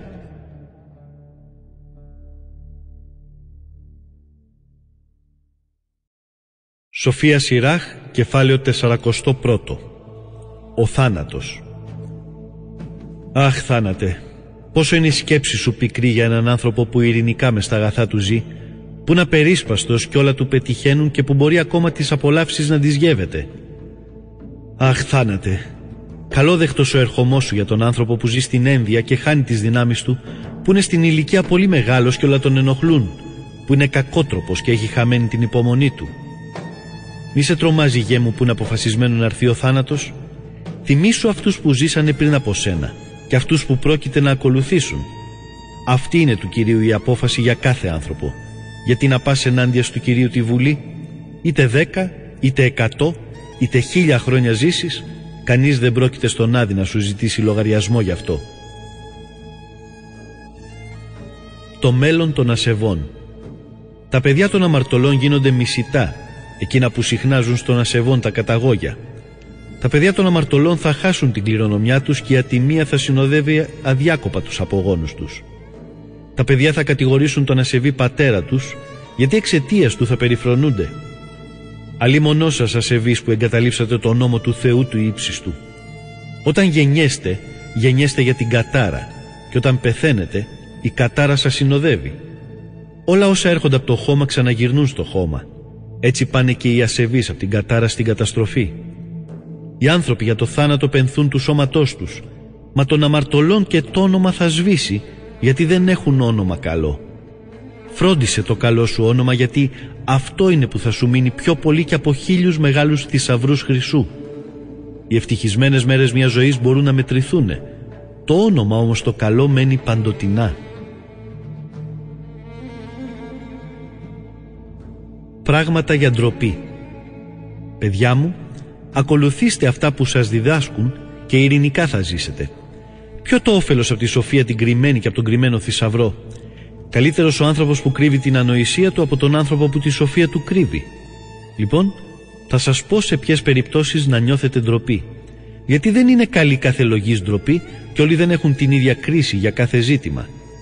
Να ντρέπεστε για την ανήθικη ζωή μπρος τον πατέρα και τη μάνα σας, και για το ψέμα μπρος τον αρχηγό ή μπρος τον κυβερνήτη, για το παράπτωμα μπροστά στο δικαστή και μπρος στον άρχοντα και μπρος στη σύναξη και στο λαό για την παρανομία. Να ντρέπεσαι για τη δολιότητα μπροστά στο σύντροφό σου ή στο φίλο σου, για την κλεψιά στους συμπολίτες σου μπροστά. Να ντρέπεσαι όταν παραβαίνεις έναν όρκο ή μια συμφωνία και όταν στα δείπνα δεν φέρεσαι σωστά. Να ντρέπεσαι όταν σε καταφρονούν οι άλλοι στις δοσοληψίες σου, όπως και όταν δεν απαντάς εκείνους που σε χαιρετούν. Να ντρέπεσαι όταν κοιτάς γυναίκα πόρνη και όταν αρνιέσαι αυτό που σου ζητάει ο συγγενής σου. Να ντρέπεσαι όταν αρπάζεις κάποιου το μερίδιο ή το δώρο που του ανήκει, καθώς και όταν κοιτάζεις τη γυναίκα του αλουνού. Να ντρέπεσαι όταν έχεις πολλή οικειότητα με τη δούλη σου και ακόμα περισσότερο όταν πλησιάσεις το κρεβάτι της. Να ντρέπεσαι όταν λες λόγια υβριστικά μπροστά στους φίλους σου και όταν χαρίζεις κάτι και το συνοδεύεις με λόγια πικρά. Να ντρέπεσαι όταν μεταφέρεις λόγια, όταν λες όσα ακούς και όταν τα μυστικά τα φανερώνεις. Ντροπή να δείχνεις εκεί που χρειάζεται και θα έχεις την εκτίμηση του κάθε ανθρώπου.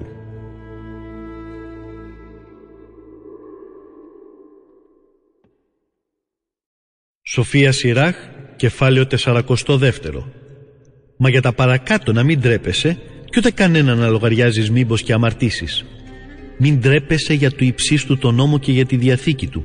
Μην τρέπεσαι όταν πρόκειται να πεις μια κρίση, γιατί αν ντραπείς μπορεί τον ένοχο να δικαιώσεις. Μην τρέπεσαι όταν κρατάς σωστούς λογαριασμούς με έναν σου σύντροφο και με συνταξιδιώτες ή όταν μοιράζεις την κληρονομιά μαζί με κληρονόμους άλλους. Μην τρέπεσαι όταν διατηρείς τη ζυγαριάς και των σταθμών σου την ακρίβεια, Και όταν πολλά αποκτάς ή λίγα, όταν κερδίζεις τη συναλλαγή με τους εμπόρους και τα παιδιά σου αυστηρά όταν παιδαγωγείς ή όταν ματώσεις τα πλευρά κάποιου δύστροπου δούλου. Με μια γυναίκα που έχει περιέργεια καλό είναι να σφραγίζεις τα πράγματά σου και όπου υπάρχουν πολλά χέρια να κλειδώνεις. Να μετράς και να ζυγίζεις ό,τι παραδίνεις και να καταγράφεις το κάθε τι που δίνεις και που παίρνεις. Να μην τρέπεσαι να διορθώνεις τον ανόητο και άφρονα ή τον άμυαλο γέροντα που τον κατηγορούν για ακολασία. Τότε θα δείξεις ότι έχεις πραγματική παιδεία και όλοι θα σε παραδέχονται. Μέριμνα του πατέρα για τις κόρες του. Μια κόρη αποτελεί για τον πατέρα της κρυφή αγρύπνια και η φροντίδα του για αυτήν τον ύπνο του αφαιρεί. Νέα όταν είναι, μην τύχει και δεν παντρευτείς στην ώρα της. Και παντρεμένη αν είναι, μην τύχει και ο άντρας της την εγκαταλείψει. Όταν είναι παρθένα, μήπως διαφθαρεί και μείνει έγκυο στο σπίτι του πατέρα της. Όταν είναι με τον άντρα της, μήπως και παραβεί τον όρκο του γάμου. Και όταν αποκατασταθεί, μήπως και μείνει άτεκνη. Να φυλάς με αυστηρότητα την πεισματάρα κόρη σου, μήπως και μπροστά σε όλους εντροπιάσει.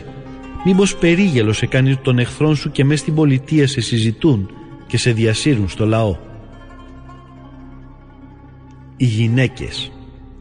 Το βλέμμα σου μην προσιλώνεις σε κανενός την ομορφιά και με γυναίκες μη συναναστρέφεσαι. Γιατί καθώς από τα ρούχα βγαίνει ο σκόρος, έτσι και από τη γυναίκα η γυναικεία πονηριά. Καλύτερη η κακία του άντρα από της γυναίκας στην αγαθότητα, γιατί η γυναίκα προκαλεί ντροπή και καταφρόνια. Η δόξα του Θεού στη φύση. Τώρα λοιπόν τα έργα του Κυρίου θα θυμίσω και τα όσα έχω δει θα διακηρύξω. Τα έργα του Κυρίου έγιναν με το λόγο του. Όπως ο ήλιος λάμποντας τα σύμπαντα φωτίζει, έτσι και του Κυρίου το έργο είναι γεμάτο με τη δόξα του. Ο Κύριος δεν έκανε ούτε τους άγιους του αγγέλους, ικανούς όλα τα θαυμαστά του έργα να διηγούνται, εκείνα που ο ίδιος τα στερέωσε, ο παντοδύναμος, ώστε όλα να στηρίζονται στη δύναμή του. Την άβυσσο και την καρδιά του ανθρώπου βυθομέτρησε και τα τεχνάσματά του συλλογίστηκε, γιατί ο ύψιστος κατέχει κάθε γνώση και βλέπει τα σημεία των καιρών. Κάνει γνωστά όσα πέρασαν και όσα μέλλονται και φανερώνει τα ίχνη αυτών που μείνανε κρυμμένα. Σκέψη καμιά δεν του ξεφεύγει κι ούτε ένας λόγος δεν κρύβεται από αυτόν. Τα μεγαλειώδη έργα της σοφίας του με τάξη τοποθέτησε και πριν από τους αιώνες και ως την αιωνιότητα είναι ο ίδιος. Τίποτα δεν προσθέθηκε σε αυτόν και τίποτα δεν του αφαιρέθηκε και κανενός δεν χρειάστηκε τη συμβουλή. Πόσο αξιοζήλευτα είναι τα έργα του όλα, ως και η σπίθα η πιο μικρή που γίνεται να δεις. Αυτά όλα ζουν και αιώνια παραμένουν και για την κάθε ανάγκη όλα φυλάγονται. Όλα είναι ζευγαρωτά, το ένα αντίκρι στο άλλο και τίποτα δεν έφτιαξε λυψό ο Κύριος. Το ένα τονίζει του άλλου τα καλά και ποιος χορταίνει να θωρεί τη δόξα του. Σοφία Σειράχ, κεφάλαιο σαράντα τρία. Πόσο λαμπρός είναι ο ουρανός αν τον κοιτάζεις, πόση μεγαλοπρέπεια στα ύψη τα διαυγή του στερεώματος, τι θέαμα μέσα στη δόξα το ουρανός. Ο ήλιος το διακηρύττει καθώς ανατέλει, τι πράγμα θαυμαστό έφτιαξε ο ύψιστος. Όταν μες σουρανή ξηραίνει την επιφάνεια της γης και ποιος μπορεί να αντισταθεί στη λάβρα της φωτιάς του. Για εκείνα τα έργα που χρειάζονται φωτιά θα πρέπει να πυρώσει το καμίνι. Ο ήλιος όμως καίει τα βουνά τρεις φορές περισσότερο. Ατμούς εκπνέει πύρινους, οι φλογερές ακτίνες του τυφλώνουν τα μάτια. Μεγάλος είναι ο Κύριος που τον έφτιασε και με την προσταγή του τη γοργή κατευθύνει η πορεία του. Και το φεγγάρι πάντα στον καιρό του σημάδι αιώνιο των εποχών. Από το φεγγάρι ορίζεται τον εορτών ο χρόνος. Ουράνιο σώμα είναι που αφού γίνει πανσέλινος, έπειτα αρχίζει πάλι και μικραίνει. Ο μήνας παίρνει το όνομά του από αυτό. Πόσο είναι ωραίο όταν αλλάζει και όταν ξανά γεμίζει από την αρχή. Στυλπνή σημαία των ουράνιων στρατευμάτων που λάμπει στο στερέωμα. Είναι η ομορφάδα του ουρανού των αστεριών η λάμψη, στο λίδι που στα ύψη του Κυρίου σκορπίζει φως. Με του Κυρίου την προσταγή στέκουν στις ορισμένες θέσεις τους και δεν εγκαταλείπουν τις σκοπιές τους. Κοίτα το ουράνιο τόξο και ύμνησε αυτόν που το φτιάξε, θαυμαστά ωραίο μες στο απάβγασμά του. Τον ουρανό κυκλώνει με τη λαμπρή αψίδα του, τα χέρια του υψίστου το τεντώσαν. Με ένα του πρόσταγμα ορμητικά πέφτει το χιόνι και ξαμολιούνται οι κεραυνοί στην κρίση του υπακούοντας. Έτσι ανοίγονται τα μπάρια του ουρανού και φεύγουν και πετούν σαν τα πουλιά τα σύννεφα. Με τη μεγαλοσύνη του ο ύψιστος τα σύννεφα πετρώνει κι ύστερα τρίβονται σε χαλαζόλιθους. Του κεραυνού του η βροντή κάνει τη γη να κυλοπονάει, στην όψη του ταρακουνιούνται τα βουνά. Με τη δική του θέληση φυσάει ο νότιος άνεμος, όπως και η καταιγίδα από το βορρά και ο ανεμοστρόβιλος. Σαν τα πουλιά που χαμηλοπετούν, το χιόνι πασπαλίζει και πέφτουν οι νυφάδες σαν τις ακρίδες που ορμούν και κάθονται. Το μάτι στέκει και θαυμάζει την ομορφιά που είχε ασπράδα του και με το αργό του πέσιμο έκπληκτο μένει το μυαλό. Ρίχνει ο Θεός την πάχνη καθώς το αλάτι πάνω στη γη και όταν παγώσει γίνονται σαν άκριες απαγκάθια. Φυσάει άνεμος ψυχρός από το βορρά και πάνω στο νερό ο πάγος κρουσταλιάζει, πάνω σε κάθε ακίνητο νερό απλώνεται και τον φοράει σαν θώρα κάτω το νερό. Θα διαβρώσει τα βουνά, την έρημο θα κάψει και θα ξεράνει το χορτάρι σαν φωτιά. Γρήγορα όλα τα γιατρεύει ο μίχλη. Ύστερα από τον καύσωνα φέρνει ανακούφιση η δροσιά. Σύμφωνα με το σχέδιό του, ο Θεός υπέταξε την άβυσσο της θάλασσας και φύτεψε σε αυτήν νησιά. Όσοι διασχίζουν τη θάλασσα για τους κινδύνους της μιλούν και εμείς θαυμάζουμε όταν τους ακούμε. Βρίσκονται εκεί παράξενα πλάσματα, θαυμαστά, τα ζωντανά κάθε λογής και τα μεγάλα κήτη. Χάρη στον Κύριο, ο αγγελιοφόρος του φέρνει σε πέρα στο έργο του. Σύμφωνα με το λόγο του, όλα διευθετούνται. Κι άλλα πολλά μπορούσαμε να πούμε δίχως τελειωμό, και η κατάληξη των όσων είπαμε: αυτός είναι το παν. Πού θα βρούμε τη δύναμη να τον δοξολογήσουμε? Πραγματικά αυτός είναι ο μεγάλος και όλα τα έργα του τα ξεπερνά. Ο Κύριος είναι φοβερός, ασύγκριτα μεγάλος και είναι η δύναμη του θαυμαστή. Δοξολογήστε τον Κύριο, όσο μπορείτε υμνήστε τον, αυτός και πάλι θα υπερέχει. Και για να τον υμνήσετε βάλτε όλη σας τη δύναμη, αλλά και μην κουράζεστε, γιατί δεν είναι δυνατόν να τον δοξολογήσετε όσο του πρέπει. Ποιος τον είδε ποτέ για να μπορέσει να τον περιγράψει και ποιος μπορεί επάξια να ψάλει τη μεγαλοσύνη του? Πολλά είναι ακόμη τα άγνωστα και μεγαλύτερα από τούτα, γιατί από τα έργα του λίγα έχουμε δει. Πραγματικά ο Κύριος τα πάντα δημιούργησε και σε αυτούς που τον σέβονται χάρισε τη σοφία. Σοφία Σειράχ, κεφάλαιο σαράντα τέσσερα. Ύμνος για τους προπάτορες του Ισραήλ. Ας εγκομιάσουμε τους δοξασμένους άντρες, τους προγόνους μας με τη σειρά τους. Ο Κύριος δόξα τους έδωσε πολύ και εξακουστούς τους έκανε από τα παλιά τα χρόνια. Υπήρχαν άνθρωποι που τα βασίλειά τους εξουσίαζαν και για τα κατορθώματά τους ήταν ξακουστοί. Σύμβουλοι ήταν συνετοί και ανάγγελναν τις προφητείες. Υπήρχαν καθοδηγητές σόφρονες του λαού, γιατί γνωρίζαν τα γραπτά μνημεία του λαού τους και με κουβέντες δίδασκαν σοφές. Υπήρχαν συνθέτες τραγουδιών μελωδικών κι άλλοι που γράφαν επικά ποίηματα. Υπήρχαν πλούσιοι, πρικισμένοι με δύναμη, που ζούσαν στα σπίτια τους με ειρήνη. Όλοι αυτοί από τους συγχρόνους τους τιμήθηκαν και ήταν το καύχημα της εποχής τους. Μερικοί από αυτούς άφησαν όνομα που ακόμα μνημονεύεται με επένους. Άλλοι όμως όνομα δεν άφησαν. Χάθηκαν σαν ποτέ να μην υπήρχαν και έγιναν σαν να μην ήταν ποτέ. Το ίδιο ύστερα από αυτούς και τα παιδιά τους. Τώρα ας εγκομιάσουμε ανθρώπους ευσεβείς που οι καλές τους πράξεις δεν ξεχάστηκαν. Μένει η καλή τους φήμη στα παιδιά τους κληρονομιά και στον παιδιών τους τα παιδιά πηγαίνει. Χάρη σε εκείνους, τα παιδιά τους έμειναν πιστά στις θείες εντολές, καθώς και οι άλλοι τους απόγονοι. Χωρίς τέλος θα είναι οι απόγονοί τους και το καλό τους όνομα δεν θα εξαλειφθεί. Τα σώματα τους θαύτηκαν ειρηνικά και είναι αθάνατο για τις επόμενες γενιές το όνομά τους. Θα διηγούνται τη σοφία τους οι λαοί και η σύναξη τον έπαινό τους θα εξαγγέλει. Ο Ενόχ. Ο Ενόχ έκανε ό,τι ήταν αρεστός στον Κύριο και αναλήφθηκε. Έγινε υπόδειγμα προσήλωσης στο Θεό για τις ερχόμενες γενιές. Ο Νόε. Ο Νόε αποδείχτηκε τέλεια στο Θεό πιστός. Γι' αυτό στα χρόνια της οργής ο Κύριος τον αντάλλαξε με όλη την ανθρωπότητα. Τον άφησε να ζήσει αυτός στη θέση όλων των ανθρώπων σαν έγινε ο κατακλυσμός. Αιώνια συνθήκη έγινε με αυτόν ότι δεν πρόκειται πια να χαθεί από κατακλυσμό κανένα πλάσμα σάρκινο. Ο Αβραάμ. Ο Αβραάμ είναι ο μεγάλος γενάρχης μιας πληθώρας εθνών και ούτε που βρέθηκε κανείς όμοιος με αυτόν στη δόξα. Αυτός του υψίστου φύλαξε τον νόμο και με αυτόν έκανε συνθήκη ο Θεός. Στο σώμα του έβαλε της Διαθήκης το σημάδι και στις δοκιμασίες τη μέρα αποδείχθηκε πιστός.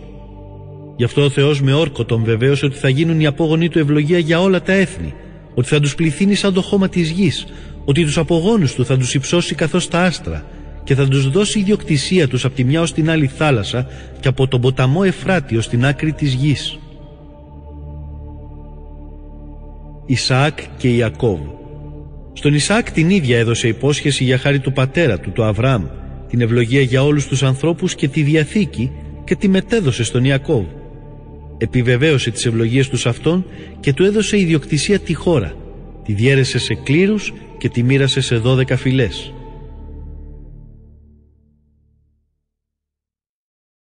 Σοφία Σειράχ, κεφάλαιο σαράντα πέντε. Ο Μωυσής. Από τους απογόνους του Ιακώβ ο Κύριος ανέδειξε έναν άντρα που τον αγάπησε και που έγινε αποδεκτός από όλους. Αγαπήθηκε από το Θεό και από τους ανθρώπους. Ήταν ο Μωυσής αυτός που η μνήμη του είναι ευλογημένη.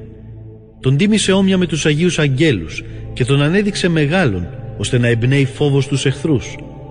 Με τα λόγια του Μωυσή έκανε ο Θεός να σταματήσουν τα μαγικά σημεία και μπροστά σε βασιλιάδες τον δόξασε. Του έδωσε εντολές για το λαό του και του φανέρωσε ένα μέρος από τη δόξα του. Τον καθιέρωσε χάρη στην πίστη του και στην πραότητά του και τον ξεχώρισε από όλο το γένος το ανθρώπινο. Τον έκανε να ακούσει τη φωνή του και τον έμπασε μέσα στην εφέλη. Του έδωσε απευθείας τις εντολές, τον νόμο της ζωής και της γνώσης, για να διδάξει τη Διαθήκη του στους απογόνους του Ιακώβ και στο λαό του Ισραήλ τις αποφάσεις του. Ο Ααρών. Ακόμα ο Κύριος ανέδειξε τον Ααρών από τη φυλή Λεβί και τον ξεχώρισε για ένα άγιο αξίωμα, όπως το Μωυσή τον αδερφό του. Μαζί του έκανε αιώνια διαθήκη και του ανέθεσε το λειτουργήμα να είναι ιερέας του λαού. Τον τίμησε με λαμπρές ενδυμασίες και τον περίζωσε με ένδοξη στολή. Τον ένδισε με θαυμαστή μεγαλοπρέπεια και τον στερέωσε με τα διακριτικά του αξιώματός του, περισκελίδα και ποδήρι χιτώνα και με το σάκο του εφόδου. Γύρω στο χιτώνα του έβαλε χρυσά ρόδια, πολλά χρυσά κουδούνια ολόγυρα, για να χτυπούν σε κάθε βήμα του, ώστε να ακούγεται ο ήχος στο ναό και να θυμίζει στο Θεό τα παιδιά του. Τον έντισε με το εφόδ, ένδυμα ιερό από χρυσάφι, γαλάζιο μετάξι και πορφύρα, έργο κεντητό με το επιστήθιο της κρίσης που περιείχε τα ουρίμ και τα θουμίμ, για να εξακριβώνεται η αλήθεια. Το περιστήθιο ήταν έργο καλλιτεχνικό καμωμένο από κόκκινη κλωστή. Είχε πολύτιμα πετράδια που ήταν χαραγμένα σαν σφραγίδες με χρυσό δέσιμο, έργο χρυσοχώου, για να υπενθυμίζουν με σκαλισμένα γράμματα μία προς μία τις φυλές του Ισραήλ. Του φόρεσε διάδημα χρυσό πάνω από το τουρμπάνι με χαραγμένη επιγραφή τη λέξη «Άγιος», διάκριση τιμητική, έργο πολυτελές που ήταν χάρμα των ματιών πλούσια στολισμένο.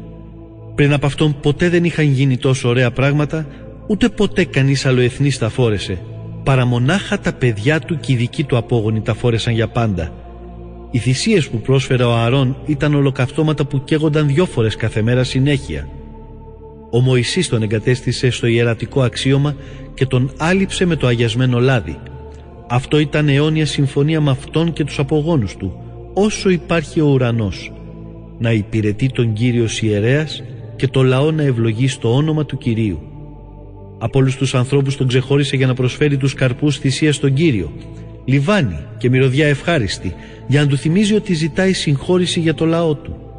Του έδωσε εξουσία με τις εντολές του να κρίνει σύμφωνα με τον νόμο, να διδάσκει στους απογόνους του Ιακώβ τις ιερές εντολές και με τον νόμο του να φωτίζει τους Ισραηλίτες. Ξένοι συνομότησαν εναντίον του. Τον φθόνησαν στην έρημο οι άντρες του Δαθάν και του Αβυρών και η ομάδα του Κορέ, οργισμένοι και βίαιοι. Ο Κύριος τα είδε αυτά και δεν του άρεσαν και τους εξόντωσε μες στο μεγάλο του θυμό. Έκανε πράξεις θαυμαστές ενάντια σε αυτούς, καίγοντάς τους τις φλόγες της φωτιάς του. Τίμησε όμως ακόμη περισσότερο τον Ααρών και του έδωσε προνόμια. Παραχώρησε στους ιερείς τους πρώτους από τους καρπούς της γης, ώστε να έχουν καταρχήν άφθονο το ψωμί. Βέβαια έχουν για τροφή και τα σφάγια που προσφέρονται θυσία στον Κύριο, που αυτός τα παραχώρησε στον Ααρών και στους απογόνους του. Αλλά στη γη του λαού αυτός δεν θα έχει κληρονομιά, ούτε μερίδιο στο λαό ανάμεσα, γιατί ο Κύριος ο ίδιος είναι το μερίδιό του και η ιδιοκτησία του. Ο Φινεές. Ο Φινεές, γιος του Ελεάζαρ, είναι τρίτος κατά σειρά σε δόξα. Αυτός που ενδιαφέρθηκε με πάθος για του Κυρίου το σεβασμό όταν ο λαός στασίασε. Με τη γενναία του απόφαση και θάρρος σταθερό, πέτυχε για τον Ισραήλ τη συγχώρηση των αμαρτιών τους. Γι' αυτό ο Θεός σύναψε για χάρη του μια ειδική διαθήκη να είναι προϊστάμενος του ιερού και του λαού του. Σε εκείνον και στους απογόνους του να ανήκει της αρχιεροσύνης το αξίωμα για πάντα. Συνθήκη έγινε και με το Δαβίδ, γιο του Ιεσέ, από τη φυλή Ιούδα, ότι το κληρονομικό μερίδιο του βασιλιά θα περνάει από τον ένα γιο μονάχα σε ένα γιο, ενώ το μερίδιο του Ααρών περνάει σε όλους τους απογόνους του. Ας δίνει ο Κύριος εσάς τους ιερείς σοφή κρίση να κρίνετε το λαό του με δικαιοσύνη, ώστε να μην χαθεί η ευημερία τους, ούτε και η δόξα τους στις επερχόμενες γενιές.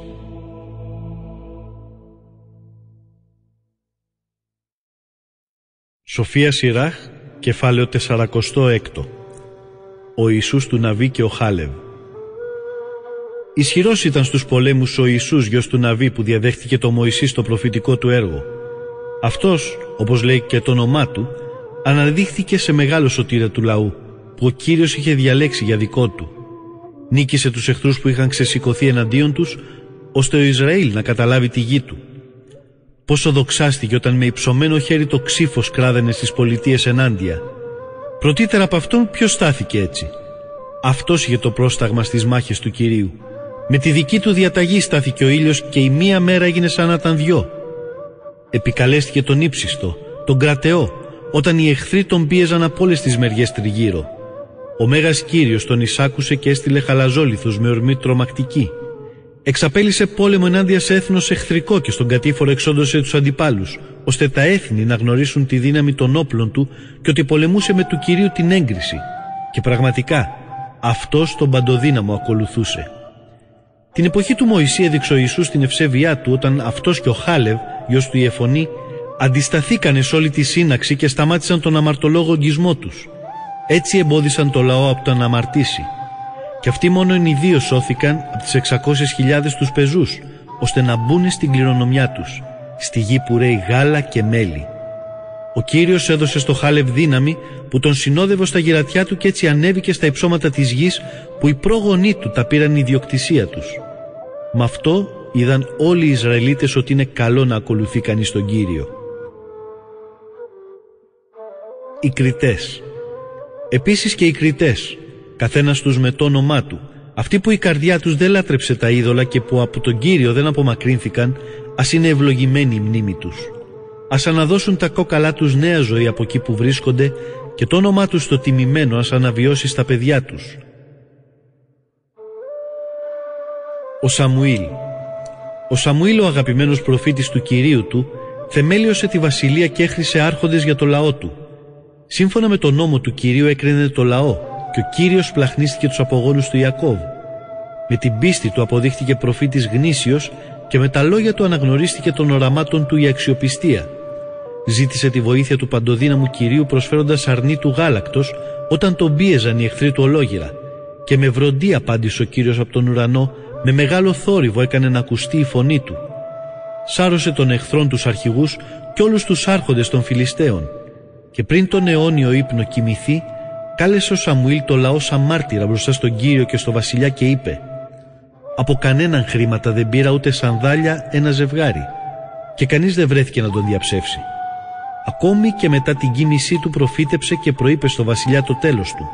Από μέσα από τη γη προφήτεψε με δυνατή φωνή για να σβήσει την ανομία του λαού.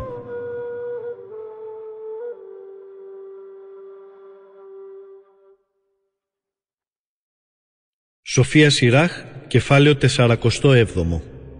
Ο Νάθαν. Μετά από αυτόν, την εποχή του Δαβίδ, εμφανίστηκε ο προφήτης Νάθαν. Ο Δαβίδ. Όπως το λίπος του ζώου που ξεχωρίζεται για τη θυσία κοινωνίας, έτσι διαλέχτηκε ο Δαβίδ ανάμεσα στους Ισραηλίτες.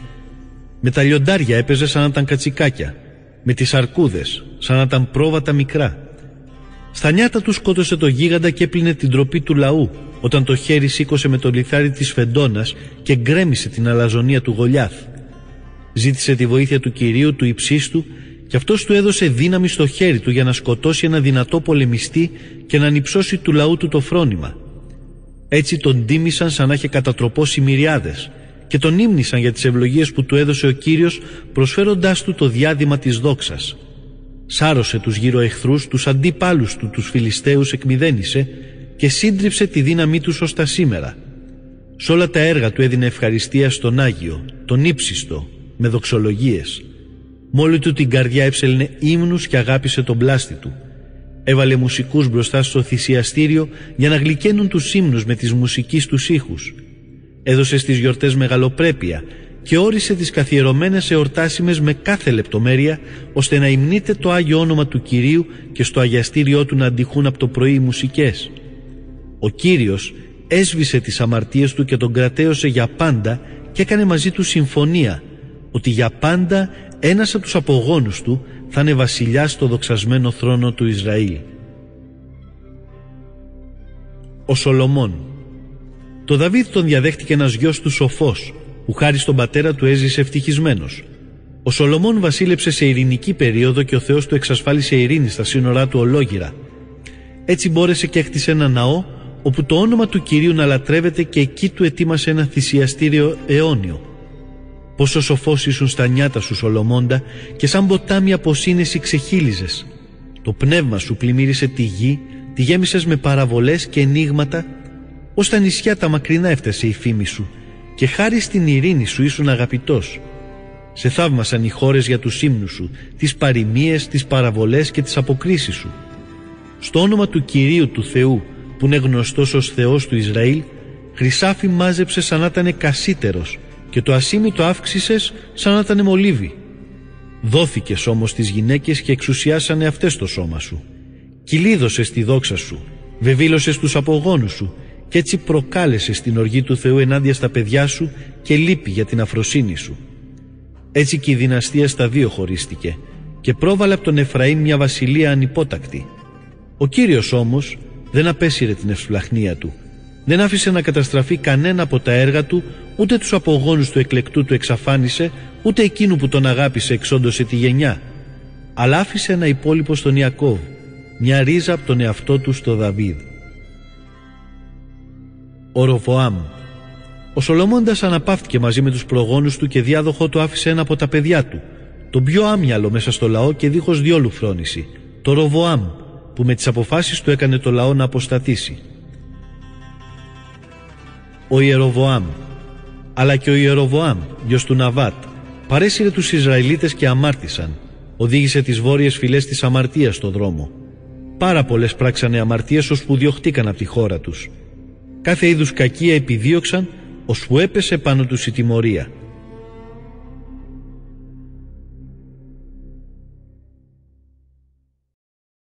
Σοφία Σειράχ, κεφάλαιο σαράντα οκτώ. Ο Ηλίας. Μετά εμφανίστηκε ο Ηλίας ο προφήτης. Ήταν σαν τη φωτιά και ο λόγος του έκαιγε σαν τη λαμπάδα. Αυτός έφερε πάνω στους Ισραηλίτες πείνα και με το ζήλο του τους αποδεκάτησε. Με του Κυρίου την προσταγή των ουρανών τον έκλεισε και τρεις φορές έκανε να κατεβεί φωτιά στη γη.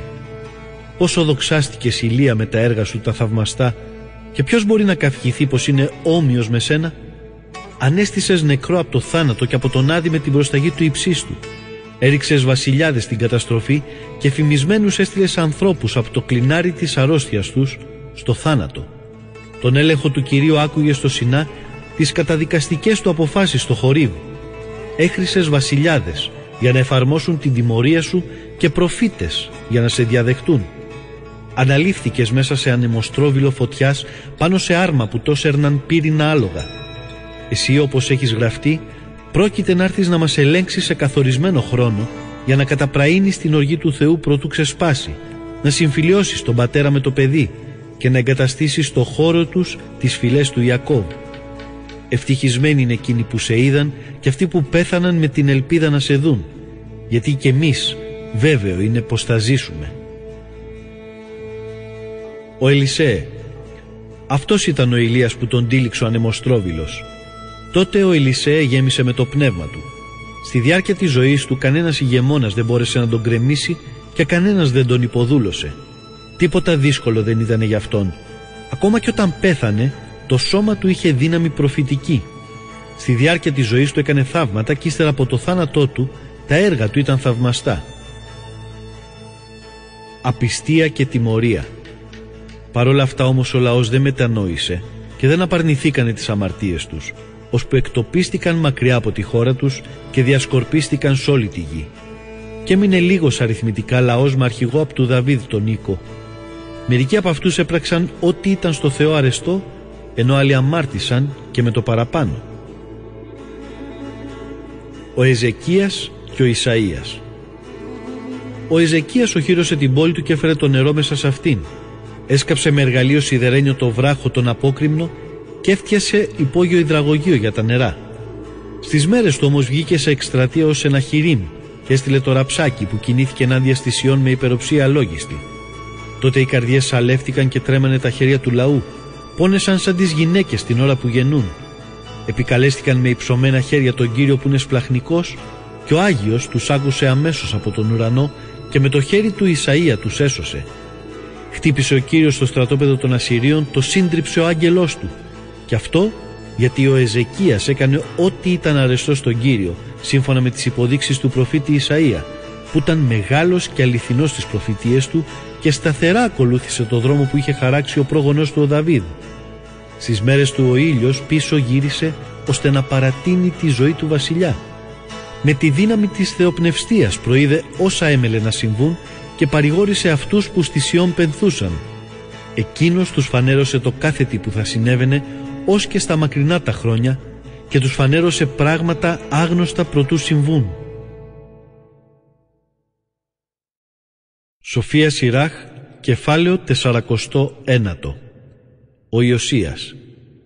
Η ανάμνηση του Ιωσία είναι σαν μείγμα λιβανιού φτιαγμένο με του αρωματοποιού την τέχνη. Είναι γλυκιά στο κάθε στόμα σαν το μέλι και σαν τη μουσική μες στο συμπόσιο. Αυτός πήρε δρόμο σωστό, το λαό μεταστρέφοντας και τις ηχαμερές κατάργησε, το λέω πάλι.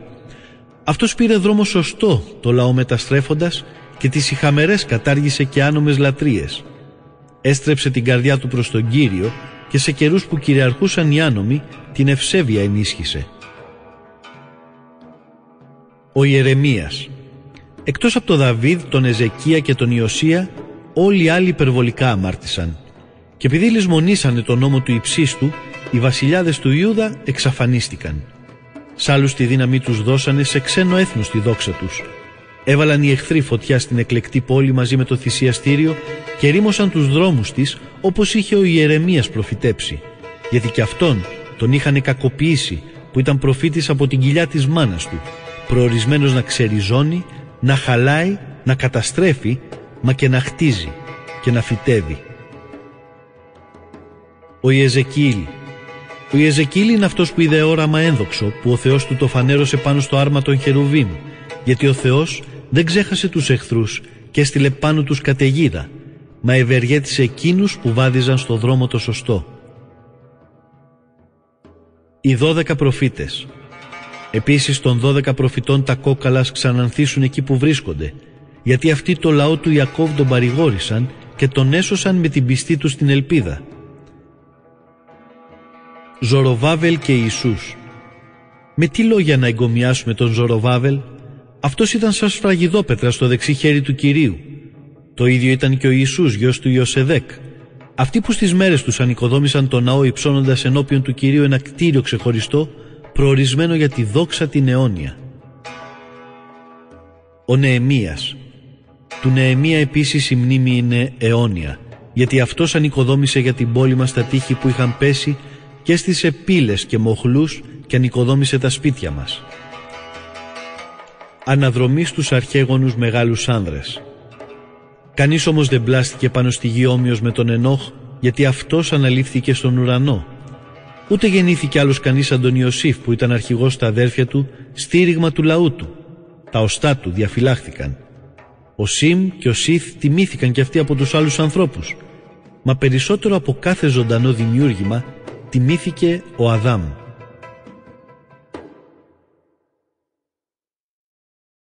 Σοφία Σειράχ, κεφάλαιο πεντηκοστό. Ο αρχιερέας Σίμων. Ο αρχιερέας Σίμων, γιος του Ονία, αυτός έβαλε τα θεμέλια για τους ψηλούς διπλούς τείχους, το ψηλό περιτύχισμα της αυλής του ναού. Στις μέρες τους σκάφτηκε μια δεξαμενή για τα νερά, μια στέρνα που είχε την περίμετρο της χάλκινης λεκάνης του ναού, η οποία ονομαζόταν θάλασσα.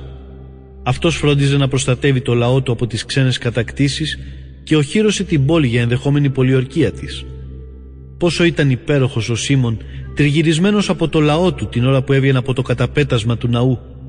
Ήταν σαν το πρωινό αστέρι ανάμεσα στα σύννεφα, σαν το ολόγιωμο φεγγάρι, σαν τον ήλιο που λάμπει πάνω στο υψίστου το ναό και σαν το ουράνιο τόξο που σελαγίζει μέσα στα φλογισμένα σύννεφα, σαν το τριαντάφυλλο την άνοιξη, σαν γκρίνο πλάι στις νεροπηγές, σαν κλόνος δέντρου του Λιβάνου σε μέρες καλοκαιρινές, σαν ανθρακιά και μοσχολίβανο πάνω στο θυμιατήρι, σαν το σφυρίλατο μαλαματένιο τάσι, κάθε λογής ατίμητα πετράδια στολισμένο, σαν την ελιά τη φορτωμένη με καρπούς και σαν το κυπαρίσι που υψώνεται ως τα σύννεφα.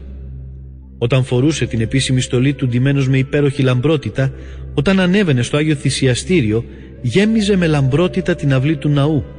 Όταν δεχόταν τα κομμάτια της θυσίας από των ιερών τα χέρια, ορθώς ο ίδιος κοντά στη σχάρα του βωμού κι ήταν τριγύρω του σαν το στεφάνι αδερφή του, ιερείς, σαν νιόβλαστος φαινόταν κέδρος του Λιβάνου, τριγυρισμένος από φοινικές. Και οι απόγονοι του Ααρών σ' όλη τους τη λαμπρότητα, στα χέρια τους κρατώντας τις προσφορές για τον Κύριο, στέκονταν μπρος στη συνάθηση των Ισραηλιτών, ενώ ο εκείνος τη λατρεία συμπλήρωνε πάνω στους βωμούς, τακτοποιώντας την προσφορά για τον ύψιστο, τον παντοδύναμο. Άπλωνε αυτό στο χέρι του στο τάσι της σπονδής και έσταζε σαν το κρασί του σταφυλιού το αίμα και το έχινε στη βάση του θυσιαστηρίου σαν μυρωδιά ευωδιαστή στον ύψιστο, το βασιλιά των όλων. Τότε φωνάζαν οι απόγονοι του Ααρών, σαλπίζαν με τις φυρλατημένες σάλπιγγες και κάνανε να ακούγεται ένας ήχος δυνατός για να τους θυμηθεί ο ύψιστος. Αμέσως τότε όλος ο λαός μαζί έπεφτε με το πρόσωπο στη γη να προσκυνήσουν τον Κύριό τους, τον Παντοδύναμο, το Θεό τον Ύψιστο. Οι ψάλτες ύμνους ψέλναν δυνατά και σ' όλο το ναό ακουγόταν η γλυκιά μελωδία.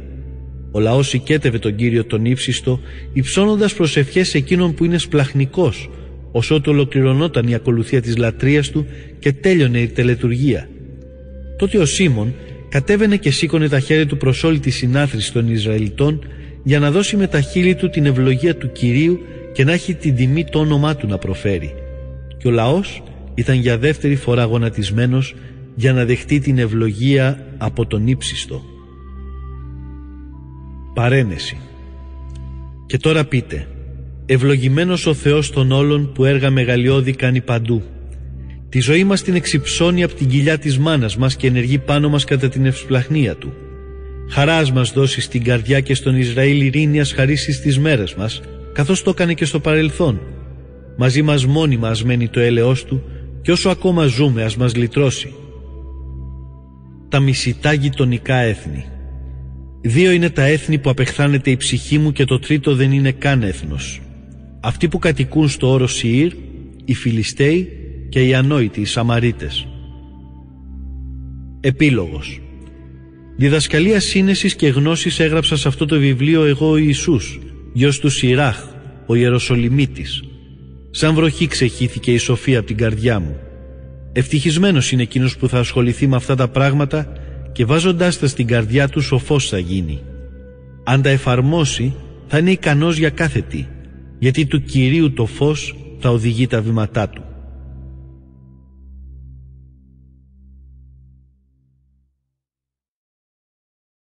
Σοφία Σειράχ, κεφάλαιο πενήντα ένα. Προσευχή του Ιησού, γιού του Σειράχ.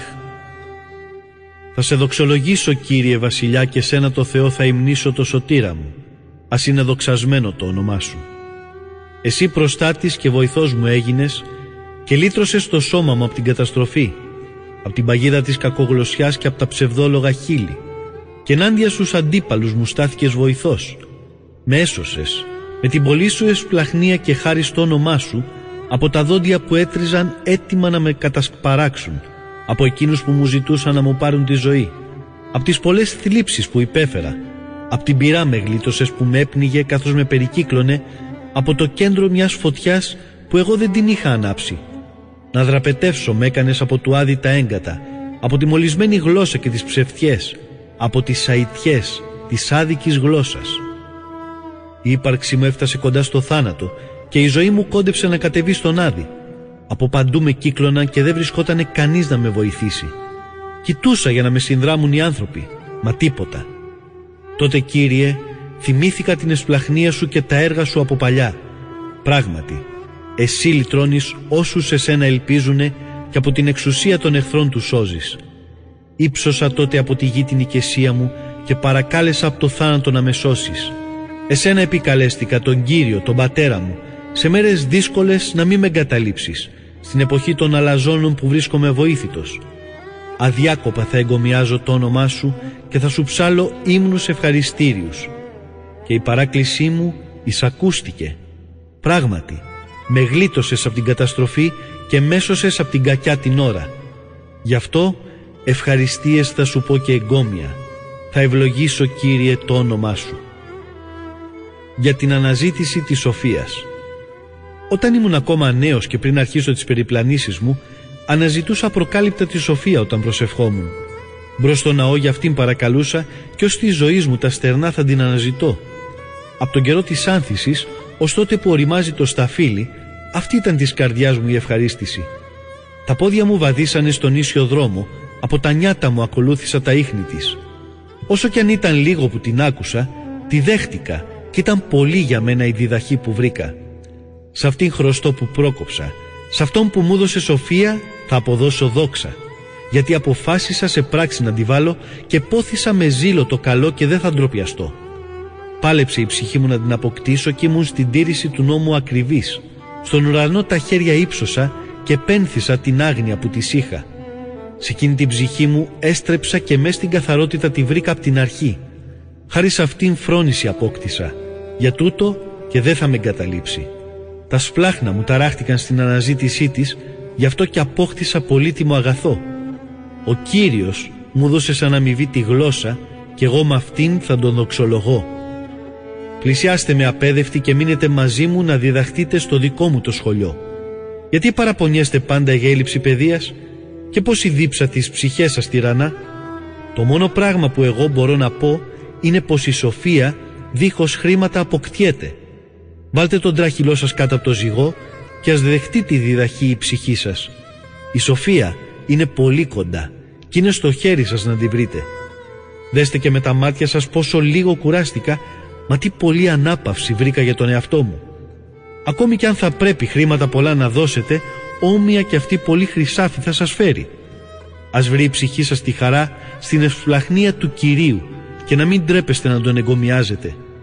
Το έργο σας τελειώστε το πριν είναι πολύ αργά και τότε στον καιρό του θα σας ανταμείψει ο Κύριος.